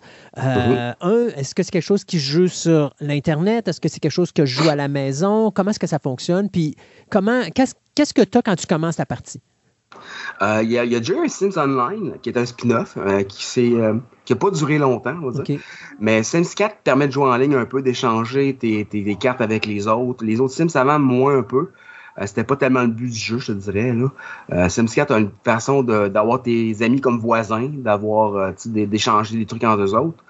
Par contre, ce que tu as au départ, tu peux créer autant de Sims que tu veux. tu peux créer papa, maman, les enfants. Ensuite, un montant X pour faire ta maison, un terrain, un montant. Euh, là, tu vas acheter ta maison. Tu peux déménager au, fil du temps aussi. Tu peux décider, ah, ma maison est trop petite, je vais déménager, je vais acheter une plus grosse ou en construire une plus grosse ailleurs. Euh, donc, au, début, tu as tes personnages, un montant X d'argent, puis du temps pour créer ta maison. Puis après ça, ben, tu la fais évoluer selon les carrières de tes Sims, parce que oui, sans l'expansion, dépendamment de la version de l'itération du jeu, tu peux les vois pas travailler, mais ils partent au travail. Euh, chaque jour, tu les vois partir à 8 heures le matin, par exemple. Toi, tu, te ramasses avec la maison. Euh, tu, peux faire plein de modifications. Quand ils reviennent, ils sont tout fourrés. Euh, c'est-tu un jeu en temps. c'est pas en temps réel. Ok, c'est pas en temps réel. Ça passe un peu plus vite, puis tu peux accélérer ou ralentir le temps, selon ce que tu as besoin. C'est sûr que le temps, le, 8 heures par jour, tes sims sont plus à la maison, puis toi, tu pas de sous ou pas le goût de créer d'autres choses dans ta maison, t'accélères. Euh, à part que tu vois les voisins rentrer euh, random parce que apparemment dans la vie des Sims, les voisins peuvent rentrer chez vous n'importe quand, n'importe où euh, pour n'importe quelle raison. c'est pas rare que j'ai vu des Sims voisins assis dans le divan de mes Sims en train d'écouter la TV pendant qu'ils étaient au travail. Je sais pas si c'est un bug ou un feature. je trouve ça très drôle. Puis, OK, donc, comment est-ce que tu change la destinée de, tes, de ta famille. Parce que là, tu es coincé dans la maison, mais tes personnages s'en vont à l'extérieur. Bon, tantôt, tu me dis qu'avec les prochaines versions, on va pouvoir aller accompagner nos gens au travail. Les au travail ou à l'école. Mais mettons que tu es dans ta maison, comment tu fais pour modifier le futur ou la direction ou la destinée de tes personnages? En gros, c'est avec leur carrière surtout. Euh, puis avec leurs amis aussi. Là. Fait qu'avec leur carrière, tu, tu leur achètes un ordinateur, puis le journal, dépendant de la version encore une fois. Euh, parce qu'en 2000, ça, que aller, sur LinkedIn pour euh, te trouver une job, c'était moins euh, prévalent. mais tu vas aller sur l'ordinateur, ils vont chercher un travail, puis là, tu as la liste des travaux, des travaux qu'ils peuvent faire. Là, tu as choisi une job selon leurs compétences, leurs habilités que tu leur as données au départ ou selon leur désir, parce que c'est ça qui peut décider que moi, s'il y a un petit bulle qui apparaît à côté avec un petit chapeau de policier, ben ah, je pense qu'il veut être policier. Fait que euh, tu peux l'envoyer dans, comme policier, puis il va être encore plus heureux. Fait que le but, dans le fond, les scènes, c'est un de les faire survivre, deux de les rendre heureux. Euh, fait qu'il va être heureux d'être policier. Puis là, à partir de ce moment-là, il va commencer à ramasser des sous. Euh, puis tu vas pouvoir commencer à faire plus avec sa maison. mais tu peux aussi décider que non, non, toi, tu vas être avocat. Fait que ça. Que là, il va être malheureux, mais il va être riche. ah, ça dépend si tu es avocat. Non, je ne veux pas pour cracher ses avocats non plus. Mais, Si, le, petit monsieur Sims ne voulait pas être avocat, ou le petit madame Sims ne voulait pas être avocat, ben, eh, eh, euh, Dieu a décidé que non. Mais euh, à ce moment-là, tantôt tu dis qu'il y a une petite bulle qui apparaît, qu'est-ce qui détermine que, parce que là, tu sais, je me dis tout le monde va avoir le même jeu, mais les personnages n'auront pas la même destinée. Donc, comment est-ce comment est-ce que ton personnage peut arriver et te faire une petite bulle pour dire moi ça me tenterait d'être policier puis que pour une autre personne c'est hey j'aimerais ça être une personne qui euh, a une boutique de fleurs ça peut aller selon ce que tu as mis au départ euh, dans, les spécificités de ton sim, dans le fond, est-ce qu'il aime. Euh, il faut dire qu'est-ce qu'il aime, qu'est-ce qu'il aime pas? Puis je mets un algorithme qui fait comme OK, s'il aime ça, ça, on va dire, lui, il va plus se diriger vers là, puis il doit comme une, Là, je, présume un peu la programmation du jeu, là, mais il doit avoir une façon de déterminer quel genre d'emploi il veut, puis il en, choisir un dans le top, puis il veut être ça. Est-ce qu'il peut arriver, est-ce que le jeu est, a poussé euh, jusqu'à l'extrême, c'est-à-dire à un moment donné, pour une raison quelconque, un personnage dans ta famille qui va décéder, qui amène une complexité différente, puis que là, tu es obligé d'ajuster ta famille avec ta vie familiale avec ça? Euh, oui, non, les personnages décèdent après un certain temps. Fait que tu peux te ramasser qu'une troisième, quatrième génération de Sims après un certain temps, où, euh, où ses grands-papa et grand-maman Sims originaux sont décédés. Euh, la mort vient les chercher, ce qui est très drôle. Fait que oui, tu as vraiment la mort qui vient les chercher. Euh, tu peux les sauver des fois, mais pas, pas tout le temps. Le moment euh, ça fait non. Ou ils peuvent se mettre en feu parce qu'ils ont fait la cuisine dans une cuisine qui n'était pas salubre parce que tu l'as pas tu l'auras pas fait ramasser ou parce qu'ils sont trop paresseux ou parce que tu as vraiment fait un, une job de, de, de schnout. pour les Français, c'est le mot en M. à, à créer une cuisine décente. Donc, euh, c'est ça. Il peut leur arriver des accidents, ou ils peuvent mourir naturellement de vieillesse. Mhm. Fait que la mort vient les chercher. Tu peux les sauver un certain nombre de fois en suppliant de ne pas, euh, de pas les amener, mais à un moment donné, ça marche plus. Euh, mais c'est ça. oui, effectivement, tu penses, est-ce qu'il y a une complexité? Pas vraiment. Il n'y a pas de testament à gérer, là, je rassure tout le monde. Là. mais c'est ça. À un moment donné, ben, tes vont être tristes hein, quand papa est mort un certain temps. Fait qu'ils vont avoir la déprime. Il faut que tu essaies de les de leur remonter le moral un peu avec euh, en leur envoyant une nouvelle télé, par exemple, ou euh, un nouveau bébé, ou peu importe, là. Ou en améliorant leur vie amoureuse, qu'ils envoient un peu euh, voir les voisins. la galipote, comme on dit en bon québécois, chez les voisins. fait que oui, puis créer un nouveau couple. Ou, fait que oui, quand tu crées un nouveau couple, d'ailleurs, ce qui est le fun, c'est que le sim, ce que ton personnage a séduit, euh, il peut un autre homme, une femme, n'importe quoi, parce que oui, euh, The Sims est open à ce point-là. Euh, tu peux, tu peux t'en prendre le contrôle à ce moment-là qui rentre dans ta famille. OK. C'est quoi la différence entre le premier, le deuxième, le troisième et le quatrième jeu? je dirais graphiquement, oui, énormément. C'est surtout graphique, surtout esthétique. le 1, 2, 3, beaucoup, beaucoup esthétique. Plus, plus d'options, c'est certain. Toujours, on rajoute, on rajoute, on rajoute. Euh, le 3, c'est la version, le 4, c'est la version en ligne qui est un peu plus développée. Même si, comme je dis, il y a déjà un Sims en ligne euh, et même un Sim mobile qui ont existé, euh, qui ont été des succès mitigés, je dirais. Il y a même eu un sim médiéval qui avait l'air super intéressant, que j'ai comme pas écouté, on dirait, quand c'est passé, j'ai comme pas vu passer du tout. C'était pas sur mon radar, mais assez intéressant. Euh, c'est quoi que un sim mobile? Euh, peut-être un, gros 6 euh, ans, mais ça a été... Euh, c'est quoi que tu appelles un sim mobile? C'est-tu pour les téléphones cellulaires? Téléphone cellulaire, oui. OK. Ben, Sims, ils l'ont mis sur toutes les consoles, même sur le Game Boy, c'est pas compliqué. Là. Game Boy Advance, il l'a eu aussi. Euh, ils, ont, ils ont vu que ça marchait bien à partir de Sims 2, je dirais. ils ont commencé à, à sortir ça sur toutes les consoles, sur des versions, bien sûr, parce que t'as pas un PC, tu n'as pas les capacités d'un PC à part du temps. Des, puis une manette, ça va moins bien qu'une souris puis un clavier dans dans ce jeu-là. Euh, fait que tu avais euh, des versions un peu édulcorées, épurées pour les consoles qui sont sorties. Fait que The Sims est trouvable sur à peu près toutes les consoles euh, inimaginables. OK. Lequel qui s'est vendu le mieux? Je te dirais que jusqu'à maintenant, ça semble être Sims 4, mais toutes les Sims ont battu des records de vente. Euh, surtout à cause des expansions. Là, euh, j'ai pas les chiffres devant moi, mais je sais que ça s'est vendu à des. Euh... En part, il n'y a pas grand monde qui a pas entendu parler des Sims. bon, mais tu sais, moi, moi euh, je suis pas. J'ai arrêté de jouer aux jeux vidéo à un moment donné, puis euh, euh, j'ai comme complètement. Ah, t'as arrêté au Texas Instruments, tout pour ça. Ouais, non, c'est ça, exactement. Je suis encore avec mon, mon, clavier, puis j'avais même pas de souris, j'avais mon espèce de. Comment t'appelles ça, donc le. on, est tellement vieux, je on est tellement vieux, je me souviens encore de la, de la fois que tu m'as rencontré dans ma caverne, puis qu'on a dessiné des peintures sur les murs, c'était malade. Non, c'est ça. Mais j'avais encore, tu sais, le joystick avec le petit piton sur le dessus. Ça, c'était le Commodore qui avait ça. Euh, ah non, non, écoute, je, suis un vieux de la vieille. Mais non, euh, parce que euh, j'ai jamais entendu parler d'un jeu, mais tu sais, je sais qu'il y a tellement de choses qui existent. Mais tu sais, bon, je comprends des gens qui vont dire, mettons, OK, le but, c'est de voler des voitures ou le but, c'est de faire ci ou le but, c'est de faire ça. Mais de faire quelque chose de familial, je trouve ça original parce que justement, c'est autre chose. C'est ailleurs comme jeu. Puis c'est. Ben, j'allais dire, c'est complètement pacifique, c'est complètement, juste gentil, mais c'est pas vrai parce que tout le monde qui a trouvé le moyen d'être des vrais véritables psychopathes avec ce jeu-là. Euh, je suis sûr que ça a parti la carrière de plusieurs tueurs en série, là, honnêtement, là, mais euh, je suis fait d'enlever l'échelle dans la piscine, ton sim peut se noyer. Euh, ah oui?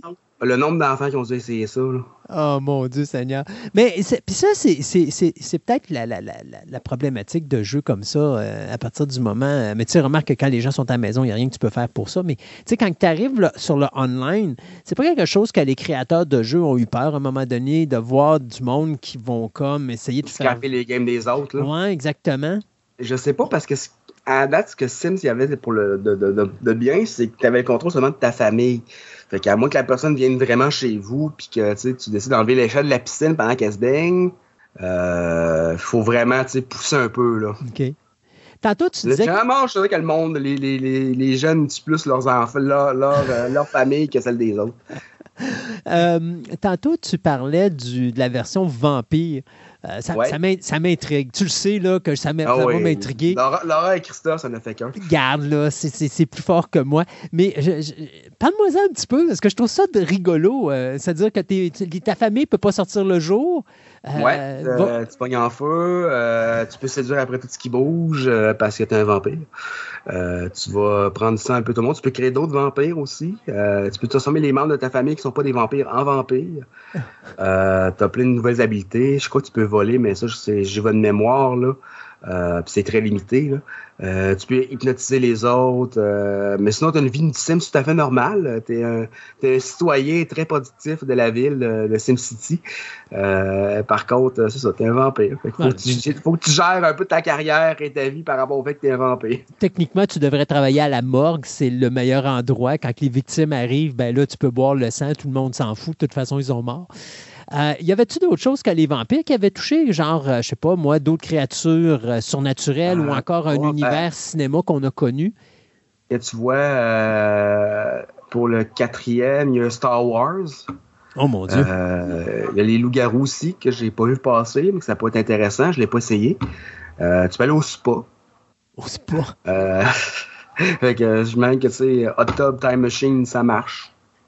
Euh, high School, le nombre de films qui se passent là, probablement aussi. Tu peux refaire American Pie, peut-être. High School, c'est le fun parce que c'est ta vie universitaire. Ouais, mais tu peux envoyer tes jeunes à l'école. Tu sais, juste les voir partir, tu vois ce qu'ils font à l'école. Euh, Growing Together qui permet des, des, vieux. Euh, après ça, t'as la magie. Fait que pseudo Harry Potter sans dire que c'est Harry Potter parce que pour qu'ils n'ont pas les droits. Ouais. Euh, puis t'as, bon, décoration, mais Star Wars va être assez drôle. Euh, pour pas l'avoir essayé, mais je pense que je vais peut-être aller me le prendre éventuellement parce que je veux construire une maison sur Hot, je pourrais. Ou sur Dagobah, à côté de celle de Yoda. Les terrains doivent pas coûter très cher là-bas. Non, ça doit être assez tranquille. Exactement. Euh, tu vois, Sims 3, lui, avait les créatures surnaturelles. Fait que je mets qu'un vampire rentrait là-dedans. Euh, Sims 2 avait pas grand chose par rapport à ça. Ben, il y avait la magie. Euh, puis Sims aussi. Fait euh, je pense qu'il y a eu beaucoup de pseudo Harry Potter, mais des loups-garous des vampires, ça date plus de Sims 3, Sims 4. OK. Comment ça. Bon, OK. Euh, j'achète un jeu de base parce que, bon, tu sais, je suis une vieillerie, donc j'ai pas l'habitude de ça, mais j'achète un jeu de base euh, et là, j'ai des extensions. Bon, euh, les extensions, je suppose que ça va être pour les jeux qui marchent sur des ordinateurs, pas sur des consoles? Consoles aussi sont disponibles. Fait comment ça fonctionne? Mettons un exemple. Là, j'ai acheté euh, Sims 4, puis il y a à peu près quoi? Je pense qu'il y a une dizaine d'extensions qui existent. à peu près. Euh, donc, à ce moment-là, si j'ai huit extensions, est-ce que les huit extensions peuvent travailler en même temps que le oh jeu de base? Fait oh comment ça marche? Tu peux avoir un vampire sur Star, sur, euh, sur... Star Wars. Sur Star Wars. oui, c'est ça. Avec, un peu ridicule, oui, tu peux le faire. oui, avec la, famille à côté, que c'est des loups-garous.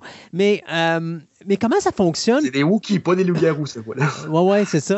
Mais comment, comment ça fonctionne? Euh, je, je, je un par-dessus l'autre. Mais je me que Star Wars, c'est un peu à part. Probablement qu'il faut que tu le mettes à on, je ne l'ai pas essayé. Là. Mais les autres, euh, comme Vampire, euh, ben, elle est là, puis euh, c'est pas tant la. Je pense que tu peux les, les désactiver là, pour pas l'avoir pour cette partie-là, par exemple. OK. Mais normalement, je pense que ça, de mémoire, ça part tout en même temps. mais Star Wars, c'est tellement un peu à part que je pas mal certain que euh, tu n'auras pas des voisins ici euh, qui vont venir te voir pour t'emprunter du sucre le lendemain. Mais peut-être que la base, tu sais, mettons un exemple, euh, si tu as pris la section chat et chien, ben là, il y a peut-être des chats et des chiens style. Oui, exactement, exactement. Ou encore des chats et des chiens style extraterrestre. Là. Euh... Ouais, pourrait l'essayer, honnêtement. Euh, je serais curieux. Puis je reviendrai avec une chronique 2. Euh, Sims 2. Euh, Sims euh, chronique 2, excuse-moi. Star Wars Electric Boogaloo. Là. Uh-huh. The Search.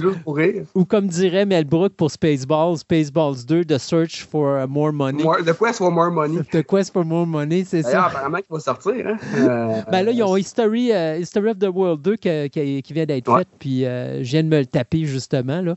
Très décevant, mais bon, enfin et que veux-tu? Melbrook n'est plus là, hein, il est en même assez âgé. Là, fait que... Non, je suis encore surpris qu'il soit encore vivant en vie, honnêtement. Là, ah, mais... il, y en a encore dans le coffre, le bonhomme. Oh non, mais il est, plus jeune jeune. C'est plus.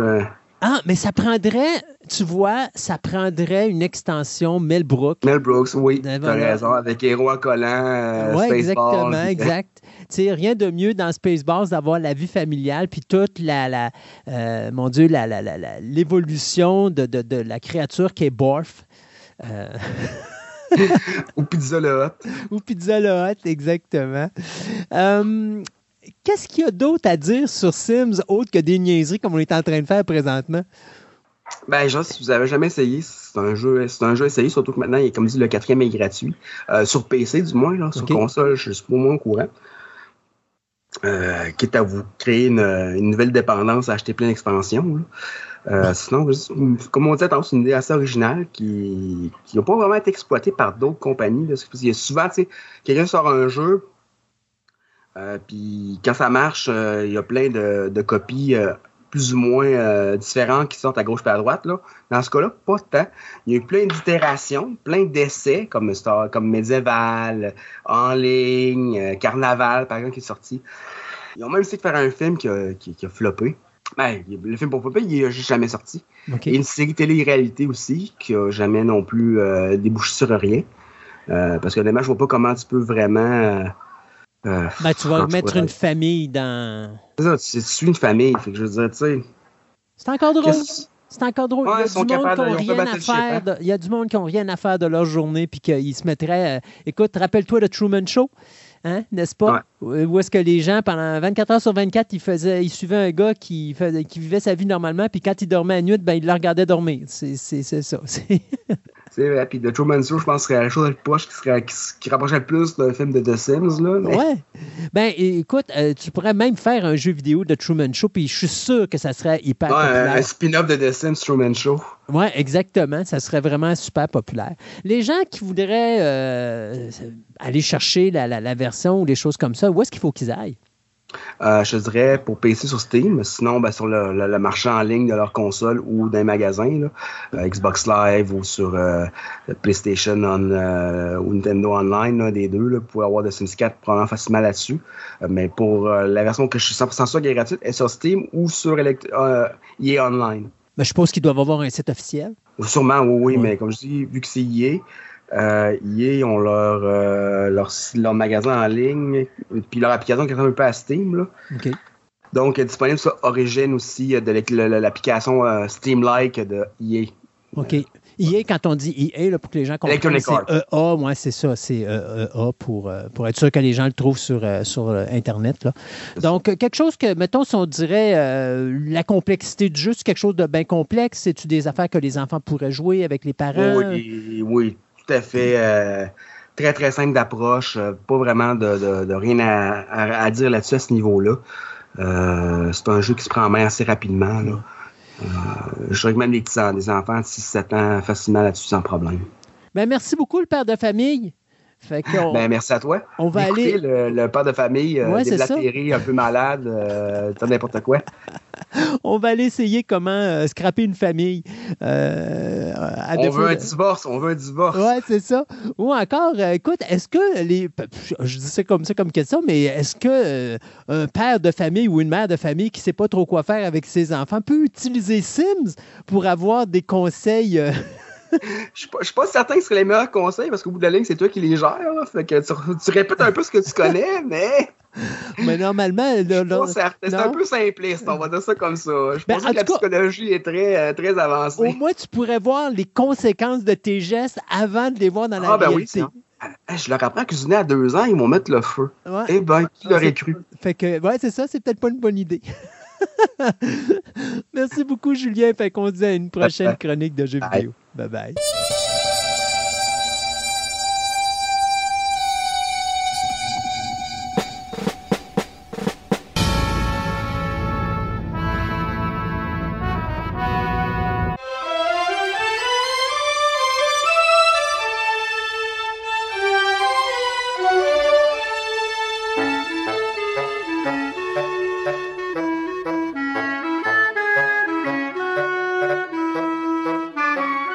Moment d'enregistrer cette, euh, cette chronique-là, on est dans l'événement Super Bowl. Donc, il y a 1,3 milliard d'ailes de poulet qui vont se manger aujourd'hui. Yes. 200 millions, 2 millions, excuse, de pizza.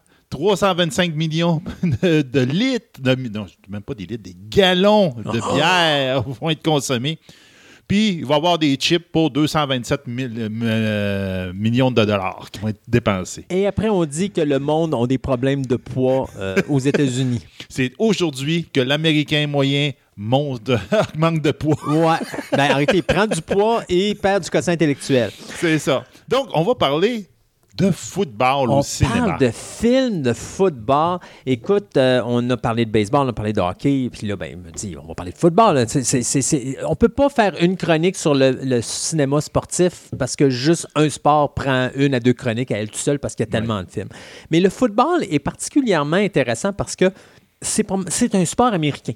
Et quand les Américains touchent au football, habituellement, les films sont loin d'être mauvais. Il y en a qui sont pas bon. On pense au Waterboy, qui n'est pas nécessairement le classique à écouter, mais c'est quand même drôle à voir.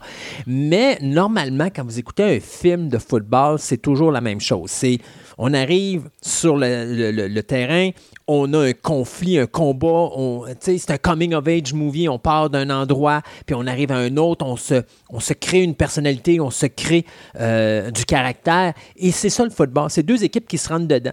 Euh, et qui, en bout de ligne, en a une qui doit gagner.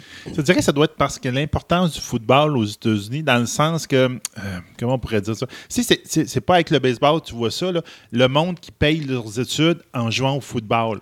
Ouais, c'est les personnes qui ont qui ont rien dans as dans d'autres sports. Mais ce que je veux dire, c'est tu l'as au hockey, tu l'as au baseball, tu l'as partout. Mais, par exemple, tu n'as pas des villes dont l'existence dépend du football.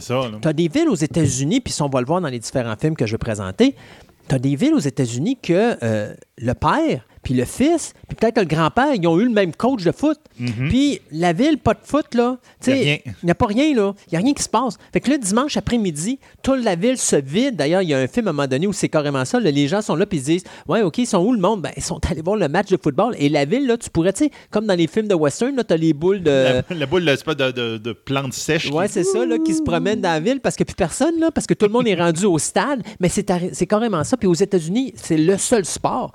Euh, américain qui fait ça. T'as pas ça au baseball, t'as pas ça au football, mais t'as pas, t'as pas ça au hockey, mais t'as ça au football. Au football, les gens vont carrément partir, abandonner leur fond. Ils vont se rendre malades ou ils vont fermer le magasin, puis ils vont s'en aller au stade pour encourager l'équipe collégiale, l'équipe universitaire ou même l'équipe au secondaire. Parce que ça commence au secondaire. Donc, moi, je pensais pas que c'était si jeune. Mais oui, au secondaire, tu as déjà des équipes qui Comme je te dis, il y, a des jeunes qui n'ont aucun argent pour faire des études avancées. Puis s'ils sont bons dans le sport, dans le football, ils vont être capables de payer leurs études puis d'aller faire leurs études de faire la main. C'est pour ça que ça a une très, très grosse consonance aux États-Unis. Et d'ailleurs, tu as même des organisations qui sont créées pour s'assurer qu'un joueur n'a pas des pots de vin pour aller jouer pour une mhm. équipe dans un collège ou n'a pas nécessairement été influencé, ne serait-ce que par les membres de sa famille pour choisir un collège pour aller jouer au football à cet endroit-là. Ça devient hot, surtout quand le joueur est une une star, bien, on veut s'assurer que tout est bien. Tu n'as pas aucun sport qui fait ça autre que le football. Donc, le premier film officiellement qui touche au domaine du football s'appelle Two Minutes to Go, qui a été fait en 1921 par le réalisateur Charles Ray et qui met en vedette d'ailleurs Charles Ray. Euh, l'histoire, ben écoutez, c'est une histoire de base. Hein. C'est un joueur de vedette, c'est une vedette de, football collégial qui, à un moment donné, est obligé de devenir laitier parce que son père est plus, est plus capable de, de, de, ramener de l'argent assez pour faire vivre la famille parce que sa business est en train de, s'écrouler. Et, et c'est quand même drôle parce que ce film-là n'existe plus aujourd'hui. Il a été complètement perdu ah. Entre 1921 et 1974, l'année où je considère on a vraiment eu le premier film de football, il y a eu plus de 70 films qui ont touché au monde du football sur une période de 53 ans. Donc, c'est quand même, on voit que l'importance, elle est là. On n'a pas vu ça dans le baseball, on n'a pas vu ça dans le hockey, mais on le voit dans le football. Et en 1974 arrive probablement ce que je considère être le véritable film de football qui s'appelle The Longest Yard ou Plein la gueule avec euh, Burt Reynolds, Eddie Albert, Ed Lautner, Bernadette Peters et Richard Keel. Euh, c'est mis en scène par Robert Aldrich, le gars qui nous avait donné MASH. Donc, ça vous donne un peu le style de film que c'est. L'histoire, ben, c'est un ancien joueur de la NFL, Paul Wrecking Crew, qui est interprété par Burt Reynolds, qui, euh, bon, malheureusement, suite à des blessures, est obligé d'abandonner sa carrière de joueur de football, s'est lancé dans la boisson, euh, bat sa femme une fois de temps en temps, puis à un moment donné, il est écœuré, décide de prendre le char de sa blonde, sacrer son camp. Il y a une poursuite automobile contre la police, euh, sauf que, bon, il y a un accident et il se ramasse en prison pour délit de fuite. Et donc, euh, ce qui est drôle de ce film-là, c'est que le film dure deux heures. Et sur le deux heures, tu as 47 minutes qui présentent le match entre les prisonniers et les euh, gardiens de prison. Donc, c'est presque la moitié du film qui est consacré au match en question. The Longest Yard, ben, c'est la dernière verge où Paul Wrecking Crew, qui s'est fait mettre de la pression par le gérant de la prison, en quelque sorte, pour euh, entraîner son équipe de gardiens parce qu'il y a une compétition avec les différentes prisons du comté. Ben, après que Crew ait refusé, parce qu'il y a des euh, gardiens de prison qui ont fait savoir qu'il ne fallait pas qu'ils l'entraînent parce qu'ils étaient capables, eux autres, de s'organiser tout seuls, bien, euh, Crew va se faire mettre de la pression par le gérant de prison pour dire, ben non, tu vas gérer, montrez-lui que je suis pas content, puis là, bien sûr, Crew se fait encore battre. Et là, Crew m'a donné, il écoute, tu assez mon petit pet, là, moi, je vais te faire un deal, c'est que je vais former les prisonniers, m'organiser un match prisonnier-gardien, et ça va servir de pratique pour tes gars. No holds barred. Donc, il n'y a pas de règles. On y va, on se lance au toast, puis on se rentre dans le dash. Ce à quoi, bien sûr, le, chef de prison dit il n'y a pas de problème, j'accepte. Et donc, Paul Crew va euh, former cette équipe-là. Il va prendre des criminels notoires pour justement les plus dangereux de la prison, pour justement servir de, sa ligne de front, euh, sa, sa, première ligne de joueurs pour aller blesser le plus de prisonniers possible. Et c'est pas le prisonnier, mais je veux dire de gardiens possible, parce que c'est l'occasion qu'ont les prisonniers de maganer les gars qui maganent en temps normal, mais c'est totalement légal. On a le droit de taper les, gardiens, puis on ne se fera pas euh, tirer dans le trou. Exactement. Il y a plusieurs joueurs qui avaient déjà joué au football à travers l'équipe des acteurs qui ont participé à la production de Longest Yard. Burt Reynolds étant le premier, qui a eu une très grosse carrière au niveau euh, euh, secondaire et au niveau collégial avant d'être gravement blessé au genou. Puis ça a fini la job avec un accident de voiture, ce qui fait qu'il a été obligé d'abandonner sa carrière et il est devenu acteur après ça. Mais vous avez d'autres euh, acteurs là-dedans euh, qui ont joué, mettons, dans, les ligues professionnelles. Donc, c'est un beau petit film à regarder. Le film, c'est drôle, il a été tourné euh, au Georgia, Georgia, State Prison à travers de véritables criminels. Et on avait dit à Burt Reynolds, on ne veut pas que tu ailles euh, t'insérer et parler avec les criminels, ce que bien sûr Burt Reynolds a fait. C'est sûr. Et euh, donc, il est allé euh, faire des liens avec certains prisonniers et tout ça. Reynolds a joué avec un autre film au niveau du football. Parce que Reynolds, Burt Reynolds a toujours été impliqué. Malgré le fait qu'il a pris sa retraite du football, il a toujours été impliqué. D'ailleurs, il a été, il y a eu un football scholarship, comme tu dis, euh, tu disais tantôt, là, Ben oui. à l'Université de la Floride avant d'être blessé, euh, pour être obligé finalement de mettre fin à sa carrière.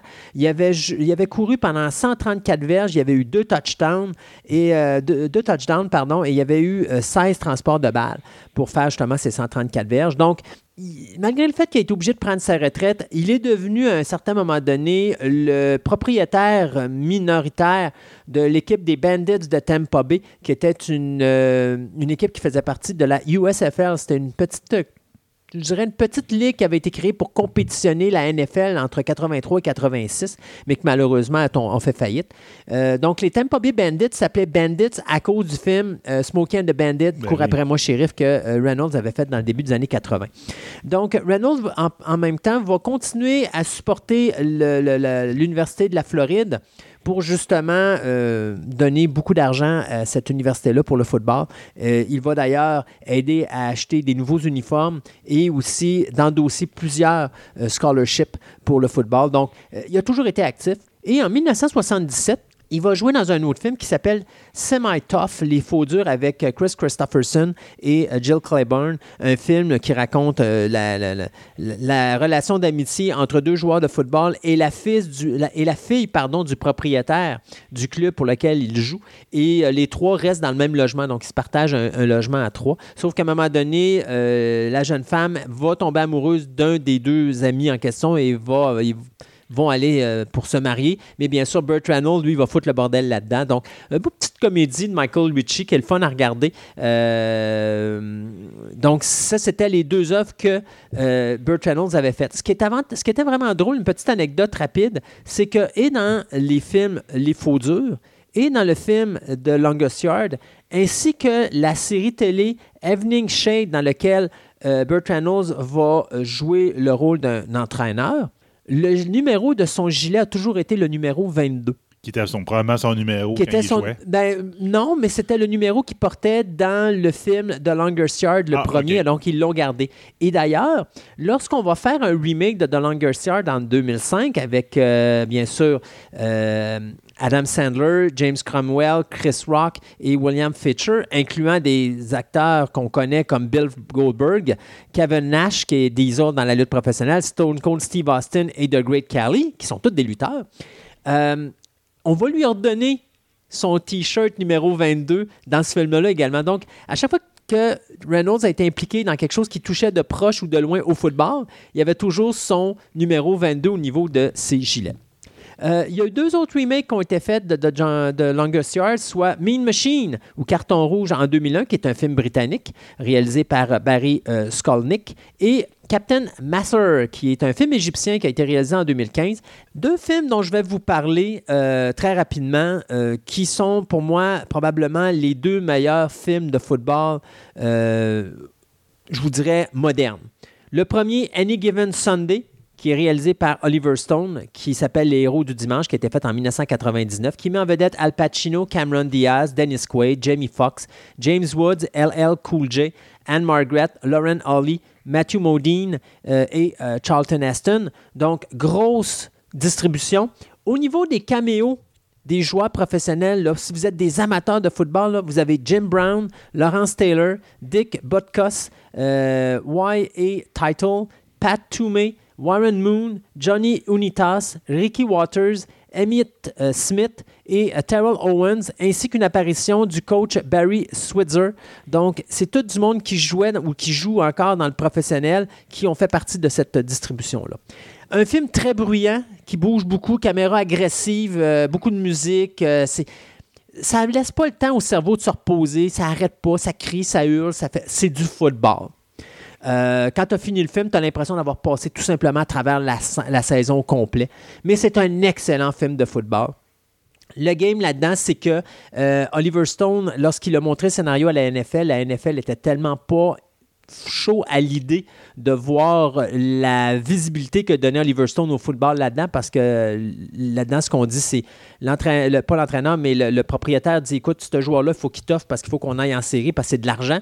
Ben là, on va piquer le joueur, même si ça m'a donné, il se fait ramasser, puis c'est la fin de sa carrière. C'est, le sport est plus important que le joueur comme tel. Oui, c'est ça. Et donc, quand la NFL a vu ça, ben, il n'était pas très content. Alors, ils ont refusé Oliver Stone le droit d'utiliser les logos et les noms d'équipe. Donc, Oliver Stone s'est reporté à la USFL que je vous ai parlé tantôt. Et là, il a utilisé vraiment cette ligue-là, mais il a créé sa propre ligue, mais en rendant hommage à ces petites ligues-là qui ont compétitionné la NFL dans les années 80. Et donc, on a créé ses propres noms d'équipe, ses propres logos et tout ça pour le 10 film. Il y a un autre film qui euh, a été fait qui s'appelle Friday Night Lights, qui est exactement la même chose que Any Given Sundays, mais vu du côté du secondaire. Donc, on, a un coach qui a coaché les parents, euh, puis qui, euh, tu sais, là, coach les enfants, puis là, c'est toute la pression. La pression sur ces étudiants du secondaire qui, soudainement, ont une chance de devenir des vedettes. Euh, ou encore qui sont des fils de vedettes, mais qui n'ont pas nécessairement le talent de leur père, mais à quel point le père, quand il voit que son fils fait des niaiseries, va aller sur le terrain puis passer une paire de claques puis dire sacrément, tu vas jouer comme du monde, parce que sinon je te renie comme fils. Puis tu as ce coach-là qui est pogné là-dedans.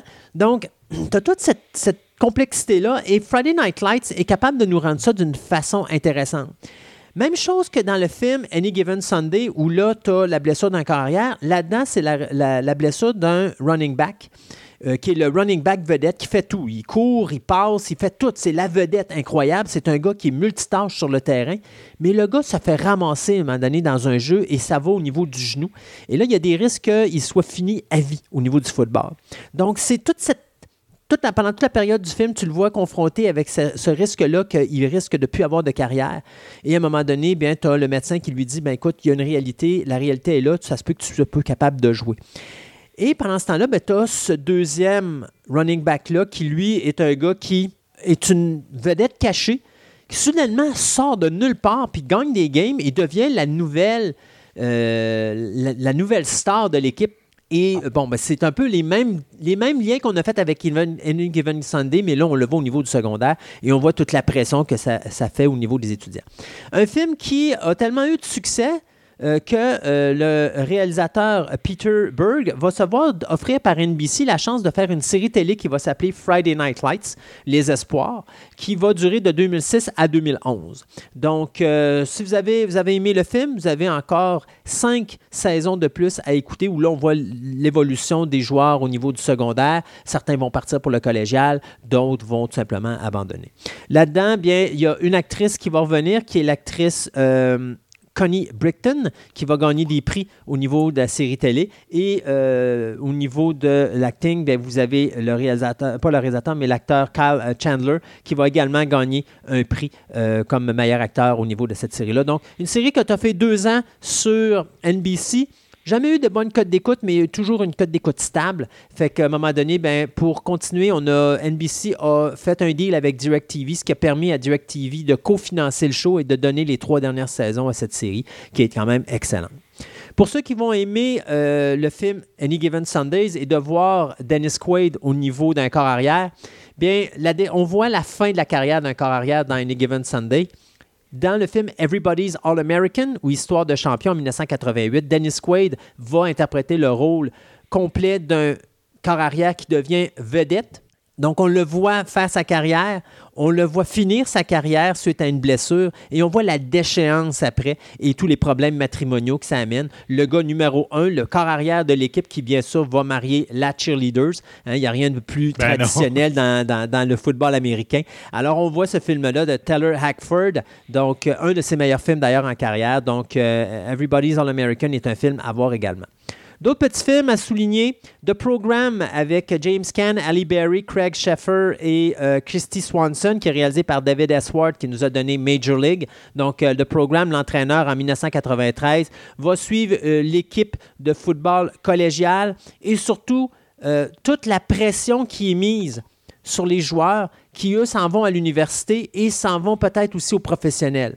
Là-dessus, on a un corps arrière, Craig Schaffner, qui, lui, bien, on se demande, écoute, c'est le corps arrière vedette, mais il va-tu être capable de supporter la pression de son équipe parce qu'il faut qu'il gagne? Puis là, bien, bien sûr, s'il gagne, tout le monde est après lui pour dire, t'es la vedette. Bien sûr, tu as là-dessus James Caan qui a créé un programme de football dans lequel ses étudiants doivent être bons en classe, mais doivent être bons sur le terrain également. Sauf qu'à un moment donné, ces joueurs-là passent par différentes étapes. Donc, tu as des problèmes au niveau de l'école, mais tu as des problèmes au niveau de l'alcool et tu as les problèmes au niveau des stéroïdes. Au début, James Caan s'en fout parce qu'il dit écoute, l'école a des programmes pour ça, pour s'assurer que ces étudiants-là sont corrects. Mais quand ça devient hors contrôle, il est obligé lui-même de s'impliquer. Puis là, on se rend compte que James Caan n'est pas juste un coach, mais c'est aussi un être humain qui veut s'assurer que ces gars sont corrects en bout de ligne. Puis même si ça va le pénaliser à bout de la ligne. Donc, beau petit film à voir. Euh, d'ailleurs, il y a un autre film qui s'appelle Varsity Blues c'est à peu près le même style de film, mais là, contrairement à James Caan, John Voight va interpréter le personnage d'un coach qui est tyrannesque, euh, où est-ce que lui, l'objectif, c'est d'avoir des trophées et ses joueurs, ils s'en foutent royalement. Et à un moment donné, quand il passe son corps arrière, ben, il va avec son deuxième carrière qui est interprété par Jen Vanderbeek, qui lui, ben, euh, il pense plus aller au collège pour euh, aller en littérature ou des choses comme ça, mais finalement, il trouve un goût au football, ce qui met en danger sa relation, ce qui met en danger également son futur au niveau de, de, son avenir collégial, au niveau littéraire, parce que là, il pense peut-être continuer dans le football. Mais à un moment donné, quand il va se rendre compte que le coach, euh, c'est un prick, c'est-à-dire c'est un imbécile. C'est un malade. C'est un malade. Il, pense plus à la victoire, puis à un moment donné, il va même euh, droguer ses joueurs, parce qu'il y a un joueur qui a mal au genou, puis à un moment donné, il va le piquer au niveau du genou pour engourdir le genou, sauf qu'à un moment donné, le joueur se fait plaquer au niveau du genou, puis le joueur, c'est Paul Walker, qui est le corps arrière vedette. Bien, la blessure qu'il a vient d'y coûter sa carrière. Alors que s'il l'avait mis sur le banc, ben là, à ce moment-là, le corps arrière, ben, il aurait pu être encore au jeu. C'est bon. Fait que tu vois quel genre d'individu que c'est. Euh, donc, lui va décider de se mettre en frontal puis de confronter le coach. Donc, ça, donne lieu à quelque chose de vraiment très intéressant. Donc, ça devait être à l'origine un Porkies faite pour le football, mais finalement, le réalisateur Brian Robbins a décidé, lui, qu'il voulait avoir quelque chose de plus sérieux. Et donc, ce qu'il a fait, ben, il a décidé d'amener cette histoire-là avec ce coach euh, difficile.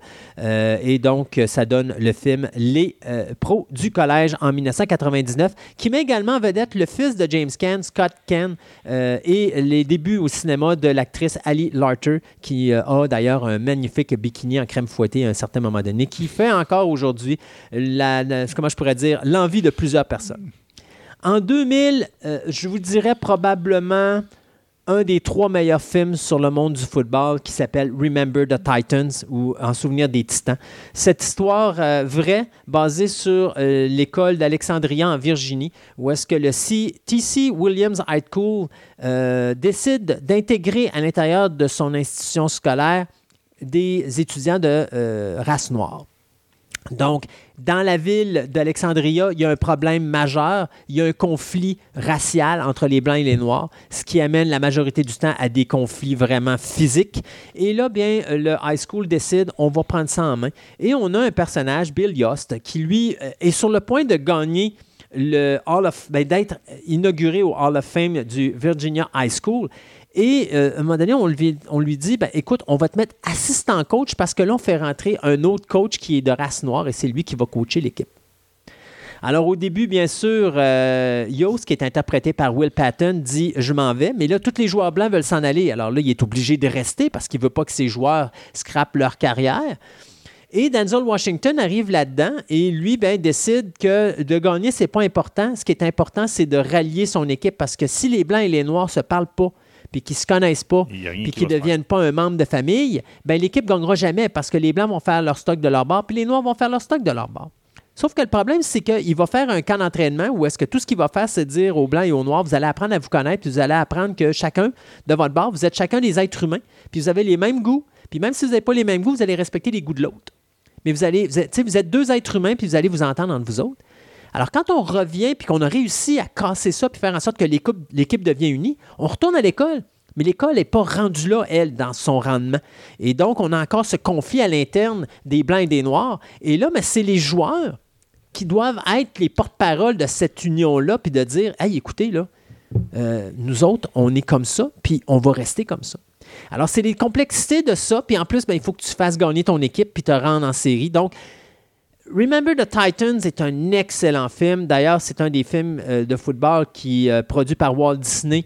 a été un des films qui a rapporté le plus d'argent au box-office, qui a coûté 30 millions, mais qui en a ramassé 136 au box-office mondial. Donc, un des trois meilleurs films de football si vous avez jamais eu la chance de voir ça.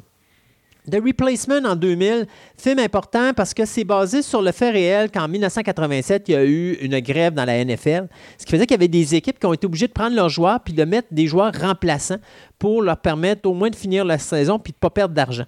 Et euh, d'ailleurs, les Redskins de Washington, à ce moment-là, avaient remplacé tous leurs joueurs d'équipe par des remplaçants et ces joueurs-là avaient permis aux Redskins de se rendre en série éliminatoire. Et quand les séries sont arrivées, ben, la grève a terminé et les vrais joueurs des Redskins sont revenus et ils ont gagné le Super Bowl cette année-là. Et donc, The Replacement, ben, c'est à peu près cette histoire-là. C'est-à-dire qu'il reste quatre games à jouer. Et euh, tu as Jack Warden, qui est dans sa dernière apparition cinématographique avant malheureusement de décéder, qui va embaucher Gene Hackman pour être coach de football. Et euh, Gene Hackman va dire ben, écoute, c'est moi qui ai le final control sur mes joueurs, donc tu pas un mot à dire, je fais ce que je veux. Et il s'en va chercher un certain Keanu Reeves, qui est Jack Falco, qui est un gars qui a eu une mauvaise fin de carrière et qui a des démons à essayer de vaincre. Et donc, euh, il va le mettre corps arrière et il va lui dire c'est avec toi qu'on va avec des joueurs qui même, il y a des joueurs qui viennent de prison, de, de, de, de c'est des, euh, comment je pourrais dire, des gars qui sont en avant de bar, là, des, des bouncers, des bouncers euh, qui vont aller là. C'est des gens qui n'ont jamais pensé jouer au football, mais là, ils ont une opportunité en or de le faire et c'est Falco qui doit être leur bougie d'allumage en arrière. Donc, très beau film et ça finit avec un match que tu gagnes ou tu perds, ça sert à rien parce que les boys, c'est votre dernier match. Donc, vous allez vous défoncer à bloc et ça donne un film qui est excellent. Donc, euh, The Replacement en 2000 qui est à voir.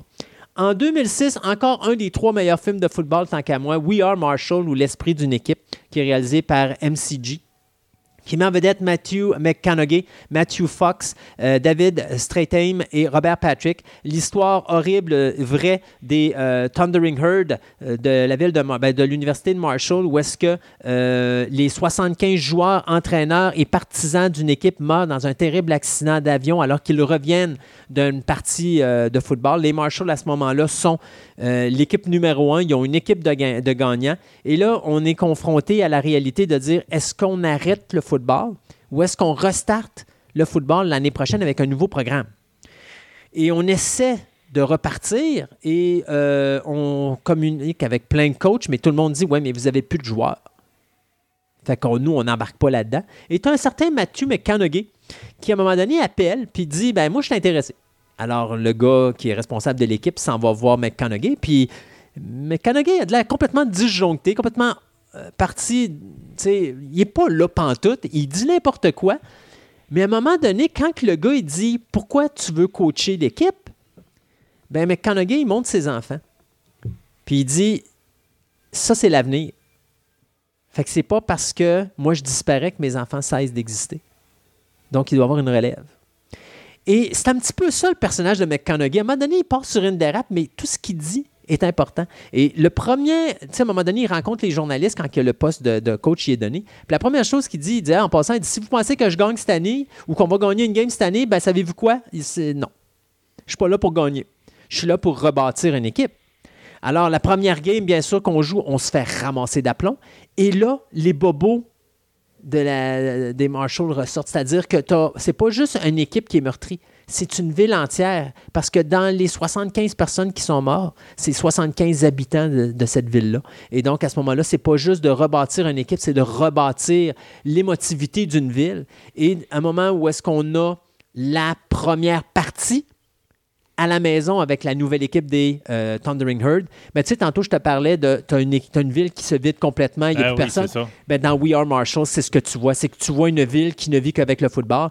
Et finalement, tu as des personnes qui étaient contre la venue d'une nouvelle équipe, mais que quand ils se rendent compte qu'il n'y a plus personne qui est là, se rendent compte qu'ils doivent continuer leur vie, que la vie continue, que oui, c'était peut-être pas une si mauvaise idée de faire revenir cette équipe-là. Et donc, le coach va dire à ses joueurs, écoutez, s'il y a une game à gagner, c'est celle-là qui est importante et on voit donc ce match-là euh, des Thundering. Donc, euh, un film qui n'a pas eu un gros succès au box-office, d'ailleurs, ça a perdu de l'argent, mais c'est quand même pour moi un des top films de football qui ont été faits au niveau du cinéma.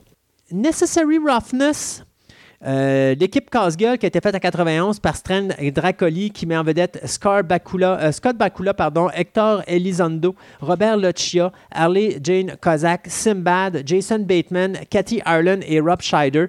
On a des caméos de joueurs de football comme Jim Kelly, Jerry Rice, Dick Butkus, Tony Dorsett, Ed Jones, Randy White, Roger Craig, Herschel Walker et Ben Davidson qui ont participé à cette production-là. C'est quoi l'histoire? c'est tu as une équipe collégiale qui s'est fait pogner à accepter des pots de vin. Et donc, la Ligue cancelle, euh, suspend tous les joueurs, les met à la porte, suspend les coachs, les met à la porte et dit à, au Amedalos, votre équipe, ben, si vous voulez en avoir une, cette année, vous n'avez pas de match, mais l'an prochain, vous allez restarter à partir de zéro. Donc, il faut prendre des joueurs de l'école, mais il n'y a plus de joueurs de football. Et euh, on va même aller chercher un certain Scott Bakula qui est âgé de 37 ans, mais qui n'a jamais vu son diplôme d'études collégiales. Donc, on a dit, ben, écoute, si tu veux compléter ton étude collégiale, tu fais partie du comté, donc on te ramasse, puis tu peux devenir notre, notre corps arrière. Et donc, on rebâtit cette équipe-là et c'est bien sûr l'idée de Necessary Rough qui ressemble un petit peu, je te dirais, à Major League. Mais euh, c'est amusant, mais c'est quand même bien fait. Rapidement, je vais vous parler d'autres films à voir. The Best of Time ou La dernière passe en 86 avec Robin Williams et Kurt Russell. Qu'est-ce qui se passe quand dans un match important, alors que tu représentes une ville où tout va tout croche, le dernier jeu, tu as la chance de battre la meilleure équipe du comté et t'échappes le ballon alors que c'était ton dernier jeu de la partie. Et dans ce jeu-là, d'ailleurs, le corps qui est interprété par Kurt Russell est blessé gravement, ce qui fait que sa carrière termine là. Et de l'autre côté, Robin Williams, qui est le corps arrière, euh, pas le corps arrière, mais qui est le receveur, qui échappe le ballon, est reconnu depuis ce temps-là comme étant le gars who drops the ball. Donc, euh, Robin Williams veut refaire ce match-là et il réussit, à travers une multitude de gugus incroyables, à convaincre les gens de la ville d'accepter de refaire le match. Parce que la problématique, c'est pas juste de refaire le match, c'est au moins on avait un moment où on a annulé. On n'a peut-être pas gagné, mais on n'a pas perdu. Là, il y a des risques qu'on perde ce match-là. C'est The Best of Time. C'est un film à voir euh, quand même euh, intéressant. Et juste vous dire que Robin Williams et Kurt Russell ont fait eux autres même leur propre euh, cascade au niveau des, des jeux.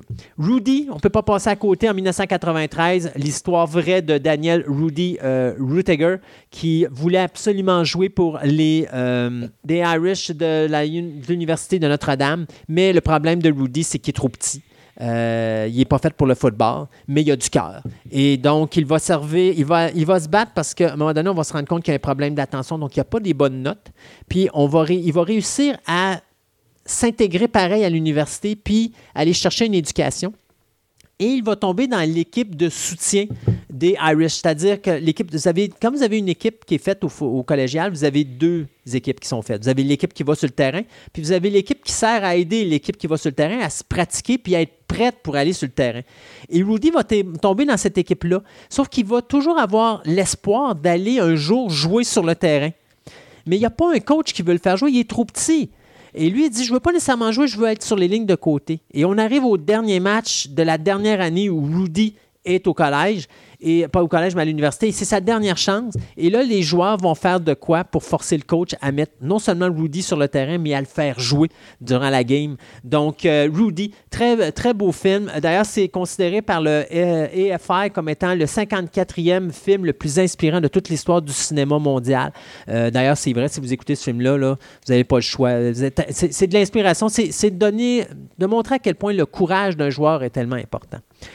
On va parler de Invincible en 2006 avec Mark Wahlberg. L'histoire vraie de cet homme de 30 ans qui travaillait dans un bar et qui se voit offrir la chance d'aller euh, au training camp des Eagles de Philadelphie qui finalement va faire l'équipe de 1976 à 1978. On parle ici bien sûr de euh, Vince Papali.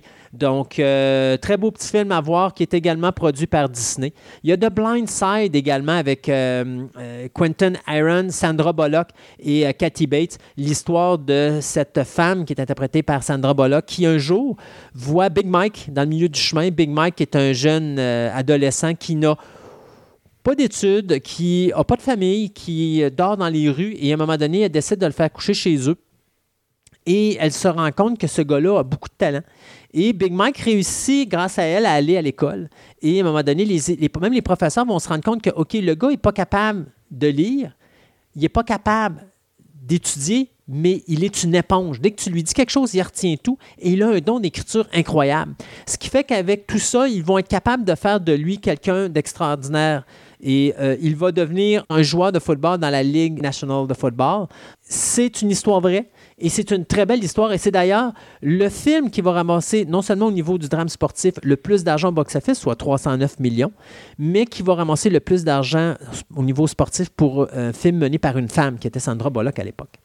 Si vous voulez voir un petit peu comment que ça se passe, un draft par un propriétaire, ben, vous écoutez The Draft Day ou le repêchage en 2014, réalisé par Ivan Reitman, le gars qui nous avait donné Ghostbusters en 84, et qui met en vedette Kevin Costner, Jennifer Garner et Frank Langella. Là-dedans, vous avez des caméos de Ray Lewis, Bernie Kosar, vous avez Jim Brown, John Gruden, vous avez aussi le commissionnaire de la NFL, Roger euh, Goodell, qui est là, et le journaliste sportif d'ESPN, Chris Berman, qui fait des caméos dans ce film-là. Donc, c'est un coach, ben pas un coach, mais un general manager des euh, Browns de Cleveland qui doit décider de l'avenir de sa franchise. Donc, il est dans la journée du draft et quel joueur va-t-il choisir et toutes les panoplies politiques qu'il y a en dessous de ça. Donc, très, très bon film. À l'époque, ça devait centraliser sur les Bills de Buffalo, mais pour sauver de l'argent, on a décidé de prendre les Browns de Cleveland, puis ça coûtait moins cher de, de filmer à Cleveland que de filmer à Buffalo. D'autres films à surveiller. Rapidement, Brian Song, euh, il y a deux films. Il y a la version originale de 71 qui est faite pour la télévision avec euh, James Caan et Billy D. Williams. Et vous avez le remake qui a été fait en 2001 avec euh, Sean Maher et Mickey Pfeiffer. C'est l'histoire de Brian Piccolo et de Gail Sayers. Donc, deux running backs pour les Bears de Chicago qui se compétitionnent mutuellement pour le poste de running back premier, numéro un. Sauf que euh, c'est le premier couple de joueurs qui va être mis, interracial, je veux dire, qui va être mis dans la même chambre dans la ligne, dans l'histoire de la Ligue nationale de football. Ça s'était jamais vu avant. Et donc, la première année, euh, Sayers va avoir une blessure très grave à la jambe et c'est Piccolo qui va le ramener. Euh, avec justement son humour et avec justement le fait que c'est un gars qui ne lâche pas. Sauf que Piccolo, qui est quand même un gars plus petit que la moyenne, à un moment donné, bien, euh, lorsque Seiya va revenir, Piccolo, à un moment donné, va avoir commencé à avoir des problèmes de, de, santé. On va se rendre compte qu'il y a un cancer des poumons.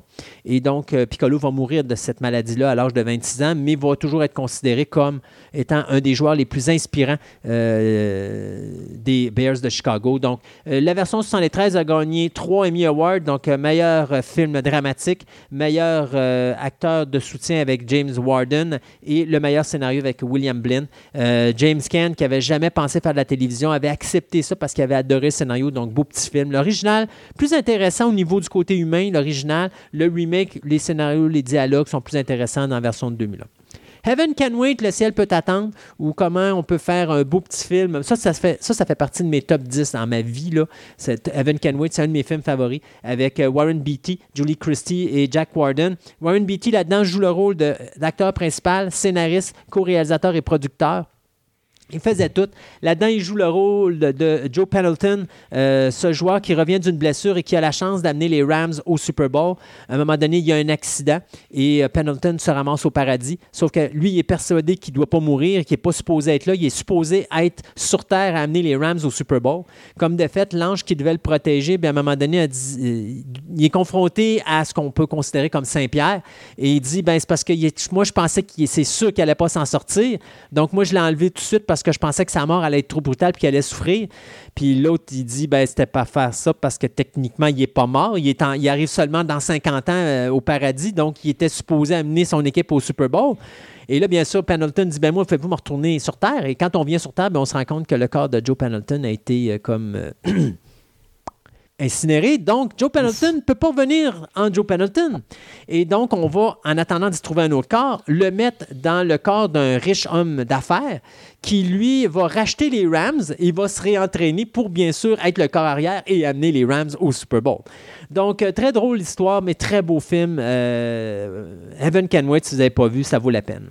D'autres films, North Dallas 40, le dernier majeur avec Nick Nolte euh, et Bruce Svensson, qui est fait par Ted Kotcheff. Donc, un film qui nous montre les, les durs côtés du football, surtout au niveau d'un joueur qui est sur le bord de prendre sa retraite et à quel point la politique, des fois, peut jouer contre un joueur malgré le fait qu'il est peut-être le joueur vedette de l'équipe. Donc, euh, North Dallas 40, le titre avait été donné en l'honneur de ces joueurs noirs qui, à l'époque, dans la ville de Dallas, n'avaient pas le droit de rester euh, près du stade où avaient, lieu les pratiques parce qu'ils n'avaient le droit que de rester dans le sud de, la ville de Dallas. Donc, des fois, ça pouvait prendre jusqu'à une heure pour s'en aller au stade.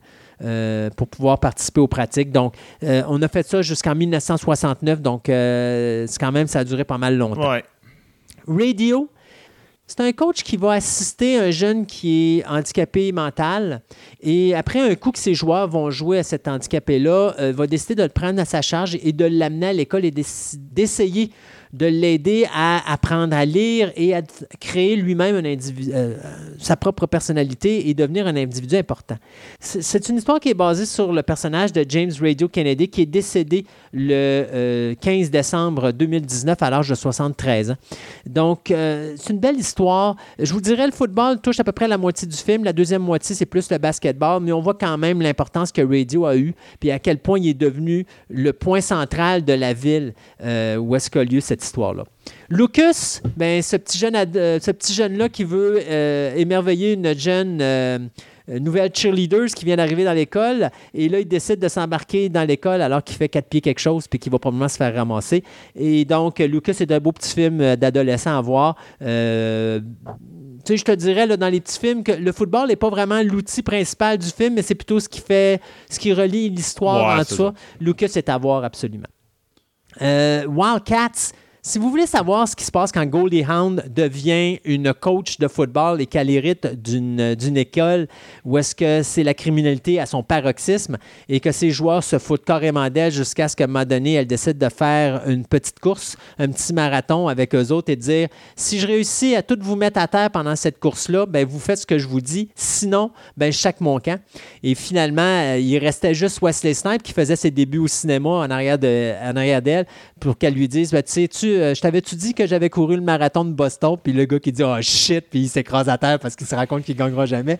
Et bon, bien sûr, euh, c'est toutes les complexités d'être une femme comme coach de football. D'abord, un, la vision que ça a, euh, comment que les gens, les gens euh, ne respectent pas l'idée d'avoir une femme coach parce que le coach doit être un homme, mais aussi les problèmes familiaux, puis le fait d'avoir un mari, un ex-mari contrôlant qui veut se servir des enfants de celle-ci pour lui faire abandonner son poste de coach de football parce que lui considère que c'est pas normal. Donc, Wildcats, Femme de choc 1986, un autre film à voir. Et deux titres que je vous donne de même When the Game Stands Tall, le match d'après en 2014, qui couvre les 151 parties ou les 151 victoires en ligne euh, qui ont été de 1992 à 2003 du, de la salle High School de Concorde en Californie. Donc, c'est l'histoire vraie de cette série de victoires-là qui met en vedette Jim Caviezel et Laura Dern. Donc, euh, il y avait aussi Michael Chiklis. Donc, beau petit film de 2014 à voir. Et finalement, euh, Woodlawn ou Le combat d'une vie, qui raconte l'histoire vraie de Tandy euh,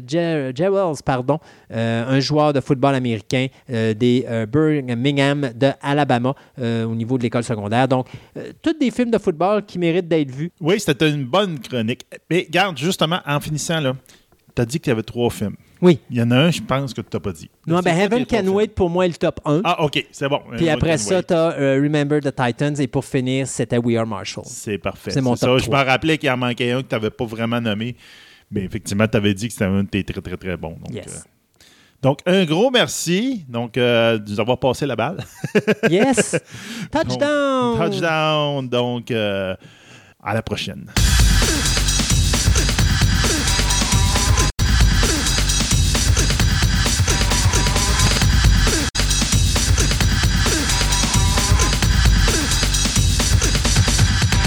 Ce segment de la table ronde vous est présenté par Vidéo Centre-Ville, le plus grand club vidéo répertoire de la ville de Québec.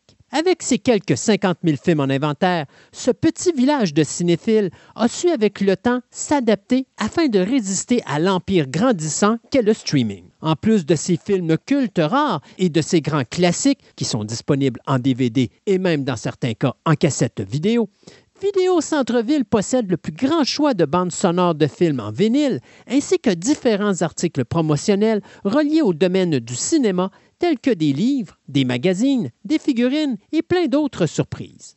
Allez donc les rencontrer au 230 Marie de l'Incarnation à Québec ou encore rendez-vous sur leur site web au www.videocentreville.com et profitez de leur nouveau site transactionnel avec livraison disponible partout au Canada.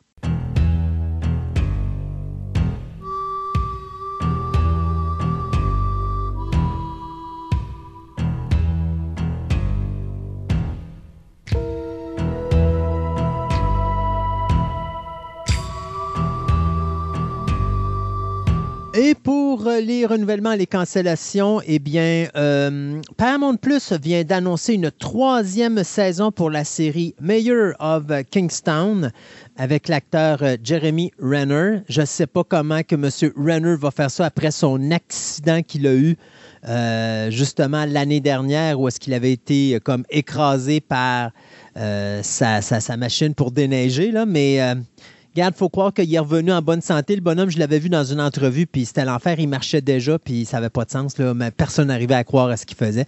Donc, Mayor of Kingstown s'est renouvelé pour une troisième saison. Hulu vient de canceller la série The Great après trois saisons.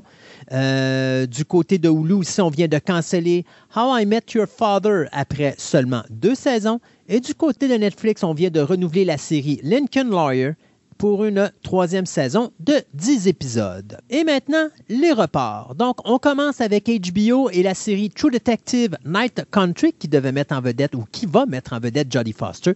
La série devait sortir cet automne, c'est reporté en janvier de l'année prochaine. Et là, du côté Disney, on y va avec ça.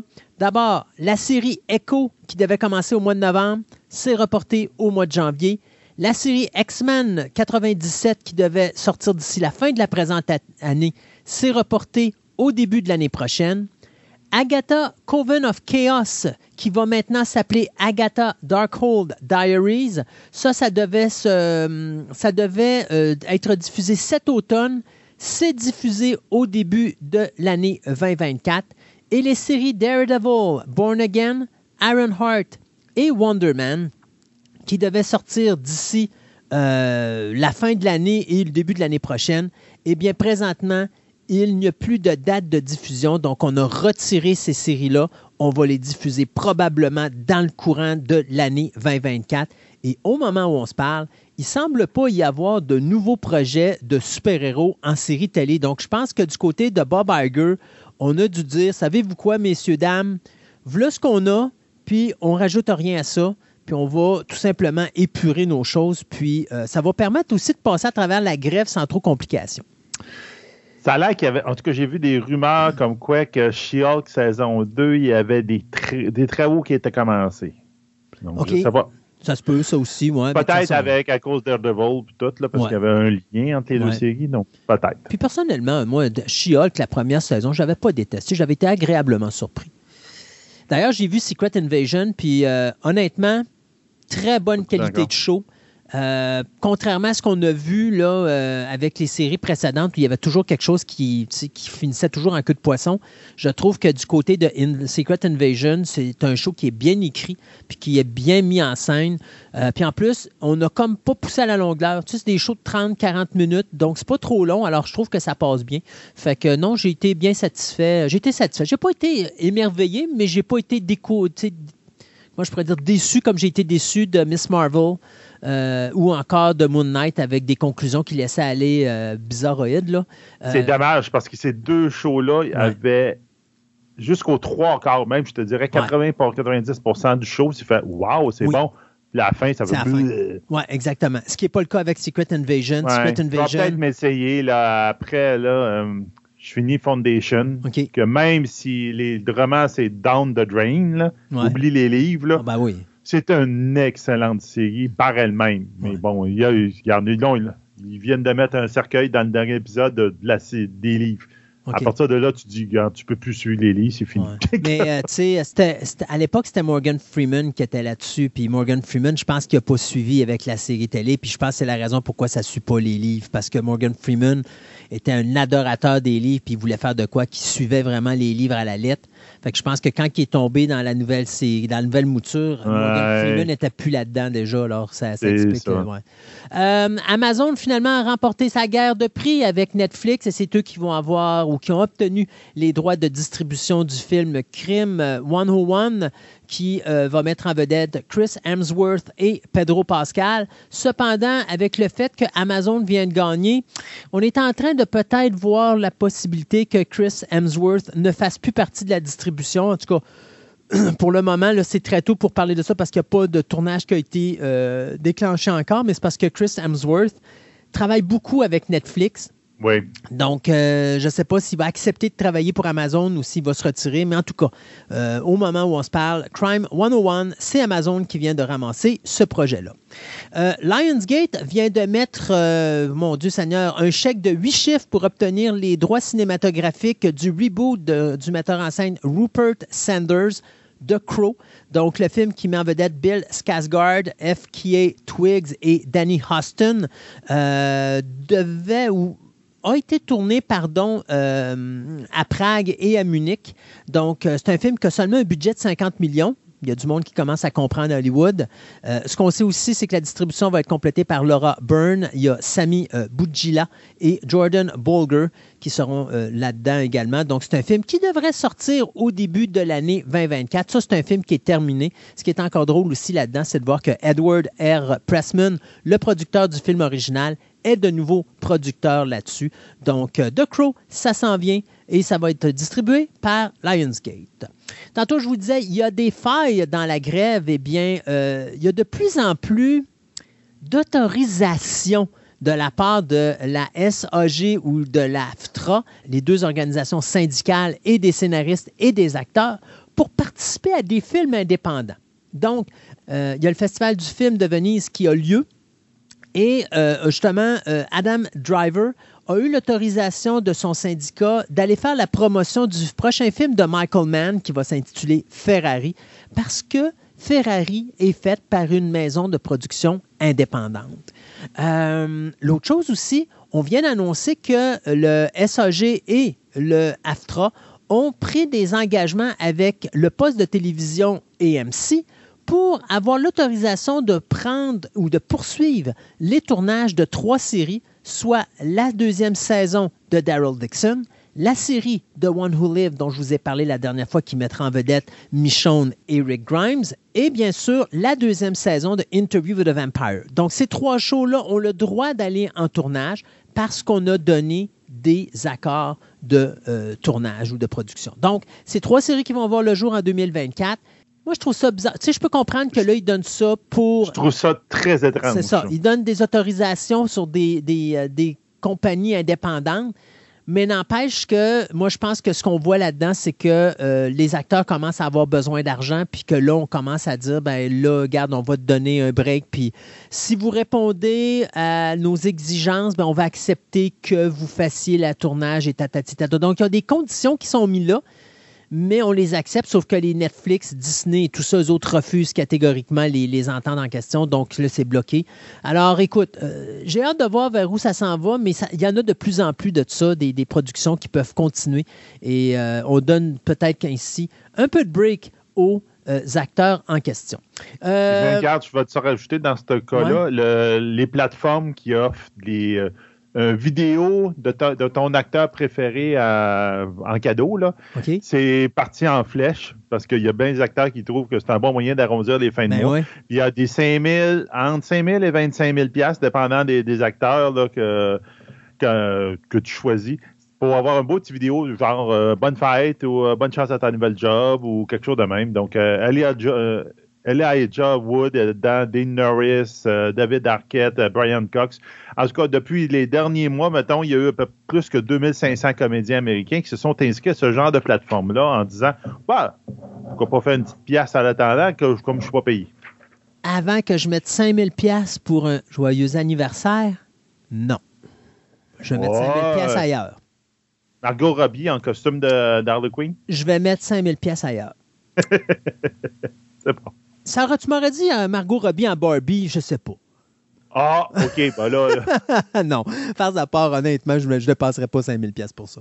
Euh, et je vais finir mon segment de nouvelles avec une belle histoire d'amour présentement. Tu sais, on a toujours des mauvaises histoires à Hollywood au niveau du box-office. Présentement, il y a une histoire d'amour incroyable qui est en train de se faire au niveau du box-office que personne ne voit aller, personne n'en parle. Je vais vous parler du film Elemental. Le film Elemental que j'ai eu la chance de voir euh, il n'y a pas si longtemps sur Disney ⁇ que j'ai pas détesté, mais que c'est loin du Pixar traditionnel qu'on connaît, là, la touche, euh, la touche Pixar y est plus, euh, mais c'est quand même un beau film. Et c'est un film, si vous vous rappelez, quand c'est sorti au box-office, c'était le deuxième, la deuxième pire sortie de toute l'histoire de Pixar avec 29,6 millions de dollars. Normalement, un film de Pixar, là, ça ramasse plus que 100 millions de dollars à son premier week-end. OK? Euh, mais savez-vous quoi? De semaine en semaine, ce film-là, habituellement, un film, quand il sort au box-office, il va perdre 50-60% euh, Si, mettons, un film fait, mettons, 50 millions, la semaine après, ben, il va peut-être en faire 35 ou 25 ou 17. Pixar ne perd pas d'argent. À toutes les semaines, il reste stable. Il va toujours chercher le même montant d'argent qui est entre 5 et 10 millions à toutes les semaines, à toutes les semaines, à toutes les semaines. Il va gruger, il va gruger, il va gruger. Et il est rendu présentement à 470 9,5 millions de dollars. Il a dépassé Cars, qui avait ramassé 462 millions de dollars à travers le monde entier à l'époque. Et il a bien sûr dépassé le box-office de Toy Story, qui lui était 394 millions de dollars. Dans les circonstances, mes gens vont me dire Ouais, mais c'est pas beaucoup, 469,5 millions de dollars pour un film de Pixar. Vous avez tout à fait raison. Mais dans les circonstances, dites-vous qu'il n'y a pas deux mois, ce film-là a commencé avec un 29,6 millions de dollars. Il est à 470 millions actuellement. Quelle belle preuve, encore une fois, de dire Hollywood, arrêtez donc de vous compétitionner. Là, vous avez un film d'animation, il n'y a pas de compétition. Savez-vous quoi? Regardez là. Ça prend du temps, mais il fait son argent. Oui, ça montre aussi une autre affaire. Le monde, ils ne vont pas y aller dans, mettons, dans les cinq premières semaines. Ils vont peut-être y aller plus tard. Puis ça, le film peut perdurer au cinéma. Ça ne sert à rien de tout faire harakiri, on pourrait dire ça, quand tu, au bout de 5-6 semaines, clink, tu garoches ça sur euh, le streaming. Ouais. Non, laisse-le au cinéma. Tu vas faire plus d'argent. Oui, puis ce qui est encore drôle là-dedans, c'est qu'il faut se le dire. Elemental est présentement sur les postes de streaming et il ne ralentit pas dans les salles de cinéma. Ben non, c'est ça. Donc, le monde, ça y tente d'aller le voir là, il tente d'aller voir. Donc, l'expérience cinéma n'est pas morte. Non. C'est le monde, il, s'arrange, il, tue leur produit trop tôt, moi, je te dirais au cinéma. Ouais, c'est ça. on va le retirer, on fait plus d'argent avec lui. Ben non, garde, continue, tu vas faire de l'argent tout le temps. exactement. Ah, finalement, je vais finir avec une petite dernière. Kevin Costner qui est en maudit parce qu'on l'a mis des. En tout cas, on l'a forcé à quitter euh, Yellowstone ben, Kevin Costner, qui est en train de régler ses problèmes avec son ex-femme, ben là, il a décidé qu'elle allait régler son cas avec un euh, certain Taylor, Sheridan, parce qu'il a l'intention de poursuivre euh, Yellowstone, le canal qui distribue Yellowstone et Taylor Sheridan pour l'avoir forcé à quitter le show et donc pour les mauvaises ententes et tout ça. Donc, ça s'en va en cours, cette histoire-là, et on n'est même pas capable d'avoir une fin encore à la série parce que, justement, Kevin Costner ne peut pas filmer parce qu'on est en grève. On n'a même pas commencé à écrire la deuxième moitié de la cinquième saison qui va être la fin de la série Yellowstone. On se rappellera que là, on a décidé qu'avec le départ de Kevin Costner, de tout simplement engager Matthew McConaughey puis de partir Yellowstone sous un autre nom avec la même équipe en arrière, avec les mêmes comédiens, sans, bien sûr, l'acteur principal, puis de faire de quoi de différent. Donc, j'ai bien hâte de voir où est-ce qu'on va s'en aller, mais ça brasse avec Yellowstone et Kevin Costner. Sur notre Twitter, donc j'ai mis, comme on a dit tantôt, j'ai mis à la grande demande de, Christophe pour euh, sa grande dévotion, euh, exorcisme dévotion, qui va sortir le 11 octobre au cinéma. Non, mais le trailer est bon. Le trailer, il faut lui donner, il est bon. Il est bien fait. Euh, mais effectivement, je l'ai euh, gardé, puis euh, je ne suis pas sûr de la vibe exorcisme. the Boys and the, Heron, excusez-moi, il va sortir le 6 septembre au cinéma. Donc, c'est le dernier de Miyazaki. Donc, ça compte l'histoire d'un garçon qui, pour se remettre de la mort de sa mère durant la, la Grande Guerre, la Deuxième Grande Guerre, s'aventure dans un monde partagé entre les vivants et les morts. Donc, c'est, c'est, il dit, c'est partiellement autobiographique. Il faudrait que je regarde. Probablement, peut-être Miyazaki a perdu euh, sa mère durant la guerre. C'est possible. Là. Probablement que le reste, après ça, ça a de farfelu. Mais hey, les premières images du trailer, si quelqu'un l'a déjà vu, regardez Grave the Firefly, regardez les ah. premières images. C'est pareil. Au début, je faisais, voyons, c'est-tu des ils ont-tu réchappé des images de Grave Firefly? c'est la même chose. Là, tu fais, hein, ça, ça c'est troublant un petit peu. D'ailleurs, si les gens n'ont jamais vu Grave of the Firefly, s'il vous ah. plaît, vous allez écouter ça parce que quel petit délice d'animé japonais. C'est ça. ça, euh, vous n'avez pas besoin d'aller bien loin. Radio-Québec le passe une fois par année, tout le temps. Ouais. C'est un classique de radio de, Télé-Québec. Donc, euh, après ça, j'ai eu j'ai marqué le euh, trailer de Dévoré par les flammes. Donc, je l'ai mis le titre en français pour vous, parce que le titre original est en espagnol, je me rappelle bien, qui va sortir sur Netflix le 8 euh, septembre. Donc, en fin de compte, c'est là qu'on retrouve Ursula Corbero, qui est dans Tokyo, dans Casa de Papel, qui va dans un drame policier inspiré de faits réels où, en fin de compte, on retrouve les restes calcinés d'un policier dans une auto à Barcelone, puis on découvre rapidement qu'il y a des liens entre ce personnage-là et deux autres policiers qui travaillaient avec. Euh, donc, c'est une histoire vraie euh, qui a fait des manchettes euh, très sordides et très sombres, qui a fait la manchette en Espagne dans les dernières années. on aussi Le règne animal, donc un film français il va sortir le 4 octobre 2023 dans les, cinémas. C'est dans un monde où il y a une vague de mutations, pas trop expliqué dans le trailer, qui transforme peu à peu certains humains en animaux. Mais on s'entend des animaux style hybride. Euh, donc, euh, François essaie de sauver sa femme qui est touchée par ce phénomène mystérieux-là et s'embarque à la recherche de celle-ci avec son fils de 16 ans. Puis ça va bouleverser toute leur existence toujours français. Je vous avais parlé dans une chronique de création web d'un court métrage qui s'appelait Acide, où en fait quand il y avait une pluie acide, le monde courait, il se faisait courir comme par une pluie qui, était très acide. Ben, ils ont décidé de faire un film là-dessus. Donc, ça va s'appeler Acide. Il va sortir le 20 septembre au cinéma. Puis c'est littéralement, euh, tu suis euh, une famille qui fuit une pluie d'acide sulfurique qui se passe en Europe. Donc. Euh, N'importe quoi. Ben, en tout cas, on verra bien. L'autre, c'était juste un principe d'un court-métrage, puis toi, c'est juste qu'ils ont décidé d'en faire un film. Je dis pourquoi pas. Euh, Godzilla Minus One qui va sortir le 1er décembre 2023. Euh, donc, le, trailer est impressionnant, mais quand tu vois qu'il y a majoritairement des séquences d'autres films. Ça, il fallait un Christophe pour le savoir, qui connaît tous les films de Godzilla par cœur. Donc, Donc, c'est le Godzilla japonais qui est de retour. On n'a pas trompé avec le Godzilla, mettons, américain.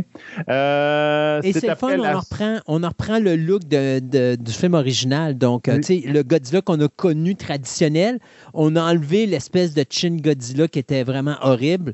Euh, mais le, Godzilla traditionnel est de retour. Puis, quel retour? En tout cas, visuellement, quel retour? Ouais, c'est ça. Donc, c'est la... c'est tout de suite après la fin de la Seconde Guerre mondiale où le Japon est sur le bord de la banqueroute économique. Et ben, Godzilla sort, puis il va tomber, faire tomber le japonais, le, le, Japon complet en bas de zéro, donc sub zéro. D'où vient ça va? Parce que là, il va, scraper le peu ce qui reste. Probablement qu'il s'est fait réveiller par deux, trois bombes nucléaires, deux, bombes nucléaires qui ont tombé sur la tronche.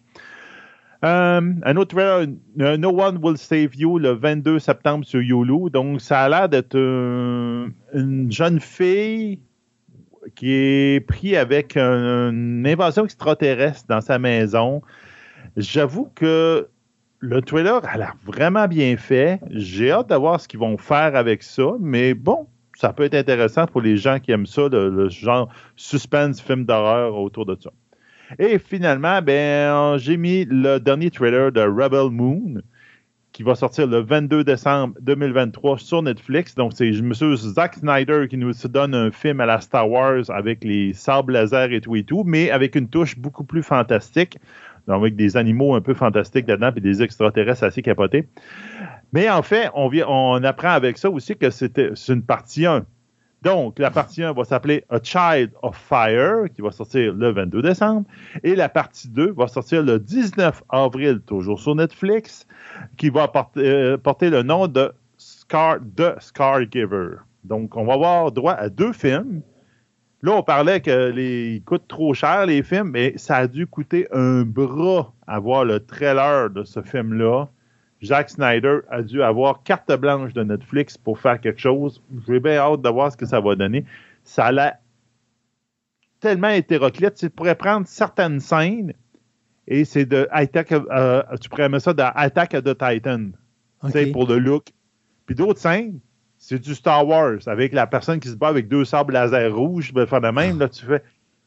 Là, tu dis, je suis où là, dans cet univers-là? Ouais, c'est ça. Ben, c'est parce que je, pense qu'il avait demandé à faire un film, puis il avait, il avait, il avait dit non. Puis là, ben, il a décidé de se venger sur Star Wars. Il a dit Bon, ben, sais quoi, si je peux pas faire un Star Wars, je vais faire la meilleure chose à côté, je vais partir mon Star Wars à moi. Ben, c'est ça, ben, on dirait ça. Mais, mais c'est hétéroclite. Mais, mais écoute, c'est intéressant. Tant qu'à ça, on pourrait se retaper Star Crash. Oui. Hein? Tant oui. Euh, des, des, des bébites avec plein d'épées laser. On avait déjà vu ça dans Star Crash. C'était des robots faits en, en stop motion. C'était bon. Ouais, regarde, tu vois les androïdes là-dedans, les sables laser, des scènes à la, on pourrait dire à la dune. Tu, sais, tu pourrais prendre des, costumes Mais que tu vois, ça ressemble dans Dune. On dira ce qu'on voudra avec Zack Snyder. Visuellement, ce gars-là, il est écœurant. Oui, c'est ça. il est divertissant, ah, puis je pense que ça va valoir la peine pour un, Moi, je vais toujours, euh, Je vais toujours me rappeler, j'étais dans la salle de cinéma, j'écoutais Dawn of the Dead, et tu as cette séquence au tout début euh, du film. L'introduction du, remake de Dawn of the Dead de, de Zack Snyder est juste hallucinante. C'est le premier 10-15 minutes, là. C'est apocalyptique. Et tu as cette séquence où tu as le personnage principal qui réussit à se sauver, puis qui roule, qui roule en voiture, puis tu as, comme la caméra qui est au-dessus, puis qui suit la voiture. Et à un moment donné, à la dernière seconde, tu vois un char qui passe de gauche à droite, puis qui ramasse un autre véhicule juste en arrière ou en avant, là, qui explose, puis tout. Puis là, tu te dis, jamais j'ai vu un réalisateur avoir un concept visuel comme ça. Euh, mais c'est ça. Zack Snyder, visuellement, il a toujours été impressionnant. Qu'on aime ou qu'on n'aime pas ses films, euh, qu'on soit d'accord avec ou non sa façon de traiter l'histoire. Euh, il y a beaucoup de gens qui vont trouver que le Superman qu'il a fait, c'était beaucoup trop sombre. Il y en a beaucoup qui vont constater que la, la Justice League qu'il a fait, c'était beaucoup trop sombre. Euh, moi, je me rappelle Soccer Punch. Soccer Punch, j'ai adoré le visuel. Puis il y a tellement de contenu dans Soccer Punch, mais quand tu regardes le film comme ça, ça a l'air un film qui, c'est tout mélangé, puis tout ça, c'est dur à comprendre, mais c'est un film qu'il faut écouter plusieurs fois pour savourer. C'est ça, Zack Snyder. C'est le genre de gars que tu penses quand tu écoutes, écoutes la première fois que c'est un réalisateur qui est bof. OK, il nous, il nous, pitch un visuel incroyable, puis il n'y a rien en contenu.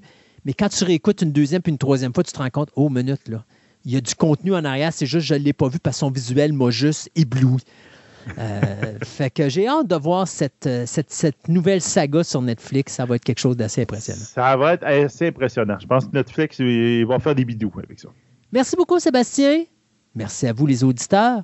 Et on se dit à dans deux semaines pour une autre fabuleuse édition de Fantastica.